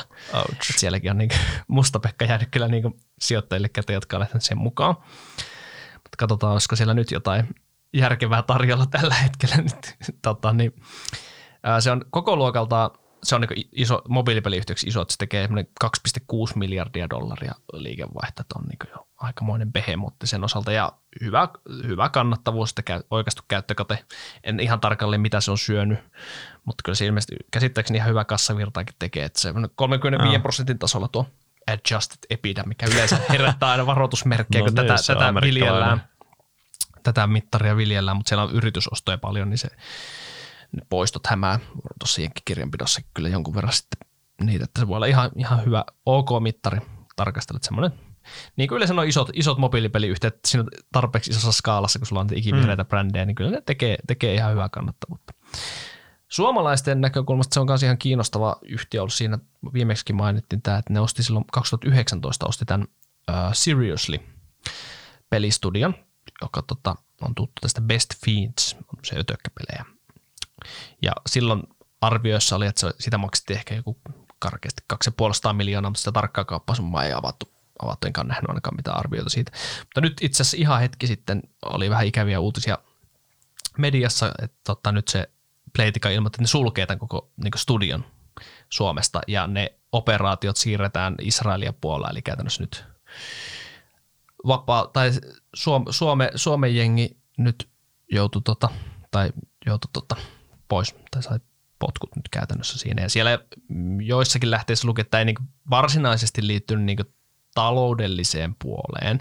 Siellä on ilmeisesti ne pelit edelleen jauhaa ja hyvin, mutta siellä on käsittääkseni vähän suomalaiset ja israelilaiset kulttuurierot on sitten niin siellä niin pelistudioiden johdossa niin vähän kohdannut ja ei ole ilmeisesti ihan yhteis- yhteisymmärrykseen päästy. Että ilmeisesti ainakin jotkut noin lähteet sanoa, että se Playtika olisi halunnut aika aggressiivisesti niin monetisoida niitä pelejä, mm. tai niin ainakin aggressiivisemmin, ja sitten taas niin seriously tätä studiojohdolla oli vähän erilainen näkemys siitä, että siellä on ollut ilmeisesti isoja näkemyseroja. Tämä ehkä kertoo myös, että näissä yritysjärjestelyissä niin kuitenkin pelistudiot on henkilöstövetosia ja siellä mm. on se, mm. se luovuus ja mu, muut puolet, niin ne ei aina välttämättä näissä yritysjärjestelyissä, varsinkaan jos mennään enemmän semmoisella niin investointipankkivetoisella tai talousohjatulla pelin kehityksellä, niin ne ei välttämättä aina kohtaa noin niin intressi, sitten voi tulla, ne voi olla sitä aika vikatikkeja. Tässä nyt näkyy, että tämä järjestely ei ainakaan ihan pieleen, tai no. ei, ole, ei ole ihan niin putkeen mennyt. No seuraavan studion kun perustavat, niin myykää sitten Embracerille. Mutta joo, mutta se on tota, Siriuslikin on käsit- käsitykset siellä aika niin huippu, huippukehittäjiä ollut, että varmasti niin kuin, ei, ei tarvitse sen puolesta olla huolissaan, että etteivätkö töitä saisi varmasti niin. Niin moni, moni studio on siellä niin vesikielellä laittanut Jep. sitten suoraan näille kutsuja, että tervetuloa töihin, voisin, voisin näin ainakin kuvitella. Kuitenkin on niin osa, osaajista on, on aina pulaa tällä alalla, että ei sinänsä, ei sinänsä niin huolita niin. se, vaikka sinänsä ikävä, ikävä uutinen, mutta uskoisin, että varmasti ihan hyvin, hyvin päätyy kuitenkin porukka sieltäkin studiosta sitten muihin, muihin studioihin töihin. Toinen Suomi-linkitys oli se, että ne osti silloin 2021 tämmöisen sisustuspelikehittäjä Reworksin, ja siitäkin maksettiin semmoinen 340 miljoonaa. Ja siinä ilmeisesti tämän vuoden performanssin perusteella tulee vielä sitten lisäkauppahintaa 1-200 miljoonaa euroa. Et siinä on, en, on, en löytänyt aika nopealla googlauksella nyt mitään väliaikatietoja, miten siellä on mennyt, mennyt mutta tota, ihan katsotaan, pidetään sekin loopissa, että mitäs, mitäs siellä kuuluu, sitä ei, ei sen enempää, mutta yleisesti tuossa Playtikassa, niin sielläkin on ollut näkynyt tämä vaikea mobiilipelimarkkina, niin on iskenyt heidänkin lukuihin tänä vuonna aika just liikevaihto polkee käytännössä paikallaan. Ja siellä on ollut myös se, nyt tämä Apple IDF muutostikin sen, että niillä oli, se portfolio oli tosi painottunut niin tänne social casino puolelle. Ja sielläkin ilmeisesti se vaatii aika sitä kohdennettua käyttäjähankintaa, että sä löydät ne tyypit, jotka haluaa just sen tyyppisiä pelejä pelata, niin ne on joutunut nyt sitten siirtämään sitä fokusta. Ne on omissa kalvoissaankin aika paljon puhunut siitä, että kohti niin kasuaalimpia pelejä, kasuaalipelejä. Siellä on, on tota, sinne, sinne menty, niin olisiko se ollut nyt reilu puolet oli nyt sitä kasuaalia ja sitten vajaa puolet on tota, tällä hetkellä niitä kasino, kasinoteemaisia pelejä sitten, että sitä on vähän saatu sitä painopistettä muutettua, mutta just, että on ollut sinänsä vähän vaikea ja on tosiaan orgaaninen kasvu aika tiukassa, tiukassa tällä hetkellä.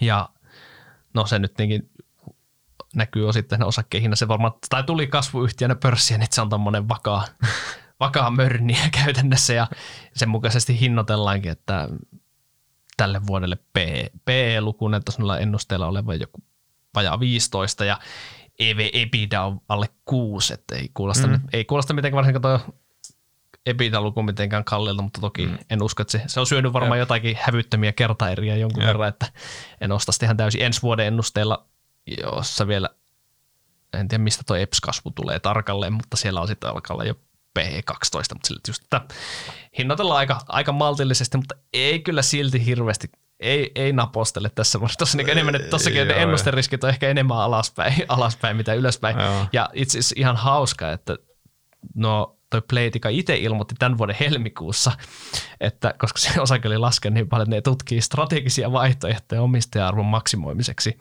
Ja siinä oli niin väläytetty, että ne vähän niin suoraan siinä, mutta me ollaan myös vähän niin myynnissä, että tervetuloa ostajat rahasekkien kanssa tänne. vuoteen tullut kukaan. Mutta ei ole, ei ole vielä ainakaan maistunut, että ihan mielenkiintoista nähdä, että meneekö tuo johonkin sitten. Että en tiedä, onko sitten, että kukaan noista isommista körmyistä, mm. kuitenkin sen verran iso, iso firma on, että se vaatisi vähän isomman ostajan, että onko sinne sitten toi vaikka toi social casino puoli vähän semmoinen, että se ei välttämättä niin monen strategiaan sitten sovi niin täysin, että sitä ei välttämättä haluta, että se on vähän aikaa. Siinäkin ehkä vähän se osittain se ESG-leima semmoinen no.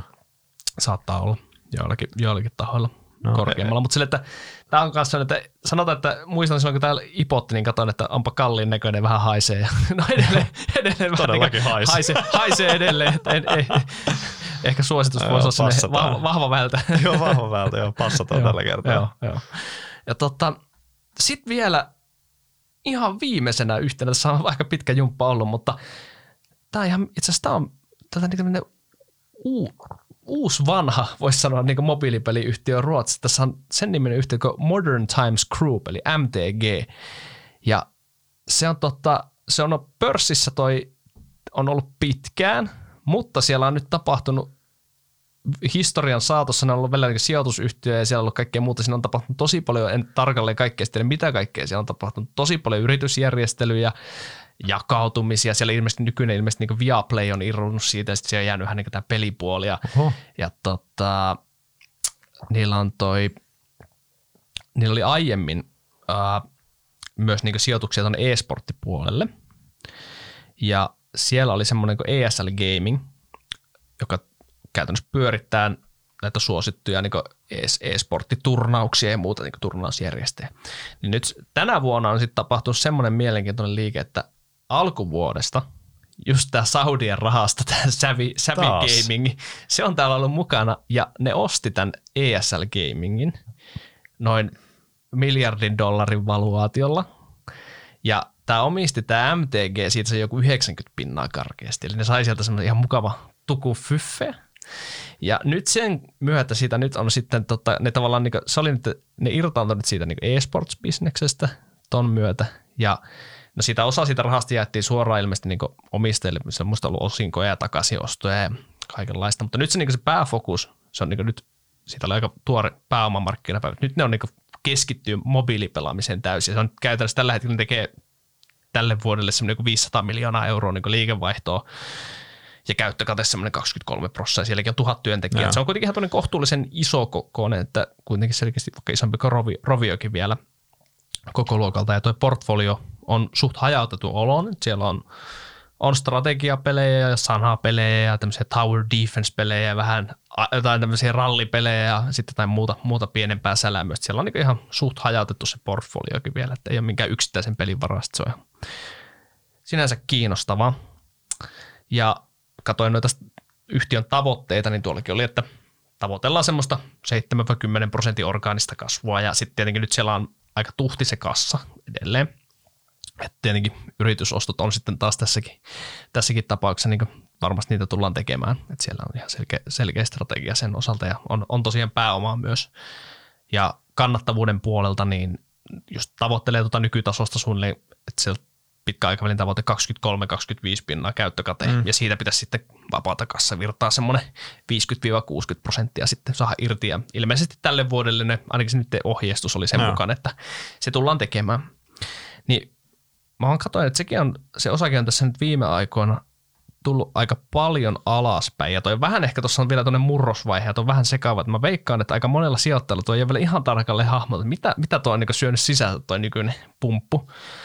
Ja tota, mä katsoin nyt niitä Q2-raportti viimeisin, mitä pääs nyt pläräilemään. Mutta tuossa viime viikonloppuna ihan nopeasti ynnäili, kun siellä ilmeisesti vielä on se Q2 nettokassa on vähän liian iso, koska siellä on vielä osa jotain, musta oli jonkun, jonkun yrityskaupan lisää, tai yritysosto lisäkauppahintaa, ja sitten siellä on, on tehty näitä jotakin pääomanpalautuksia niin osakkeenomistajille. Ne ei ollut mm. vielä lähtenyt siinä kohtaa sitä kassasta, niin muista se sekoittaa noin, jos katsoo sitä Blummalta tai muualta noita ennusteita, niin ne, ne ainakin mun mielestä ne näytti vähän pieleen ne kertoimet, että se ei ihan Aivan. täyttä totuutta kertonut. Mä yritin sille nopeasti karkeasti hahmotella, että jos katsoo sitä niin tämän vuoden ää, niiden käyttökateohjeistusta ja olettaa, että ne tekee käsittääkseni ohjeisti myös sitä, että ne tekisivät sen tavoitteen mukaisen määrän siitä kassavirtaa, vapaata kassavirtaa, niin se käyttökate kertoimella se hinnat olisi joku niin kuin, EV, EV EBITDA olisi niin alle neljä, joka kuulostaa aika matalalta.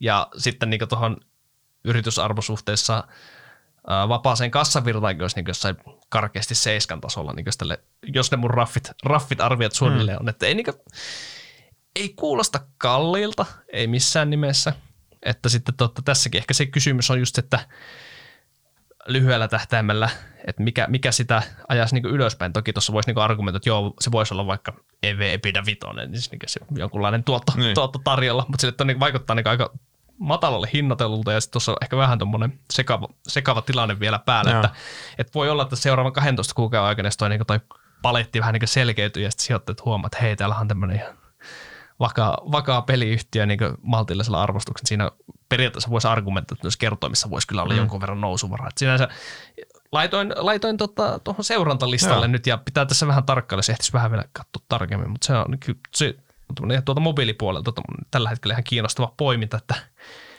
Rovi, Rovion kanssa niin tässä on tämmöisiä niin sanoa arvo, arvoyhtiöitä. Arvoyhtiöitä. En tiedä noissa ruotsalaisissa, niin kuin esim. Embracerilla ainakin mun mielestä omistuspohja on tosi ruotsipitoinen. Ruotsissahan toi niin kuin markkina on ottanut kanssa aika vahvasti dunkkuun niin kuin yleisesti pörssiä. Sitten siellä sulaa asuntomarkkina. Että tavallaan, noin on isoja yhtiöitä, mutta onhan Suomesta aina sanotaan, että tämä on reunamarkkina ja siksi Helsingin pörssiin tulee niitä tilaisuuksia, että ulkomaalaiset lähtee ja sitten saa ostaa mm-hmm. halvalla ihan sama, kun ne ei ne mieti, millä hinnalla niitä myy.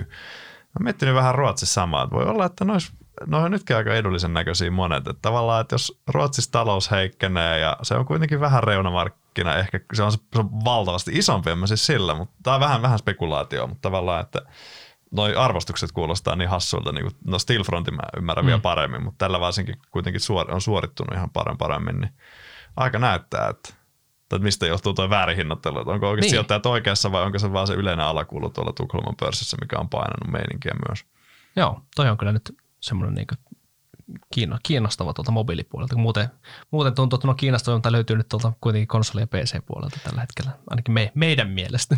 Kyllä se on ehkä meidän maku, kun mm se kilpailu on pienempää, kannattavuus on paljon parempi ja on ne jossain määrin ennakoitavampia. Sitten ehkä kun mehän myös molemmat taidetaan pelaa niin sä pelaat konsolilla mm. ja meet sitten että ne pelitkin on tuttuja. Että sitten noin mobiilipelit niin ei ole ehkä ihan omaa heinää kyllä. Että mm.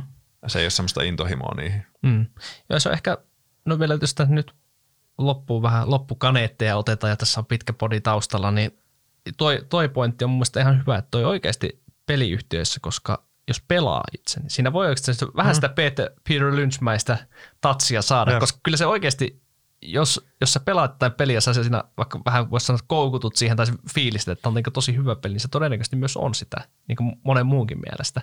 Ja sen saa niin erilainen, se pystyy ehkä sitten paremmin suhteuttaa myös siihen niin kuin, vaikka sen peliyhtiön niin lukuihin tai arvostukseen sitten sitä, kun sulla on jonkunlainen niin tatsi siihen itse mm. tuotteeseen. Ja tässä, kun monesti softa-alalla, jos mietitään muita softayhtiöitä, niin on aika hankala – vertailla mitään vaikka, no yleisesti käy ihan sama mikä vaikka yrity, yritysohjelmista, ei niitä niin. että sä niitä kaikki pysty mitenkään kääntämään. No, jos jostain saattaa olla jotain kokemusta tai jotain, ei, kyber, kyber, ei ole tullut käytettyä. Joo, tai jotain kyberturvaohjelmista, niin eihän niihin semmoista niin näppituntumaa saa ei. samalla lailla. Tässä, tässä sä saat se oikeasti sitä, ja sitten kuitenkin näitä isoja rahavirtoja, kyllähän ne kuitenkin vähän edelleen se niin salkuhoitajakin niin globaalisti, niin ne painottuu vähän sen niin vanhempaan, vanhempaan ikäluokkaa edelleen. Et siinä voi niin nuoremmat, nuoremmat sukupolvet saattaa olla jopa kilpailuetua tässä, koska Jep. niillä on se tavallaan tatsi siihen pelaamiseen. Et oh. toki en, en sitä että kyllä tiedän myös, että vanha, vanhemmat ihmiset pelaa tänä päivänä, että se koko ajan nousee, mutta siinä voi olla siellä, että se kannattaa, kannattaa muistaa se, että jos, jos siitä voi saada tiettyä etua tähän,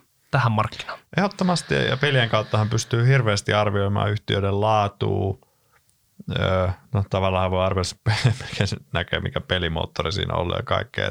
Monta asiaa, hyödyntääkö ne vanhoja assetteja vai ei ja mitä ne tuo vanhoista peleistä uusiin ja tavallaan sitä aika montakin asiaa. Niin to, no, tavallaan aika pieniä juttuja, mutta kyllä se kuitenkin voi aika paljonkin. Tai vaikka Remedillä se, että kontrolliin upotettiin ihan valtava määrä viittauksia Alan joten jo ennen kuin tuli julkista, että Alan tulee olemaan, niin jo siitä ydinpelistä oli vähän sellainen, että no, ahaa, että sinne ehkä jatketaan. Ja sitten tuli se DLC, minkä jälkeen mm-hmm. se oli mm. aivan ilmeistä, että tällä veikistä tulee olemaan se seuraava iso IP.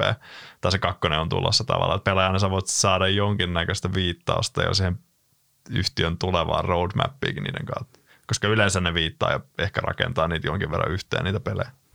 Se on totta. Mites, onko sulla vielä jotain mitä haluat tähän loppuun sanoa? Mulla alkaa ainakin takki, takki on tyhjä. Tässä on kyllä, takki on aika tyhjä ja tota, ei, ei siinä, että tota, ehkä yleisesti voi vaan todeta, että niin kuin sanottiin monessa, että aika monet osakekurssit on tullut alas sen niin kuin 50 jopa 80 prosenttia, että, että nyt on mun mielestä paljon mielenkiintoisempi aika tutkia noita ja myös niin kuin ostomielessä, että tuolla on, niin kuin, on paljon uhkia, mutta myös tosi paljon mahdollisuuksia, että, et toki vielä ne on ihan niin kuin kaikista massiivisimmat, mitkä on ehkä turvallisempia, niin kuin just Microsoftit tai tämmöiset, niin ne ei ole vielä mitään halpoja suinkaan, mutta tavallaan tilaisuuksia alkaa olla ja tehottomasti kiinnostuneille sijoittajille. Nyt on varmaan hyvä hetki ainakin aktivoitua tutkimaan ja penkomaan peliä. Paljon parempi hetki kuin vuosi sitten. Se on ihan totta. Ehkä näihin, näihin sanoihin on hyvä lopettaa ja kiitos kaikille podin kuulijoille, jotka jakso tänne asti ja me toivotetaan hyvää, hyvää viikonloppua ja lähdetään lähdetään vähän pelailemaan tänä viikonloppuna sitten. Kiitos kuuntelusta ja lukekaa analyysiä ja pelatkaa tietokonepelejä.